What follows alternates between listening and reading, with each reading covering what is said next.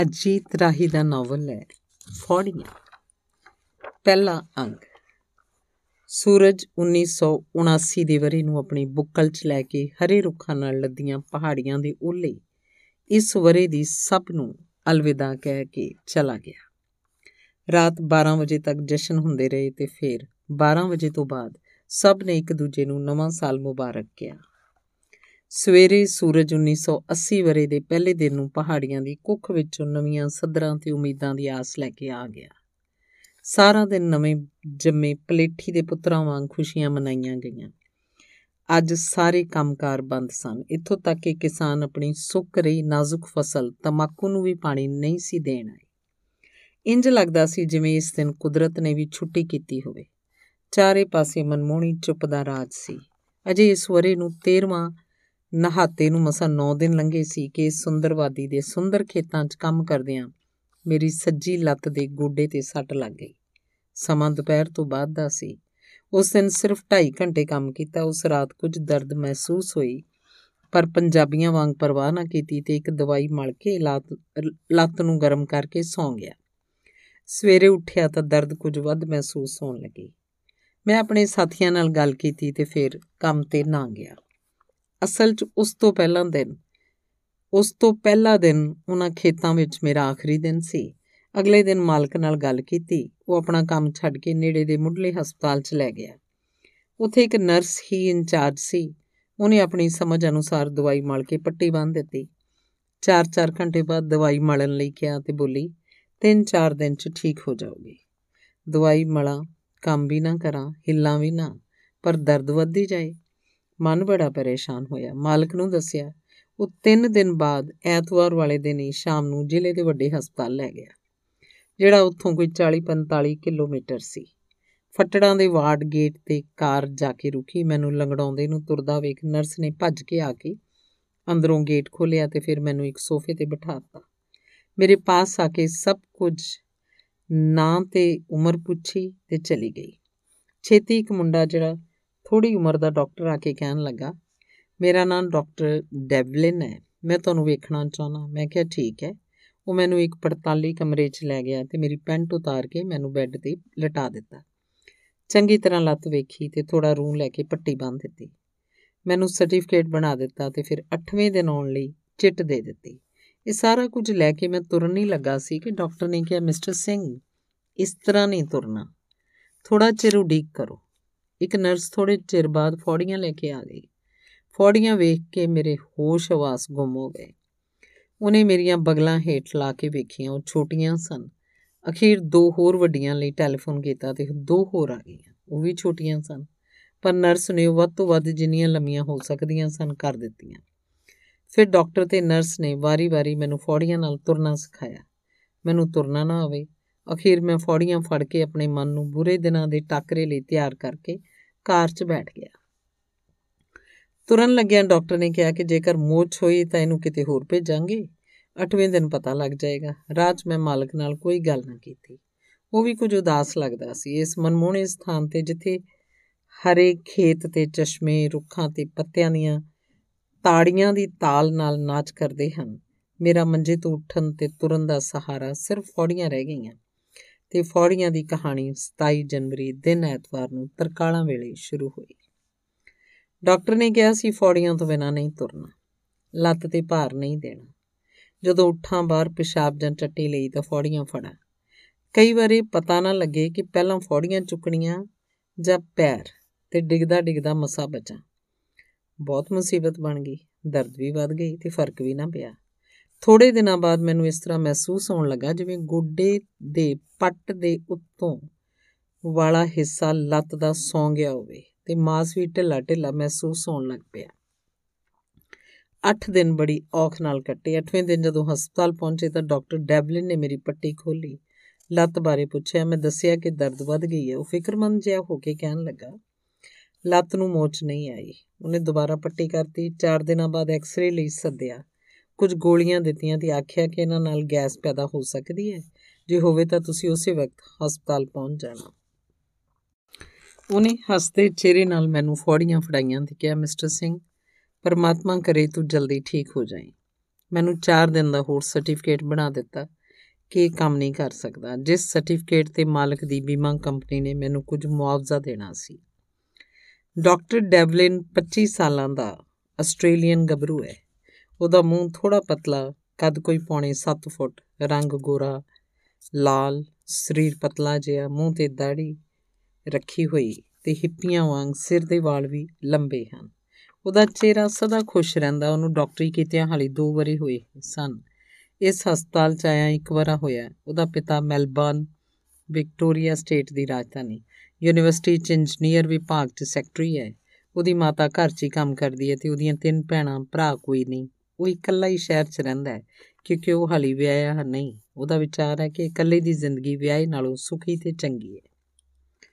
ਹਸਪਤਾਲ ਤੋਂ ਆ ਕੇ ਦੂਸਰੇ ਦਿਨ ਸਵੇਰੇ ਮੈਂ ਘਰ ਹੀ ਸੀ, ਜਦੋਂ ਮੈਨੂੰ ਮਾਲਕ ਨੇ ਆ ਕੇ ਕਿਹਾ, ਮਿਸਟਰ ਸਿੰਘ, ਤੇਰੇ ਭਰਾ ਦਾ ਫੋਨ ਆਇਆ ਮੈਂ ਗਿਆ, ਮੂਰੇ ਮੇਰਾ ਭਣੋਈਆ ਬੋਲ ਰਿਹਾ ਸੀ। ਉਹ ਬੋਲਿਆ, ਭਾਜੀ, ਤੁਹਾਡੀ ਲੱਤ ਦਾ ਕੀ ਹਾਲ ਹੈ? ਮੈਨੂੰ ਥੋੜਾ ਹਿਰਖ ਸੀ ਤੇ ਮੈਂ ਉਸੇ ਹਿਰਖ ਨਾਲ ਕਿਹਾ, ਤੁਸੀਂ ਕਿਹੜਾ ਆਉਣਾ ਹੈ? ਤੁਹਾਨੂੰ ਕੀ? ਉਸਨੇ ਕਹਿ ਕੇ ਟੈਲੀਫੋਨ ਰੱਖ ਦਿੱਤਾ ਕਿ ਅਸੀਂ ਹੁਣੇ ਆਉਨੇ ਆ ਉਹ ਮੇਰੇ ਤੋਂ ਕੋਈ 100 ਕਿਲੋਮੀਟਰ ਦੂਰ ਸਨ। 10 ਵਜੇ ਮੇਰਾ ਛੋਟਾ ਭਰਾ ਚੇਤਨ ਤੇ ਭਣੋਈਆ ਤੀਰਤ ਕਾਰ ਵਿੱਚ ਆ ਗਏ। ਲੱਤ ਬਾਰੇ ਬਹੁਤ ਫਿਕਰਮੰਦ ਹੋਏ। ਮੈਂ ਉਹਨਾਂ ਨੂੰ ਦੱਸਿਆ ਕਿ 3 ਦਿਨ ਬਾਅਦ ਫਿਰ ਹਸਪਤਾਲ ਜਾਣਾ ਹੈ। ਐਕਸ-ਰੇ ਲੈਣਗੇ ਤੇ ਫਿਰ ਪਤਾ ਨਹੀਂ ਕੀ ਦੱਸਣ। ਐਕਸ-ਰੇ ਦਾ ਟਾਈਮ ਸਵੇਰ ਦਾ ਹੈ, ਉਹ ਕਹਿਣ ਲੱਗੇ, ਉਸ ਦਿਨ ਅਸੀਂ ਸਾਰੇ ਹੀ ਆ ਜਾਾਂਗੇ ਤੇ ਹਸਪਤਾਲ ਅਸੀਂ ਲੈ ਕੇ ਚੱਲਾਂਗੇ। ਮੈਂ ਮਾਲਕਾਂ ਨੂੰ ਕਿਹਾ ਕਿ 8 ਤਰੀਕ ਨੂੰ ਮੇਰਾ ਭਰਾ ਮੇਰੇ ਨਾਲ ਜਾਏਗਾ, ਤੁਸੀਂ ਕੰਮ ਨਾ ਛੱਡਣਾ। ਉਹ ਬੋਲਿਆ, ਠੀਕ ਹੈ। ਹੁਣ ਫੌੜੀਆਂ ਨਾਲ ਤੁਰਤਾ ਲੈਂਦਾ ਸੀ। ਪਰ ਜਦੋਂ ਥੋੜਾ ਚਿਰ ਵੀ ਸਿੱਧਾ ਖੜਾ ਪਵੇ, ਹੋਣਾ ਪਵੇ ਤੇ ਲੱਕ ਦੁਖਣ ਲੱਗ ਪਵੇ, ਕਿਉਂਕਿ ਫੌੜੀਆਂ ਥੋੜੀਆਂ ਛੋਟੀਆਂ ਸਨ, ਲੱਤ ਦੀ ਦਰਦ ਘਟਣ ਦੀ ਥਾਂ ਵੱਧ ਗਈ। ਗੋਡੇ ਦੇ ਉੱਪਰੋਂ ਸੁੱਤੀ ਸੁੱਤੀ ਮਹਿਸੂਸ ਹੋਣ ਲੱਗੀ। 8 ਫਰਵਰੀ ਨੂੰ ਜਿਸ ਦਿਨ ਐਕਸ-ਰੇ ਕਰਾਉਣਾ ਸੀ, ਮੈਂ ਸਵੇਰੇ ਹੀ ਤਿਆਰ ਹੋ ਗਿਆ। ਆਪਣਾ ਭਰਾ ਤੇ ਬਾਕੀ ਬੰਦਿਆਂ ਨੂੰ ਉਡੀਕਣ ਲੱਗ ਪਿਆ। ਉਡੀਕਦਿਆਂ ਉਡੀਕਦਿਆਂ 11 ਵਜ ਗਏ। ਅਖੀਰ ਮੈਂ ਮਾਲਕ ਨੂੰ ਕਿਹਾ ਕਿ ਮੈਨੂੰ ਟੈਕਸੀ ਮੰਗਵਾ ਦਿਓ, ਹੋ ਸਕਦਾ ਉਹਨਾਂ ਦੀ ਕਾਰ 'ਚ ਕੋਈ ਨੁਕਸ ਪੈ ਗਿਆ ਹੋਵੇ। ਉਹਨੇ ਸ਼ਹਿਰ ਨੂੰ ਟੈਲੀਫੋਨ ਕੀਤਾ, ਪੌਣੇ 12 ਵਜੇ ਟੈਕਸੀ ਆ ਗਈ। ਮੈਂ 12:30 ਵਜੇ ਸਕੂ, ਹਸਪਤਾਲ ਪਹੁੰਚਿਆ। ਮੈਂ ਘਬਰਾਇਆ ਹੋਇਆ ਸੀ ਕਿ ਮੈਂ ਲੇਟ ਹੋ ਗਿਆ। ਮੈਂ ਜਾ ਕੇ ਡਿਊਟੀ ਵਾਲੀ ਨਰਸ ਤੋਂ ਲੇਟ ਹੋ ਗਿਆ ਦੀ ਖਿਮਾ ਮੰਗੀ। ਉਹ ਬੋਲੀ ਮਿਸਟਰ ਸਿੰਘ ਤੁਸੀਂ ਲੇਟ ਨਹੀਂ, ਠੀਕ ਟਾਈਮ ਤੋਂ ਵੀ ਪਹਿਲਾਂ ਆ ਗਏ ਹੋ। ਮੇਰਾ ਐਕਸ-ਰੇ ਦਾ ਕਾਰਡ ਉਹਨੇ ਪਹਿਲਾਂ ਹੀ ਬਣਾ ਕੇ ਰੱਖਿਆ ਸੀ। ਉਹ ਕਾਰਡ ਨਾਲ ਲੈ ਕੇ ਮੇਰੇ ਨਾਲ ਤੁਰ ਪਈ ਤੇ ਜਾ ਕੇ ਐਕਸ-ਰੇ ਵਿਭਾਗ 'ਚ ਮੈਨੂੰ ਛੱਡ ਆਈ। ਆਉਣ ਲੱਗੀ ਉਹਦੀ ਉੱਥੋਂ ਦੇ ਨਰਸ ਕਹਿਣ ਲੱਗੀ ਐਕਸ-ਰੇ ਤੋਂ ਬਾਅਦ ਮਿਸਟਰ ਸਿੰਘ ਨੂੰ ਤੁਸੀਂ ਆਪ ਉੱਥੇ ਛੱਡ ਕੇ ਆਇਓ। ਡਾਕਟਰ ਡੈਵਲਿਨ ਨੇ 2 ਵਜੇ ਵੇਖਣਾ ਹੈ। 15 ਮਿੰਟ ਬਾਅਦ ਮੇਰੇ ਦੋ ਐਕਸ-ਰੇ ਤਿਆਰ ਸੀ। ਉਸ ਮੇਰੀ ਪੱਟੀ ਤੇ ਐਕਸ-ਰੇ ਆਪ ਚੁੱਕੇ ਤੇ ਮੈਨੂੰ ਫੱਟੜਾਂ ਦੇ ਵਾਰਡ ਵਿੱਚ ਡਾਕਟਰ ਡੈਵਲਿਨ ਦੀ ਕਲੀਨਿਕ ਦੇ ਮੂਹਰੇ ਬਿਠਾਏ ਇੰਨੇ ਚਿਰ ਨੂੰ ਮੇਰੇ ਦੋਵੇਂ ਭਰਾ ਚੇਤਨ ਚਰਨ ਤੇ ਭਣੋਈਆ ਤੀਰਤ ਸਿੰਘ, ਭਾਂਜਾ ਗੁਰਮੇਲ, ਉਹਦੀ ਗੋਰੀ ਵੋਟੀ ਸੈਂਡੀ ਤੇ ਪਰਜਾਈ ਪਰਮਜੀਤ ਵੀ ਆ ਗਏ। ਉਹਨਾਂ ਦੱਸਿਆ ਕਿ ਜਿਹੜੀ ਕਾਰ ਪਹਿਲਾਂ ਭੇਜੀ ਸੀ, ਉਹ ਰਸਤੇ 'ਚ ਖਰਾਬ ਹੋ ਗਈ। ਦੂਜੀ ਕਾਰ 'ਚ ਮਗਰੋਂ ਕੋਈ ਕੰਮ ਕਰਨਾ ਸੀ, ਪਰ ਦੂਜੀ ਪਹਿਲਾਂ ਪਹੁੰਚ ਗਈ ਤੇ ਪਹਿਲੀ ਮਗਰੋਂ ਘਰੋਂ ਆ ਕੇ ਮਾਲਕ ਦੀ ਪਤਨੀ ਨੇ ਦੱਸਿਆ ਕਿ ਉਹ ਟੈਕਸੀ ਵਿੱਚ ਗਿਆ ਅਸੀਂ ਉਸ ਵਕਤ ਦੋਵੇਂ ਕਾਰਾਂ ਲੈ ਕੇ ਆ ਗਏ। ਸਭ ਦੇ ਚਿਹਰੇ ਗੰਭੀਰ ਸਨ, ਉਤਰੇ ਹੋਏ ਤੇ ਡਰੇ ਹੋਏ। ਥੋੜੇ ਚਿਰ ਬਾਅਦ ਡਾਕਟਰ ਨੇ ਮੇਰੇ ਐਕਸ-ਰੇ ਤੇ ਮੈਨੂੰ ਬੁਲਾ ਲਿਆ। ਇੱਕ ਹੋਰ ਡਾਕਟਰ ਨੂੰ ਟੈਲੀਫੋਨ ਕੀਤਾ ਤੇ ਲੱਤ ਬਾਰੇ ਦੱਸਿਆ।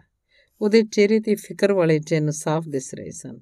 ਮੇਰੀ ਲੱਤ ਦੀ ਮੋਟਾਈ ਮੇਣੀ ਤੇ ਦੂਜੀ ਲੱਤ ਦੀ ਮੋਟਾਈ ਮੇਣੀ ਕੁਝ ਗੰਭੀਰ ਜਿਹਾ ਹੋ ਕੇ ਨਰਸਾਂ ਨੂੰ ਕਹਿਣ ਲੱਗਾ, ਪੂਰੀ ਲੱਤ ਤੇ ਪੱਟੀ ਦੋਹਰਾ ਰੂੰ ਰੱਖ ਕੇ ਕਰ ਦਿਓ। ਮੈਨੂੰ ਮਾਮਲਾ ਖਤਰਨਾਕ ਮਹਿਸੂਸ ਹੋਇਆ। ਮੇਰੀ ਪੂਰੀ ਲੱਤ ਤੇ ਪੱਟੀ ਕਰ ਦਿੱਤੀ।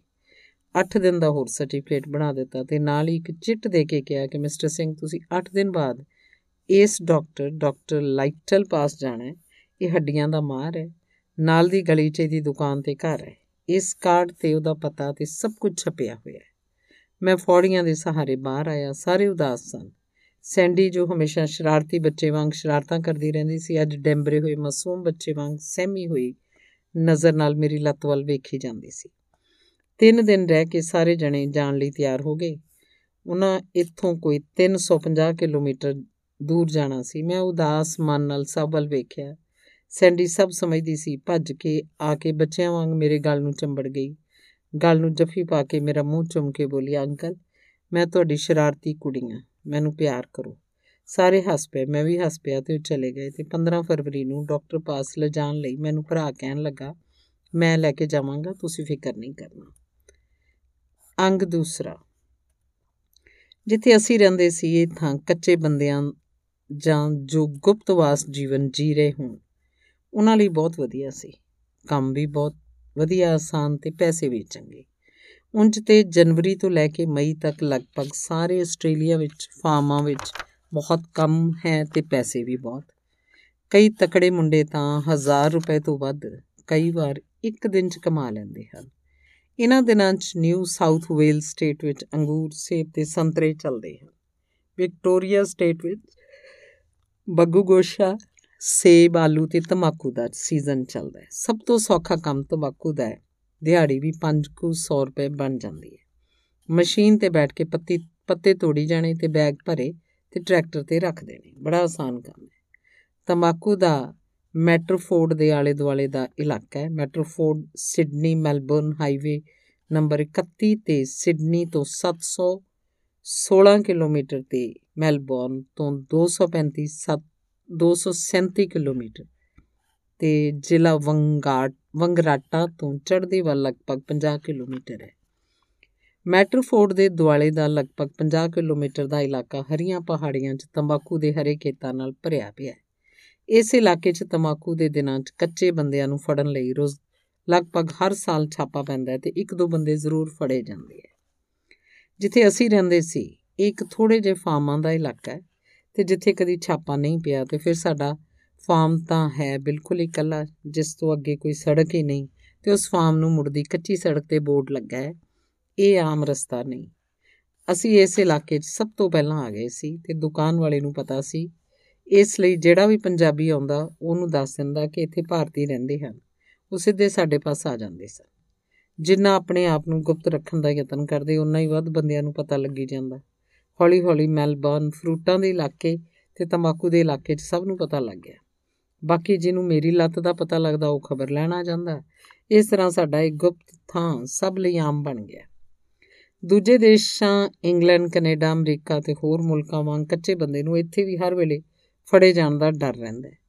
ਅਕਤੂਬਰ ਤੋਂ ਦਸੰਬਰ ਤੱਕ ਨਿਊ ਸਾਊਥ ਵੇਲਸ ਸਟੇਟ ਵਿੱਚ ਕੋਰੇ ਸ਼ਹਿਰ ਦੇ ਨੇੜੇ ਅਸਪ੍ਰੈਗਸ ਦਾ ਸੀਜ਼ਨ ਚੱਲਦਾ ਹੈ। ਇਹ ਪੱਛਮੀ ਦੇਸ਼ਾਂ ਦੀ ਇੱਕ ਬਹੁਤ ਮਹਿੰਗੀ ਖੁਰਾਕ ਹੈ, ਜਿਸ ਦੀਆਂ ਗੰਦਲਾਂ ਜ਼ਮੀਨ 'ਚੋਂ ਨਿਕਲਦੀਆਂ ਰਹਿੰਦੀਆਂ ਹਨ ਤੇ ਕੱਟਣ ਤੋਂ ਬਾਅਦ ਤੀਸਰੇ ਦਿਨ ਫਿਰ ਫੁੱਟ ਪੈਂਦੀਆਂ ਹਨ।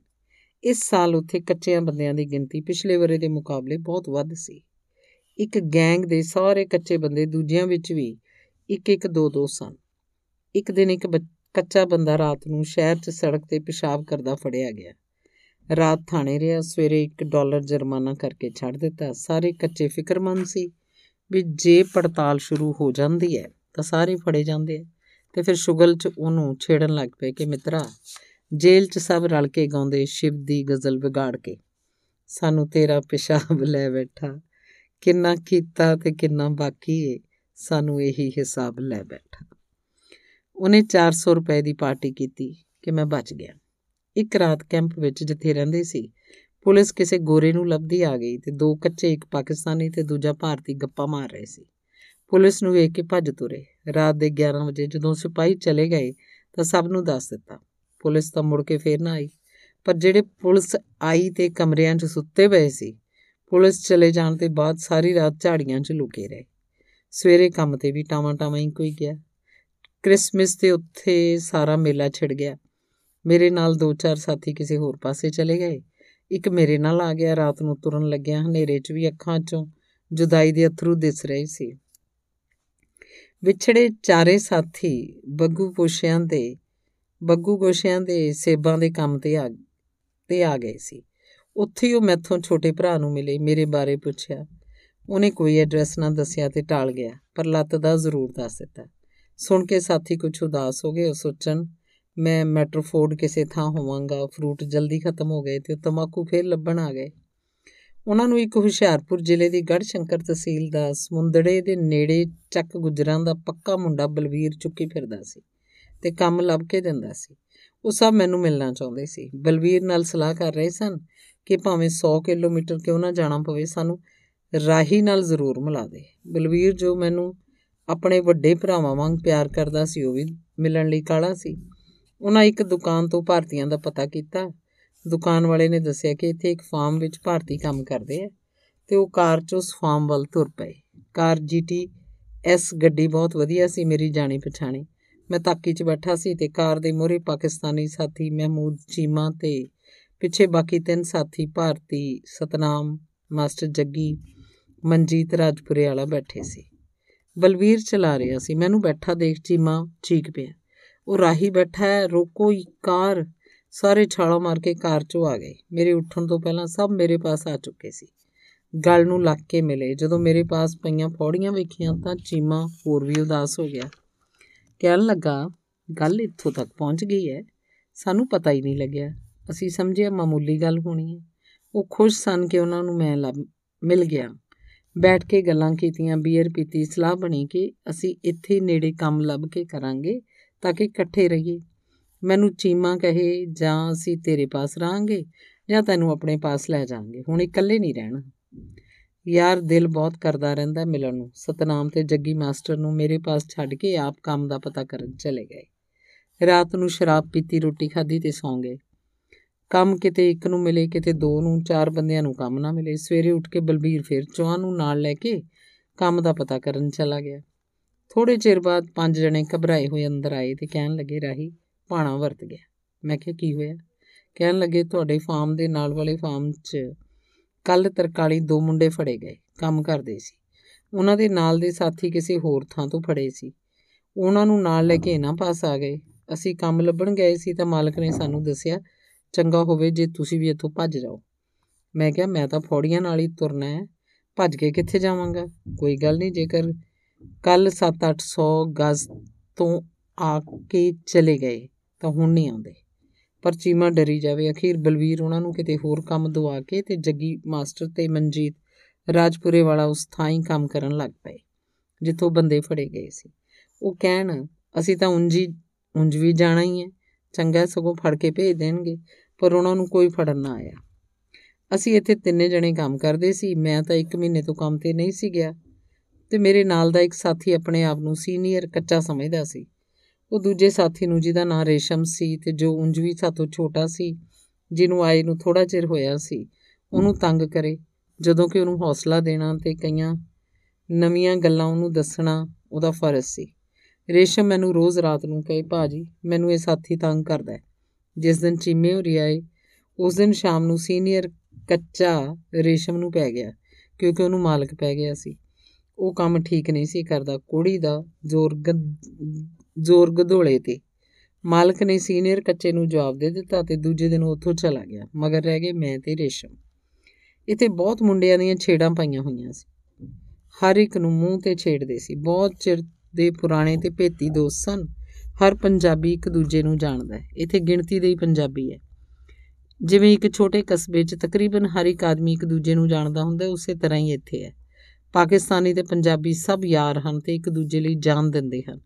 ਇੱਕ ਨੂੰ ਕਿਸੇ ਮਾੜੀ ਗੱਲ ਦਾ ਪਤਾ ਲੱਗ ਗਿਆ, ਉਹ ਸਭ ਨੂੰ ਦੱਸੇਗਾ। ਜਿਵੇਂ ਨਾਲ ਦੇ ਫਾਰਮ ਵਿੱਚ ਉਹ ਬੰਦਿਆਂ ਦੀ, ਦਾ ਫੜ ਹੋਣਾ।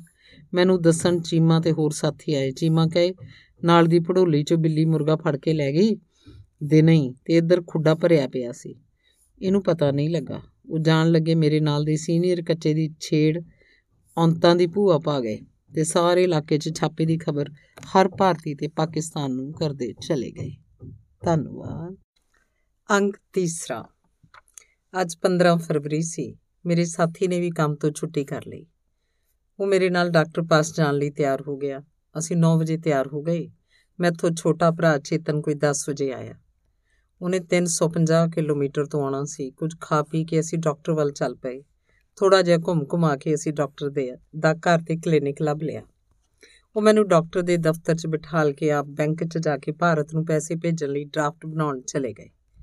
ਮੈਂ ਡਾਕਟਰ ਦੀ ਸੈਕਟਰੀ ਨੂੰ ਆਪਣੀ ਚਿੱਟ ਦਿੱਤੀ। ਉਹਨੇ ਟੈਲੀਫੋਨ ਤੇ ਡਾਕਟਰ ਨਾਲ ਕੁਝ ਗੱਲ ਕੀਤੀ। ਫਿਰ ਮੇਰੇ ਸਾਰੇ ਕਾਗਜ਼ ਟਾਈਪ ਕਰਕੇ ਮੇਰੇ ਨਾਲ ਤੁਰ ਪਈ। ਮੈਂ ਫੌੜੀਆਂ ਦੇ ਸਹਾਰੇ ਉਹਦੇ ਮਗਰ ਤੁਰ ਪਿਆ। ਨਾਲ ਦੇ ਕਮਰੇ 'ਚ ਡਾਕਟਰ ਦਾ ਕਲੀਨਿਕ ਸੀ। ਉਹਨੇ ਉੱਠ ਕੇ ਦਰਵਾਜ਼ਾ ਖੋਲ੍ਹਿਆ। ਮੈਨੂੰ ਕੁਰਸੀ ਤੇ ਬਿਠਾ ਕੇ ਸਭ ਕੁਝ ਪੁੱਛਿਆ। ਦਰਦ ਬਾਰੇ ਸੱਟ ਕਿਵੇਂ ਲੱਗੀ? ਐਕਸ-ਰੇ ਉਹ ਪਹਿਲਾਂ ਹੀ ਦੇਖ ਚੁੱਕਾ ਸੀ। ਅਖੀਰ ਮੇਰੀ ਪੈਂਟ ਲਵਾ ਕੇ ਉਹਨੇ ਮੈਨੂੰ ਬੈੱਡ ਤੇ ਲਟਾ ਲਿਆ। ਲੱਤ ਤੋਂ ਸਾਰੀ ਪੱਟੀ ਖੋਲੀ ਤੇ ਇੱਕ ਲੰਬੀ ਪੱਟੀ ਮੈਨੂੰ ਰੋਲ ਕਰਨ ਲਈ ਕਿਹਾ ਤੇ ਆਪ ਲੱਤ ਦੇਖਦਾ ਰਿਹਾ। ਫਿਰ ਲੱਤ ਮੋੜਨ ਲਈ ਕਿਹਾ, ਪਰ ਥੋੜੀ ਮੁੜੀ। ਉਹਨੇ ਗੋਡਾ ਚੰਗੀ ਤਰ੍ਹਾਂ ਟੋ ਕੇ ਵੇਖਿਆ। ਦਰਦ ਵਾਲੀ ਥਾਂ ਨੂੰ ਚੰਗੀ ਤਰ੍ਹਾਂ ਹੌਲੀ-ਹੌਲੀ ਟੋਂਦਾ ਰਿਹਾ ਤੇ ਮੈਨੂੰ ਹਸਾਉਂਦਾ ਰਿਹਾ। ਡਾਕਟਰ ਲਾਈਟਲ ਥੋੜੀ ਉਮਰ ਦਾ, ਮਸਾਂ 30-32 ਸਾਲ ਦਾ ਹੋਏਗਾ। ਉਸ ਆਸਟ੍ਰੇਲੀਅਨ, ਉਹ ਆਸਟ੍ਰੇਲੀਅਨ ਨਾਗਰਿਕ ਹੈ। ਉਹਨੂੰ ਡਾਕਟਰੀ ਕਰਦਿਆਂ 12 ਸਾਲ ਹੋ ਗਏ ਹਨ। 5 ਸਾਲ ਤੋਂ ਸਿਰਫ ਹੱਡੀਆਂ ਦੇ ਡਾਕਟਰ ਵਜੋਂ ਕੰਮ ਕਰਦਾ ਆ ਰਿਹਾ ਹੈ। ਇੱਕ ਸਾਲ ਉਹ ਇੰਗਲੈਂਡ ਵਿੱਚ ਕੋਰਸ ਕਰਕੇ ਆਇਆ ਹੈ। ਉਹਨੇ ਇੰਗਲੈਂਡ ਵਿੱਚ ਨੋਟਿੰਗਮ ਵਿੱਚ ਕੋਰਸ ਕੀਤਾ। 10 ਸਾਲ ਮੈਲਬੌਰਨ 'ਚ ਪ੍ਰੈਕਟਿਸ ਕੀਤੀ। ਉਹਨੂੰ ਇਸ ਸ਼ਹਿਰ 'ਚ ਆਇਆ ਸਿਰਫ 7 ਮਹੀਨੇ ਹੋਏ ਹਨ, ਪਰ ਉਹ ਪ੍ਰਸਿੱਧ ਬਹੁਤ ਹੋ ਗਿਆ। ਇਹਦਾ ਇੱਕ ਕਾਰਨ ਇਹ ਹੈ ਕਿ ਉਹ ਆਪਣੇ ਕੰਮ ਦਾ ਪੂਰੀ ਤਰ੍ਹਾਂ ਜਾਣੂ ਹੈ। ਦੂਜਾ ਉਹਦਾ ਸੁਭਾਅ ਬਹੁਤ ਵਧੀਆ ਹੈ। ਉਹ ਮਰੀਜ਼ਾਂ ਨੂੰ ਗੱਲਾਂ ਵਿੱਚ ਲਾ ਕੇ ਹਸਾਉਂਦਾ ਰਹਿੰਦਾ ਤੇ ਆਪ ਟੁੱਟੀ ਹੱਡੀ ਦੀ ਪੜਤਾਲ ਕਰਦਾ ਰਹਿੰਦਾ ਹੈ। ਜਦੋਂ ਮੇਰਾ ਗੋਡਾ ਵੇਖ ਰਿਹਾ ਸੀ, ਉਸ ਵਕਤ ਮੈਨੂੰ ਡਾਕਟਰ ਕਰਮ ਸਿੰਘ ਗਰੇਵਾਲ ਯਾਦ ਆ ਗਿਆ, ਜਿਸ ਪਾਸ ਟੁੱਟੀਆਂ ਹੱਡੀਆਂ ਦੇ ਮਰੀਜ਼ ਰੋਂਦੇ ਆਉਂਦੇ ਤੇ ਹੱਸਦੇ ਜਾਂਦੇ। ਉਹਦੀ ਪਿਆਰ ਛੋਟ ਸੱਚੀ ਕੋਈ ਜਾਦੂ ਹੈ। ਮੇਰੀ ਪੱਟੀ ਉਹਨੇ ਰੂਹ ਤੋਂ ਬਿਨਾਂ ਕਰ ਦਿੱਤੀ ਤੇ ਮੈਨੂੰ ਕਹਿਣ ਲੱਗਾ, ਮਿਸਟਰ ਸਿੰਘ ਲੱਤ ਠੀਕ ਹੈ। ਸਿਰਫ ਤੇ ਸਿਰਫ 15 ਦਿਨ ਲਈ ਪਲਸਤਰ ਕਰਨਾ, ਸਭ ਠੀਕ ਹੋ ਜਾਏਗਾ। ਮੈਂ ਕਿਹਾ, ਠੀਕ ਹੈ। ਉਹਨੇ ਪਲਸਤਰ ਕਰਨਾ ਇਸ ਤਰ੍ਹਾਂ ਹਾਸੇ 'ਚ ਗਿਆ ਕਿ ਮੈਨੂੰ ਮਹਿਸੂਸ ਨਾ ਹੋਣ ਦਿੱਤਾ ਕਿ ਪਲਸਤਰ ਹੋਣਾ ਹੈ। ਫਿਰ ਮੈਨੂੰ ਕੱਪੜੇ ਪਵਾ ਕੇ ਉਹਨੇ ਮੰਜੇ ਤੇ ਸਹਾਰਾ ਦੇ ਕੇ ਉਤਾਰਿਆ ਤੇ ਕੁਰਸੀ ਤੇ ਬੈਠਣ ਲਈ ਕਿਹਾ।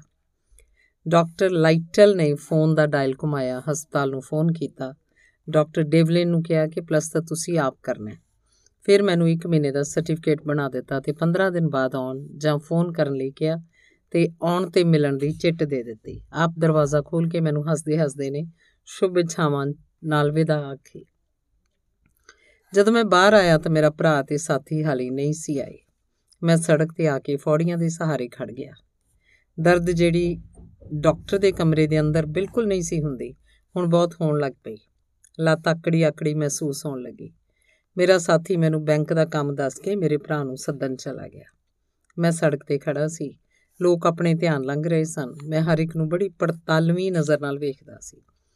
ਥੋੜੀ ਦੂਰੋਂ ਮੈਨੂੰ ਤਿੰਨ ਮੁੰਡੇ ਆਉਂਦੇ ਦਿਸੇ। ਸ਼ਕਲ ਤੋਂ ਇੱਥੋਂ ਦੇ ਆਦੀਵਾਸੀ ਲੱਗਦੇ ਸੀ, ਪਰ ਇੱਕ ਪੰਜਾਬੀ ਲੱਗਦਾ ਸੀ। ਇੱਕ ਤਾਂ ਪੈਰਾਂ ਤੋਂ ਨੰਗਾ ਸੀ ਤੇ ਹਿੱਪੀਆਂ ਵਰਗੇ ਕੱਪੜੇ ਤੇ ਸਿਰ ਦੇ ਵਾਲ ਵਧੇ ਹੋਏ ਸੀ। ਉਹਨਾਂ ਇੱਕ ਉਪਰੀ ਨਜ਼ਰ ਨਾਲ ਮੇਰੇ ਵੱਲ ਵੇਖਿਆ। ਮੈਂ ਵੀ ਉਹਨਾਂ ਵੱਲ ਵੇਖ ਰਿਹਾ ਸੀ। ਉਹ ਆਪਣੇ ਧਿਆਨ ਤੁਰੇ ਆ ਰਹੇ ਸੀ। ਮੇਰੇ ਕੋਲੋਂ ਦੀ ਜਦੋਂ ਲੰਘਣ ਲੱਗੇ ਤਾਂ ਦੇਸ਼ ਤੇ ਪੰਜਾਬ ਪਿਆਰ ਨੇ ਮੇਰੇ ਮੂੰਹ ਪਤਾ ਨਹੀਂ ਕਿਸ ਵੇਲੇ ਕਹਾਤਾ ਕੀ ਹਾਲ ਹੈ। ਉਹ ਪੰਜਾਬੀ ਦਾ ਵਾਕ ਸੁਣ ਕੇ ਰੁਕ ਗਏ ਤੇ ਮੇਰੇ ਵੱਲ ਵੇਖਣ ਲੱਗ ਪਏ। ਉਹਨਾਂ ਨੂੰ ਮੇਰੇ ਰੰਗ ਤੋਂ ਸ਼ੱਕ ਸੀ ਕਿ ਪੰਜਾਬੀ ਨਹੀਂ। ਮੈਂ ਫੇਰ ਕਿਹਾ, ਕੀ ਹਾਲ ਹੈ? ਕਿੱਥੇ ਚੱਲੇ ਹੋ? ਉਹ ਝਟ ਮੇਰੇ ਪਾਸ ਆ ਗਏ ਤੇ ਮੇਰੇ ਨਾਲ ਹੱਥ ਮਿਲਾਇਆ ਤੇ ਬੜੇ ਪਿਆਰ ਤੇ ਹਮਦਰਦੀ ਭਰੇ ਲਹਿਜੇ 'ਚ ਬੋਲੇ, ਲੱਤ ਤੇ ਕੀ ਹੋਇਆ? ਇੱਥੇ ਕਿਵੇਂ ਖੜੇ ਹੋ? ਮੈਂ ਸਭ ਦੱਸਿਆ ਤੇ ਕਿਹਾ, ਮੈਂ ਆਪਣੇ ਭਰਾ ਚੇਤਨ ਨੂੰ ਢੀਕ ਰਿਹਾ। ਉਹ ਬੋਲੇ, ਚੇਤਨ ਕਿੱਥੇ ਹੈ? ਮੈਂ ਕਿਹਾ, ਹੁਣੇ ਆ ਰਿਹਾ ਹੈ। ਉਹ ਰੁਕ ਗਏ। ਉਹਨਾਂ ਆਪਣੀ ਵਾਕਫੀਅਤ ਕਰਾਈ, ਇੱਕ ਮਲਵਈ ਸੀ, ਇੱਕ ਉਹਦੇ ਚਾਚੇ ਦਾ ਪੁੱਤ, ਭਰਾ ਤੇ ਤੀਜਾ ਲੈਂਬਰ ਸਿੰਘ ਦਾ ਮੁੰਡਾ। ਉਹ ਕੁੰਜ ਲੈਣ ਤੋਂ ਆਏ ਸੀ ਤੇ ਕਾਰ ਖੜੀ ਕਰਕੇ ਨਾਈ ਪਾਸੋਂ ਵਾਲ ਠੀਕ ਕਰਾਉਣ ਚੱਲੇ ਸੀ। ਅਸੀਂ ਥੋੜੇ ਮਿੰਟਾਂ ਵਿੱਚ ਇੱਕ ਦੂਜੇ ਦੇ ਬਹੁਤ ਨੇੜੇ ਹੋ ਗਏ। ਸਮਾਂ ਥੋੜਾ ਸੀ, ਪਰ ਗੱਲਾਂ ਬਹੁਤ ਕਰ ਲਈਆਂ। ਅਸੀਂ ਵਕਤ ਸਿਰ ਡਾਕਟਰ ਪਾਸ ਜਾਣਾ ਸੀ, ਪਰ ਉਹ ਮੈਨੂੰ ਪੱਬ ਨੂੰ ਖਿੱਚਣ। ਅਸੀਂ ਉਹਨਾਂ ਪਾਸੋਂ ਛੇਤੀ ਚਲੇ ਗਏ। ਚੇਤਨ ਕਾਰ ਲੈ ਆਇਆ। ਅਸੀਂ ਥੋੜੇ ਚਿਰ ਬਾਅਦ ਫਿਰ ਮਿਲਣ ਤੇ ਬੈਠਣ ਦਾ ਇਕਰਾਰ ਕਰਕੇ ਜੁਦਾ ਹੋ ਗਏ। ਹਸਪਤਾਲ 'ਚ ਜਾ ਕੇ ਮੈਂ ਡਿਊਟੀ ਵਾਲੀ ਨਰਸ ਨੂੰ ਚਿੱਟ ਦਿੱਤੀ। ਉਹਨੇ ਡਾਕਟਰ ਨਾਲ ਟੈਲੀਫੋਨ ਤੇ ਗੱਲ ਕੀਤੀ ਤੇ ਮੈਨੂੰ ਪਲਸਤਰ ਵਾਲੇ ਕਮਰੇ ਵੱਲ ਲੈ ਤੁਰੀ। ਪਰ ਹਾਲੀ ਥੋੜੇ ਹੀ ਅੱਗੇ ਆਏ ਸੀ ਕਿ ਦੂਜੀ ਨਰਸ ਨੇ ਦੱਸਿਆ ਕਿ ਇੱਕ ਮਰੀਜ਼ ਦੇ ਪਲਸਤਰ ਹੋ ਰਿਹਾ ਹੈ। ਉਹ ਬਹੁਤ ਸ਼ਰਮ ਮਹਿਸੂਸ ਕਰਨ ਲੱਗੀ ਤੇ ਮੈਂ ਖੇਮਾ ਮੰਗ ਕੇ ਮੈਨੂੰ ਥੋੜਾ ਸਮਾਂ ਹੋਰ ਉਡੀਕ ਕਰਨ ਲਈ ਕਿਹਾ ਤੇ ਬਿਠਾ ਦਿੱਤਾ। ਅੱਧੇ ਘੰਟੇ ਬਾਅਦ ਮੈਨੂੰ ਉਸ ਕਮਰੇ 'ਚ ਲੈ ਗਏ। ਬੈੱਡ ਤੇ ਲੇਟਣ ਲਈ ਮੇਰੇ ਪੈਰਾਂ ਹੇਠ ਇੱਕ ਦੋ ਪੌੜੀਆਂ ਵਾਲਾ ਫੱਟਾ ਰੱਖ ਦਿੱਤਾ ਤੇ ਮੈਨੂੰ ਦੋ ਨਰਸਾਂ ਨੇ ਸਹਾਰਾ ਦੇ ਕੇ ਬੈੱਡ ਤੇ ਬਿਠਾ ਦਿੱਤਾ। ਫਿਰ ਮੇਰੀ ਪੈਂਟ ਲਾਤੀ ਤੇ ਮੈਨੂੰ ਇੱਕ ਸਾਫ਼ ਸੁਥਰਾ ਤੌਲੀਆ ਦੇ ਕੇ ਲਟਾ ਦਿੱਤਾ। ਉਹਨਾਂ ਕਈ ਪੱਟੀਆਂ, ਕੁਝ ਮਸਾਲਾ, ਇੱਕ ਚਿਰਮਚੀ, ਪਲਾਸਟਿਕ ਦੀ ਕੈਂਚੀ ਤੇ ਹੋਰ ਕਈ ਕੁਝ ਉੱਥੇ ਨੇੜੇ ਰੱਖ ਦਿੱਤਾ। ਫਿਰ ਇੱਕ ਬਜ਼ੁਰਗ ਆਇਆ ਜੋ ਪਲਸਤਰ ਕਰਨ ਦਾ ਮਾਹਰ ਸੀ। ਉਹਨੇ ਵੇਖਿਆ ਤੇ ਪੂਰੀ ਲੱਤ ਨੂੰ ਅਨੁਮਾਨ ਨਾਲ ਵੇਖਿਆ ਤੇ ਫਿਰ ਸਮਾਨ ਵੇਖ ਕੇ ਕੁਝ ਸਮਾਨ ਰੱਖ ਲਿਆ। ਮੈਂ ਸਮਝ ਗਿਆ ਕਿ ਪਲਸਤਰ ਪੂਰੀ ਲੱਤ ਤੇ ਹੋਏਗਾ ਤੇ ਉਸ ਤੋਂ ਬਾਅਦ ਦੀ ਹਾਲਤ ਬਾਰੇ ਸੋਚਣ ਲੱਗ ਪਿਆ। ਥੋੜੇ ਚਿਰ ਬਾਅਦ ਡਾਕਟਰ ਡੈਵਲਿਨ ਨੇ, ਡੈਵਲਿਨ ਤੇ ਉਹਦੇ ਨਾਲ ਇੱਕ ਕੁੜੀ ਹੋਰ ਕੱਦ ਮਸੀ 5 ਫੁੱਟ ਚਿਹਰਾ ਬੱਚਿਆਂ ਵਰਗਾ ਆ ਗਏ। ਡਾਕਟਰ ਡੈਵਲਿਨ ਨੇ ਉਹਨੂੰ ਮੇਰਾ ਨਾਮ ਦੱਸਿਆ ਤੇ ਜਦੋਂ ਉਹਦਾ ਨਾਮ ਮੈਨੂੰ ਦੱਸਣ ਲੱਗਾ, ਉਹਨੂੰ ਉਹਦਾ ਨਾਮ ਭੁੱਲ ਗਿਆ। ਫਿਰ ਉਹ ਕੁੜੀ ਨੇ ਆਪ ਹੀ ਕਿਹਾ, ਮੇਰਾ ਨਾਮ ਡਾਕਟਰ ਜੈਨੀ ਗਾਰਡਨ ਹੈ। ਕੀ ਮੈਂ ਤੁਹਾਨੂੰ ਵੇਖ ਸਕਦੀ ਹਾਂ? ਉਹਨੇ ਦੱਸਿਆ ਕਿ ਮੈਂ ਜਰਮਨ ਡਾਕਟਰ ਹਾਂ, ਹੁਣ ਇੱਥੇ ਕੰਮ ਕਰਦੀ ਹਾਂ। ਉਹ ਮੇਰੇ ਨਾਲ ਗੱਲਾਂ ਕਰੀ ਜਾਏ ਤੇ ਗੋਡੇ ਨੂੰ ਟੋਈ ਜਾਵੇ। ਉਹ ਕੱਦ ਦੀ ਛੋਟੀ ਸੀ, ਇਸ ਲਈ ਉਹਨੂੰ ਔਖੀ ਹੋ ਕੇ ਬੈੱਡ ਤੇ ਮੇਰਾ ਗੋਡਾ ਵੇਖਣਾ ਪੈ ਰਿਹਾ ਸੀ। ਗੋਡੇ ਤੇ ਉਹ ਇਸ ਤਰ੍ਹਾਂ ਹੱਥ ਫੇਰ ਰਹੀ ਸੀ ਜਿਵੇਂ ਕੋਸੇ ਪਾਣੀ 'ਚ ਭਿਉਂ ਕੇ ਕੋਈ ਰੂਹ ਫੇਰ ਰਿਹਾ ਹੋਵੇ। ਉਹਨੇ ਲੱਤ ਦੀ ਮੋਟਾਈ ਮਿਣੀ ਤੇ ਫਿਰ ਦੂਜੀ ਦੀ ਵੀ ਮੋਟਾਈ ਮਿਣੀ, ਫ਼ਰਕ ਸੀ। ਉਹਦੇ ਚਿਹਰੇ ਤੇ ਫਿਕਰ ਦੇ ਨਿਸ਼ਾਨ ਸਨ। ਅਖੀਰ ਉਹ ਡਾਕਟਰ ਨਾਲ ਕੁਝ ਗੱਲਾਂ ਕਰਕੇ ਮੈਨੂੰ ਸ਼ੋਭੇ ਛਾਵਾਂ ਕਹਿ ਕੇ ਚਲੀ ਗਈ। ਡਾਕਟਰ ਡੈਲਵਿਨ ਨੇ, ਡੈਵਲਿਨ ਨੇ ਇੱਕ ਜੁਰਾਬ ਵਰਗੀ ਲੰਬੀ ਜੁਰਾਬ ਮੇਰੇ ਪੈਰ ਰਾਹੀਂ ਪਾ ਕੇ ਪੱਟ ਦੇ ਅਖੀਰ ਤੱਕ ਲੈ ਆਂਦੀ ਤੇ ਫਿਰ ਥੱਲੇੋਂ ਕੱਟ ਦਿੱਤੀ। ਕੁਝ ਸਪੰਜ ਮੇਰੇ ਗਿੱਟੇ ਦੇ ਤੇ ਕੁਝ ਗੋਡੇ ਦੇ ਥੱਲੇ ਹੱਡੀ ਤੇ ਚਮੇੜ ਦਿੱਤੀ। ਇੱਕ ਨਰਸ ਨੇ ਮੇਰਾ ਪੈਰ ਥੋੜਾ ਉੱਪਰ ਚੁੱਕ ਲਿਆ। ਡਾਕਟਰ ਤੇ ਬਜ਼ੁਰਗ ਪਲਸਟਰ ਦੇ ਪਾਊਡਰ 'ਚ ਭਿੱਜੀ ਹੋਈ ਪੱਟੀ ਪਾ ਕੇ ਪਾਊਡਰ ਨਾਲ ਲਪੇਟ ਕੇ ਲੱਤ ਤੇ ਲਪੇਟੀ ਜਾਣ। ਪੂਰੀ ਲੱਤ ਤੇ ਪੱਟੀ ਦੇ 7-8 ਵਾਰ ਦੇ ਦਿੱਤੇ। ਦਰਦ ਨਾਲ ਮੇਰੀ ਜਾਨ ਨਿਕਲੀ ਜਾਵੇ। ਨਰਸ ਮਹਿਸੂਸ ਕਰੇ ਪਰ ਹੌਸਲਾ ਦੇ ਜਾਵੇ। ਬਸ ਇੱਕ ਪੱਟੀ ਜਾਂ ਦੋ ਹੋਰ ਰਹਿ ਗਈਆਂ ਹਨ। ਡਾਕਟਰ ਕਹੇ, ਹੁਣੇ ਦਰਦ ਹਟ ਜਾਣੀ ਹੈ, ਪਲਸਤਰ ਹੋ ਲੈਣ ਦੇ। ਅਖੀਰ 15-20 ਮਿੰਟਾਂ 'ਚ ਪਲਸਤਰ ਹੋ ਗਿਆ। ਪਲਸਤਰ ਦੇ ਪਾਊਡਰ ਵਾਲਾ ਪਾਣੀ ਮੇਰੀ ਪਿੱਠ ਦੇ ਹੇਠਾਂ ਮੇਰੇ ਥੱਲੇ ਤੱਕ ਚਲਾ ਗਿਆ। ਮੈਨੂੰ ਗਿੱਲਾ ਗਿੱਲਾ ਲੱਗੇ, ਬਹੁਤ ਬੁਰਾ ਜਿਹਾ ਲੱਗਦਾ ਸੀ। ਅਖੀਰ ਲੱਤ ਦੇ ਹੇਠਾਂ ਇੱਕ ਸਰਾਣਾ ਪੈਰ ਵੱਲ ਰੱਖ ਕੇ ਡਾਕਟਰ ਕਹਿਣ ਲੱਗਾ ਥੋੜਾ ਜਿਹਾ ਠਹਿਰੋ। ਦੇਖਣਾ ਲੱਤ ਜ਼ਿਆਦਾ ਨਾ ਘੁੱਟ ਹੋ ਜਾਏ। ਜੇਕਰ ਪੈਰ ਦੀਆਂ ਉਂਗਲਾਂ ਤੇ ਨੌ ਲਾਲ ਰਹੇ ਤਾਂ ਠੀਕ ਹੈ, ਜੇਕਰ ਸਫੈਦ ਹੋ ਗਏ ਤਾਂ ਫਿਰ ਢਿੱਲਾ ਕਰਕੇ ਦੁਬਾਰਾ ਪਲਸਤਰ ਕਰਨਾ ਪਏਗਾ। ਡਾਕਟਰ ਕੋਲ ਖੜਾ ਸੀ। ਮੈਨੂੰ ਇਸ ਤਰ੍ਹਾਂ ਲੱਗਾ ਜਿਵੇਂ ਮੇਰੀ ਲੱਤ ਕਿਸੇ ਨੇ ਭੱਠੀ 'ਚ ਪਾਤੀ ਹੋਵੇ। ਪਲਸਤਰ ਦੀ ਗਰਮੀ ਸੀ। ਮੈਂ ਡਾਕਟਰ ਨੂੰ ਦੱਸਿਆ, ਉਹ ਕਹਿਣ ਲੱਗਾ ਇਸ ਤਰ੍ਹਾਂ ਹੋਣਾ ਹੀ ਹੈ, ਪਰ ਜਲਦੀ ਹਟ ਜਾਏਗਾ। ਥੋੜੇ ਚਿਰ ਬਾਅਦ ਦਰਦ ਹਟ ਗਈ ਤੇ ਗਰਮੀ ਵੀ ਹਟ ਗਈ। ਪਲਸਤਰ ਸੁੱਕ ਗਿਆ ਸੀ। ਬਜ਼ੁਰਗ ਨੇ ਚੰਗੀ ਤਰ੍ਹਾਂ ਸਾਫ਼ ਕੀਤਾ। ਪਲਸਤਰ ਪਾਲਿਸ਼ ਕੀਤੇ ਵਾਂਗ ਚਮਕ ਪਿਆ। ਇੱਕ ਨਰਸ ਤੌਲੀਆ ਭੇਂ ਕੇ ਮੇਰੇ ਹੇਠੋਂ ਚੰਗੀ ਤਰ੍ਹਾਂ ਲੱਤ ਧੋਤੀ, ਮੇਰੇ ਕੱਪੜੇ ਲਾਏ ਤੇ ਕਿਹਾ ਕਿ ਜਦੋਂ ਸੁੱਕ ਗਿਆ, ਕੱਪੜਿਆਂ ਤੋਂ ਆਪੇ ਝੜ ਜਾਏਗਾ। ਪੈਰ ਧੋਤਾ, ਪੱਟ ਉੱਪਰੋਂ ਧੋਤਾ, ਫਿਰ ਮੈਨੂੰ ਆਸਰਾ ਦੇ ਕੇ ਉਠਾ ਲਿਆ ਤੇ ਸਹਾਰਾ ਦੇ ਕੇ ਲੱਤਾਂ ਥੱਲੇ ਲਮਕਾਈਆਂ। ਮੇਰੇ ਤੇੜ ਪੈਂਟ ਪਾਈ ਤੇ ਮੈਨੂੰ ਬੈੱਡ ਤੋਂ ਹੇਠਾਂ ਉਤਾਰਿਆ। ਇੱਕ ਨਰਸ ਨੇ ਮੇਰੀਆਂ ਫੌੜੀਆਂ ਫੜਾਤੀਆਂ। ਇੱਕ ਹੋਰ ਨਰਸ ਰੋੜਨ ਵਾਲੀ ਕੁਰਸੀ ਲੈ ਕੇ ਆ ਗਈ ਤੇ ਕਹਿਣ ਲੱਗੀ, ਇਸ ਤੇ ਬੈਠ ਜਾਓ। ਜੇਕਰ ਤੁਰ ਨਹੀਂ ਹੁੰਦਾ, ਮੈਂ ਰੋੜ ਕੇ ਕਾਰ ਤੱਕ ਛੱਡ ਆਉਣੀ ਆ ਮੈਂ ਕਿਹਾ, ਨਹੀਂ, ਮੈਂ ਤੁਰ ਕੇ ਚਲਾ ਜਾਣਾ ਲੱਤ ਇਸ ਤਰ੍ਹਾਂ ਲੱਗੇ ਜਿਵੇਂ ਕਿਸੇ ਨੇ 20 ਕਿਲੋ ਭਾਰ ਬੰਨ ਦਿੱਤਾ ਹੋਵੇ। ਚੇਤਨ ਕਾਰ ਗੇਟ ਤੇ ਲੈ ਆਇਆ। ਦੋ ਨਰਸਾਂ ਨੇ ਮੇਰੀ ਲੱਤ ਚੁੱਕ ਕੇ ਤੇ ਮੈਨੂੰ ਫੜ ਕੇ ਕਾਰ ਦੀ ਪੂਰੀ ਪਿਛਲੀ ਸੀਟ ਤੇ ਪਾ ਦਿੱਤਾ ਤੇ ਫਿਰ ਡਾਕਟਰ ਲਾਈਟਰ ਨੂੰ ਮਿਲਣ ਦੀ ਚਿੱਟ ਮੋੜ ਕੇ ਮੈਨੂੰ ਫੜਾ ਦਿੱਤੀ ਤੇ ਸ਼ੁਭ ਇੱਛਾਵਾਂ ਨਾਲ ਵਿਦਾ ਕੀਤਾ। ਅਸੀਂ ਉਹਨਾਂ ਪੰਜਾਬੀਆਂ ਨੂੰ ਲੱਭਿਆ, ਉਹ ਜਾ ਚੁੱਕੇ ਸਨ। ਕਾਰ 'ਚ ਤੇਲ ਪਵਾ ਕੇ ਅਸੀਂ ਬੀਅਰ ਦੇ ਤਿੰਨ ਡੱਬੇ ਲੈ ਕੇ ਘਰ ਵੱਲ ਤੁਰ ਪਏ। ਰਾਹ 'ਚ ਮੇਰੇ ਸਾਥੀ ਨਾਲ ਲੜ ਕੇ ਆਇਆ ਸੀਨੀਅਰ ਕੱਚਾ ਕੰਮ ਕਰਦਾ ਸੀ। ਅਸੀਂ ਉਹਦੇ ਨਾਲ ਦੇ ਮੁੰਡਿਆਂ ਨੂੰ ਬਲਦੇਵ ਤੇ ਮਨਸੂਰ ਪਾਕਿਸਤਾਨੀ ਨੂੰ ਮਿਲਣ ਗਏ। ਉਹਨੂੰ ਚੇਤਨ ਨੇ ਦੱਸਿਆ ਕਿ ਵੀਰੇ ਜੀ ਦੇ ਪਲਸਤਰ ਪੂਰੀ ਲੱਤ ਤੇ ਕਰ ਦਿੱਤਾ ਹੈ। ਬਲਦੇਵ ਤਾਂ ਮਿਲਣ ਆਇਆ ਕਾਰ 'ਚ ਮੈਨੂੰ, ਪਰ ਉਹ ਨਾ ਆਇਆ। ਮੇਰਾ ਸਾਥੀ ਬਹੁਤ ਉਦਾਸ ਹੋਇਆ। ਮੇਰੇ ਭਰਾ ਨੇ ਵੀ ਮਹਿਸੂਸ ਕੀਤਾ, ਕਿਉਂਕਿ ਉਹਨੂੰ ਮੈਂ ਭਾਰਤ ਵਿੱਚੋਂ ਆਪਣੇ ਨਾਲ ਲੈ ਕੇ ਆਇਆ ਸੀ ਤੇ ਮੇਰੇ ਭਰਾ ਨੇ ਤੇ ਭਣੋਈਏ ਨੇ ਹੁਣ ਤੱਕ ਉਹਨੂੰ ਸੰਭਾਲਿਆ ਤੇ ਕੰਮ ਲੱਭ ਕੇ ਦਿੱਤਾ ਸੀ। ਮੈਂ ਵੀ ਚੁੱਪ ਕਰ ਗਿਆ, ਦਿਲ ਤੇ ਪੱਥਰ ਰੱਖ ਲਿਆ। ਸੀਨੀਅਰ ਕੱਚੇ ਦਾ ਸਮਾਨ ਘਰ 'ਚ ਹੀ ਪਿਆ ਸੀ। ਉਹਨੇ ਮਾਲਕ ਨੂੰ ਫੋਨ ਕੀਤਾ ਕਿ ਮੈਂ ਮੈਲਬੌਰਨ ਚਲਾ ਗਿਆ। ਉਸੇ ਦਿਨ ਤਰਕਾਲਾ ਨੂੰ ਉਹ ਬਲਦੇਵ ਦੀ ਕਾਰ 'ਚ ਬੈਠ ਕੇ ਆਪਣਾ ਸਮਾਨ ਚੁੱਕਣ ਆ ਗਿਆ। ਆਉਂਦੇ ਸਾਰ ਫ੍ਰਿਜ ਖੋਲੀ ਠੰਡਾ ਕੋਕਾ ਕੋਲਾ ਪੀ ਕੇ, ਨਹਾ ਕੇ, ਅੰਦਰ ਬੜੇ ਗੁੱਸੇ ਨਾਲ ਆਇਆ। ਸਾਰਾ ਸਮਾਨ ਹੇਠ ਉੱਤੇ ਕਰ ਦਿੱਤਾ। ਜਦੋਂ ਮੈਂ ਪੁੱਛਿਆ, ਕੀ ਲੱਭਦਾ ਹੈ? ਕਹਿਣ ਲੱਗਾ, ਪੈਨਸਿਲ। ਮੈਂ ਕਿਹਾ, ਇੱਥੇ ਹੈ ਨਹੀਂ। ਅੱਜ ਬਲਦੇਵ ਪਾਸ ਰਹਿ ਗਈ ਹੈ। ਉਹ ਮਾਲਕ ਪਾਸੋਂ ਚੈੱਕ ਲੈਣ ਗਿਆ। ਮਾਲਕ ਨੇ ਟਾਲ ਦਿੱਤਾ। ਹੋਰ ਵੀ ਗੁੱਸੇ 'ਚ ਆ ਗਿਆ। ਜਾਣ ਲੱਗਿਆ ਬਲਦੇਵ ਨੇ ਹੱਥ ਮਿਲਾਇਆ, ਉਹਨੂੰ ਕਹਿਣ ਲੱਗਾ, ਰਾਹੀ ਭਾਜੀ ਨੂੰ ਮਿਲ ਤਾਂ ਲੈ। ਉਹ ਬੋਲਿਆ, ਮਿਲਿਆ ਹੋਇਆ ਜਿੰਨਾ ਨਾਤੀ ਉਹਨਾਂ ਪੁੰਨ। ਬਲਦੇਵ ਨੇ ਬਹੁਤ ਮਹਿਸੂਸ ਕੀਤਾ, ਉਹ ਚਲਾ ਗਿਆ। ਮੇਰਾ ਸਾਥੀ ਵੀ ਉਦਾਸ ਸੀ, ਉਹਦੀ ਗੱਲ ਮੈਨੂੰ ਯਾਦ ਆ ਰਹੀ ਸੀ ਕਿ ਇਹਨੇ ਮੇਰੇ ਤੇ ਕੀ ਅਜਿਹਾ ਕੀਤਾ ਜਿਹਦਾ ਇਹਨੂੰ ਪੁੰਨ ਨਹੀਂ ਮਿਲਿਆ। ਮੇਰਾ ਸਾਥੀ ਉਹ ਤੇ ਬਹੁਤ ਗੁੱਸੇ ਸੀ ਕਿ ਉਹ ਇੱਕ ਮੈਨੂੰ ਤੰਗ ਕਰਦਾ ਰਿਹਾ ਤੇ ਜਾਂਦਾ ਹੋਇਆ ਇਸ ਤਰ੍ਹਾਂ ਕਹਿ ਗਿਆ। ਫਿਰ ਕਹਿਣ ਲੱਗਾ, ਭਾਜੀ, ਇਸ ਦੁਨੀਆ 'ਚ ਕਿਸੇ ਗੱਲੋਂ ਮਾੜੇ ਹੋਣਾ ਵੀ ਸਭ ਤੋਂ ਵੱਡੀ ਲਾਨਤ ਹੈ। ਤੇ ਇਸ ਲਾਣਤ ਦਾ ਸ਼ਿਕਾਰ ਅਸੀਂ ਆ। ਮੈਂ ਉਹਨੂੰ ਕਿਹਾ, ਕੋਈ ਨਹੀਂ, ਅਸੀਂ ਉਹ ਤੋਂ ਚੰਗੇ ਆ। ਮਾੜਾ ਉਹ ਹੈ, ਅਸੀਂ ਨਹੀਂ। ਉਹ ਆਪਣਾ ਪਾਪ ਲੁਕਾਉਂਦਾ ਫਿਰਦਾ ਹੈ। ਰੇਸ਼ਮ ਮੇਰੇ ਸਾਥੀ ਨੇ ਰੋਟੀ ਬਣਾਈ। ਮੈਂ ਟੱਟੀ ਗਿਆ। ਲੱਤ ਤੇ ਪਲਸਤਰ ਕਰਕੇ ਬੈਠਣਾ ਹੋਵੇ। ਪੂਰੀ ਲੱਤ ਪਸਾਰੀ, ਮਨ ਅੱਜ ਹੋਰ ਵੀ ਉਦਾਸ ਸੀ। ਪਲਸਤਰ ਭੇਣਾ ਨਹੀਂ ਸੀ, ਜਿਹਦਾ ਅਰਥ ਸੀ ਨਹਾਉਣਾ ਨਹੀਂ। ਅੰਗੂਰਾਂ ਦੀ ਸ਼ਰਾਬ ਦੇ 4 ਲੀਟਰ ਦੇ ਘੜੇ ਵਿੱਚੋਂ 2-2 ਗਲਾਸ ਪੀਤੇ।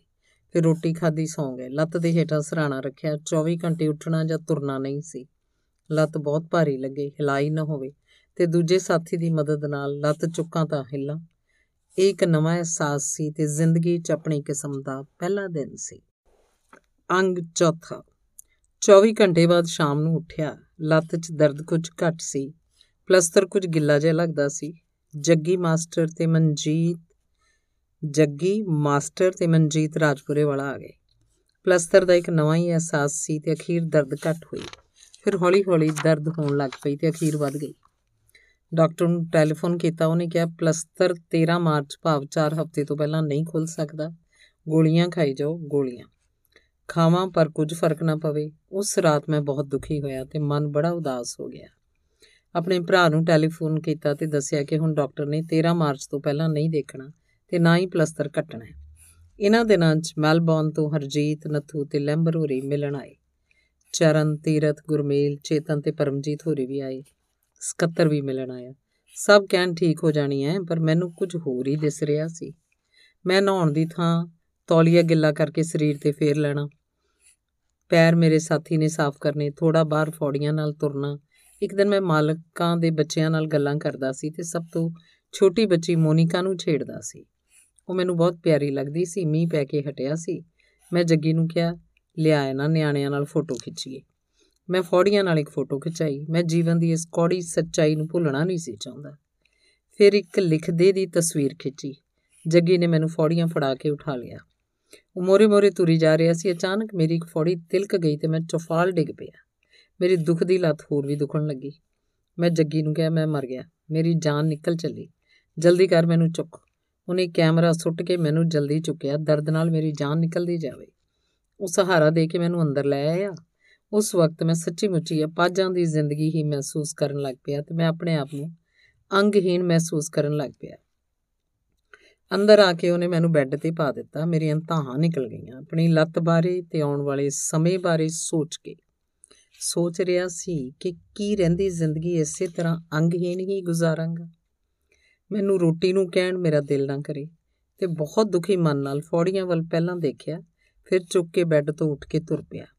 ਸਭ ਮੇਰੇ ਵੱਲ ਵੇਖ ਰਹੇ ਸੀ, ਮੈਂ ਕਿਸੇ ਨੂੰ ਨਹੀਂ ਬੁਲਾਇਆ। ਮਾਲਕ ਦੇ ਘਰ ਜਾ ਕੇ ਉਹਨੂੰ ਟੈਲੀਫੋਨ ਕਰਨ ਨੂੰ ਕਿਹਾ। ਉਹਦੀ ਪਤਨੀ ਨੇ ਮੈਨੂੰ ਨੰਬਰ ਮਿਲਾ ਦਿੱਤਾ। ਮੋਰੇ ਤੀਰਥ ਬੋਲਿਆ, ਉਹਨੇ ਕਿਹਾ, ਕੀ ਹਾਲ ਹੈ? ਮੇਰੇ ਪਾਸੋਂ ਗੱਲ ਨਾ ਹੋਈ, ਸਿਰਫ ਇੰਨਾ ਹੀ ਕਿਹਾ, ਮੈਂ ਬਹੁਤ ਤੰਗ ਆ ਮੈਨੂੰ ਇੱਥੋਂ ਲੈ ਜਾਓ, ਦਰਦ ਬਹੁਤ ਹੁੰਦੀ ਹੈ ਤੇ ਮੇਰਾ ਰੋਣ ਨਿਕਲ ਗਿਆ। ਉਹਨੇ ਇੰਨਾ ਕਹਿ ਕੇ ਫੋਨ ਰੱਖ ਦਿੱਤਾ, ਫਿਕਰ ਨਾ ਕਰੋ, ਅਸੀਂ ਸਵੇਰੇ ਆਏ ਸਮਝੋ। ਉਸ ਦਿਨ ਉੱਥੇ ਮੈਥੋਂ ਛੋਟੇ ਦੇ ਪਾਰਟੀ ਸੀ, ਸਾਰੇ ਪੰਜਾਬੀ ਇਕੱਠੇ ਹੋਏ ਪਏ ਸੀ। ਉਹਨਾਂ ਤੀਰਥ ਨੂੰ ਪੁੱਛਿਆ, ਫੋਨ ਕਿਹਦਾ ਸੀ? ਉਹਨੇ ਕਿਹਾ, ਭਾਜੀ ਦੀ ਲੱਤ ਠੀਕ ਨਹੀਂ, ਦਰਦ ਬਹੁਤ ਹੁੰਦੀ ਹੈ। ਸਵੇਰੇ ਉੱਥੇ ਜਾਣਾ ਪੈਣਾ ਸਭ ਦੀ ਪੀਤੀ ਉਤਰ ਗਈ। ਅਖੀਰ ਰਾਤ ਪਾਰਟੀ ਖਤਮ ਕਰਕੇ ਸਭ ਥਾਂ ਥਾਈਂ ਚਲੇ ਗਏ। ਸਵੇਰੇ ਤੀਰਥ, ਚਰਨ, ਜੀਤ, ਛੋਟਾ, ਚੇਤਨ ਤੇ ਪਰਮਜੀਤ ਮੇਰੇ ਪਾਸ 11 ਵਜੇ ਪਹੁੰਚ ਗਏ। ਮੈਂ ਅੰਦਰ ਪਿਆ ਸੀ, ਕਾਰ ਬਾਹਰ ਰੁਕੀ, ਸਭ ਹੌਲੀ-ਹੌਲੀ ਅੰਦਰ ਆਏ ਚਰਨ ਮੇਰੇ ਪੈਰਾਂ 'ਚ ਬੈਠ ਗਿਆ। ਉਹਦੀਆਂ ਅੱਖਾਂ 'ਚ ਅਥਰੂ ਸਨ, ਉਹਨੂੰ ਵੇਖ ਕੇ ਮੇਰਾ ਵੀ ਮਨ ਭਰ ਗਿਆ। ਮੈਂ ਦੱਸਿਆ ਕਿ ਲੱਤ ਇਸ ਤਰ੍ਹਾਂ ਲੱਗਦੀ ਹੈ ਜਿਵੇਂ ਕਿਸੇ ਨੇ ਕੋਲਾ ਰੱਖਿਆ ਹੋਵੇ। ਉਸ ਦਿਨ ਮੈਨੂੰ ਲੱਤ ਕੁਝ ਪਤਲੀ ਵੀ ਮਹਿਸੂਸ ਹੋਈ ਕਿਉਂਕਿ ਪਲਸਟਰ ਗੋਡੇ ਦੇ ਉੱਪਰੋਂ ਕਾਫੀ ਢਿੱਲਾ ਹੋ ਗਿਆ ਸੀ। ਬਹੁਤ ਚਿਰ ਮੇਰੇ ਪਾਸ ਬੈਠੇ ਰਹੇ, ਕਈ ਹੋਰ ਗੱਲਾਂ ਮੇਰੇ, ਮੇਰਾ ਦਿਲ ਕਿਸੇ ਹੋਰ ਪਾਸੇ ਪਾਉਣ ਲਈ ਕਰਦੇ ਰਹੇ। ਰਾਤ ਦੀ ਪਾਰਟੀ ਦੀਆਂ, ਸ਼ਰਾਬ ਦੀਆਂ, ਪਾਰਟੀ ਚਾਏ ਬੰਦਿਆਂ ਦੀਆਂ 4-5 ਘੰਟੇ ਬਾਅਦ ਜਦੋਂ ਤੁਰਨ ਲੱਗੇ ਤਾਂ ਮੈਨੂੰ ਫੇਰ ਇਕੱਲਤਾ ਦਾ ਅਹਿਸਾਸ ਹੋਣ ਲੱਗਾ। ਚਰਨ ਨੇ ਜਦੋਂ ਕਿਹਾ, ਚੰਗਾ ਵੀਰਾ ਜੀ, ਤੇ ਉਹਦਾ ਰੋਣ ਨਿਕਲ ਗਿਆ। ਮੇਰਾ ਵੀ ਰੋਣ ਨਿਕਲ ਗਿਆ। ਉਹ ਚਲੇ ਗਏ ਤੇ ਮੈਂ ਹੁਣ ਇਕੱਲਾ ਸੀ। ਉਸ ਦਿਨ ਮੇਰੇ ਸਾਥੀ ਲੈਂਬਰ ਨਾਲ ਕਿਤੇ ਹੋਰ ਕੰਮ ਕਰਦਾ ਸੀ। ਮੈਂ ਇਕੱਲਾ ਘਰ ਰਹਿ ਗਿਆ। ਉਸ ਦਿਨ ਮੇਰਾ ਸਾਥੀ ਲੈਂਬਰ ਨਾਲ ਕਿਤੇ ਹੋਰ ਕੰਮ ਕਰਦਾ ਸੀ। ਮੈਂ ਇਕੱਲਾ ਘਰ ਰਹਿ ਗਿਆ। ਜੱਗੀ ਤੇ ਮਨਜੀਤ ਵੀ ਅੱਜ ਨਹੀਂ ਆਏ। ਕੁਸਮੁਸਾ ਜਾ ਹੋਇਆ ਸੀ। ਜਦੋਂ ਇੱਕ ਕਾਰ ਆ ਕੇ ਰੁਕੀ ਥੋੜੇ ਚਿਰ ਬਾਅਦ ਸਕੱਤਰ, ਪ੍ਰੀਤਮ, ਲੈਂਬਰ, ਬਲਵਿੰਦਰ ਤੇ ਗੁਰਮੇਲ ਆ ਗਏ। ਹੱਥ 'ਚ ਵਿਸਕੀ ਦੀ ਬੋਤਲ ਕਹਿਣ, ਪੀਣੀ ਹੈ। ਇੱਕ ਹਾੜਾ ਸਭ ਨੇ ਲਾਇਆ। ਪ੍ਰੀਤਮ ਕਹਿਣ ਲੱਗਾ ਕਿ ਸਾਨੂੰ ਪਤਾ ਲੱਗ ਗਿਆ ਸੀ ਕਿ ਲੱਤ ਬਹੁਤ ਦੁਖਦੀ ਹੈ। ਅਸੀਂ ਦੁਪਹਿਰ ਨੂੰ ਕਾਰਾਂ ਲੈ ਕੇ ਤੁਰ ਪਏ ਤੇ 350 ਕਿਲੋਮੀਟਰ ਦਾ ਸਫ਼ਰ ਕਰਕੇ ਤੈਨੂੰ ਵੇਖਣ ਪਹੁੰਚ ਗਏ। ਫਿਰ ਲੈਂਬਰ ਕੋਲ ਗਏ। ਉਥੋਂ ਲੈਂਬਰ ਤੇ ਬਲਦੇਵ ਨੂੰ ਨਾਲ ਲੈ ਕੇ ਆ ਗਏ। ਬਾਕੀ ਸਾਰੇ ਉੱਥੇ ਹਨ, ਤੂੰ ਵੀ ਸਾਡੇ ਨਾਲ ਚੱਲ। ਮੈਂ ਕਿਹਾ ਕਿ ਮੈਂ ਤਾਂ ਇਕੱਲਾ ਹੀ ਸੀਟ ਤੇ ਬੈਠਾਂਗਾ, ਕਾਰ ਇੱਕ ਹੈ, ਬਾਕੀ ਕਿਵੇਂ ਕਰਾਂਗੇ? ਉਹ ਕਹਿਣ, ਕੋਈ ਨਹੀਂ, ਸਕੱਤਰ ਤੇ ਬਲਦੇਵ ਕਹਿਣ, ਤੁਹਾਨੂੰ ਭਾਜੀ ਜ਼ਰੂਰ ਨਾਲ ਲਿਜਾਣਾ ਹੈ, ਅਸੀਂ ਦੋਵੇਂ ਜਣੇ ਕਾਰ ਦੀ ਡਿੱਗੀ 'ਚ ਬੈਠ ਜਾਾਂਗੇ। ਮੈਂ ਕਿਹਾ, ਇਸ ਤਰ੍ਹਾਂ ਔਖਾ ਹੈ?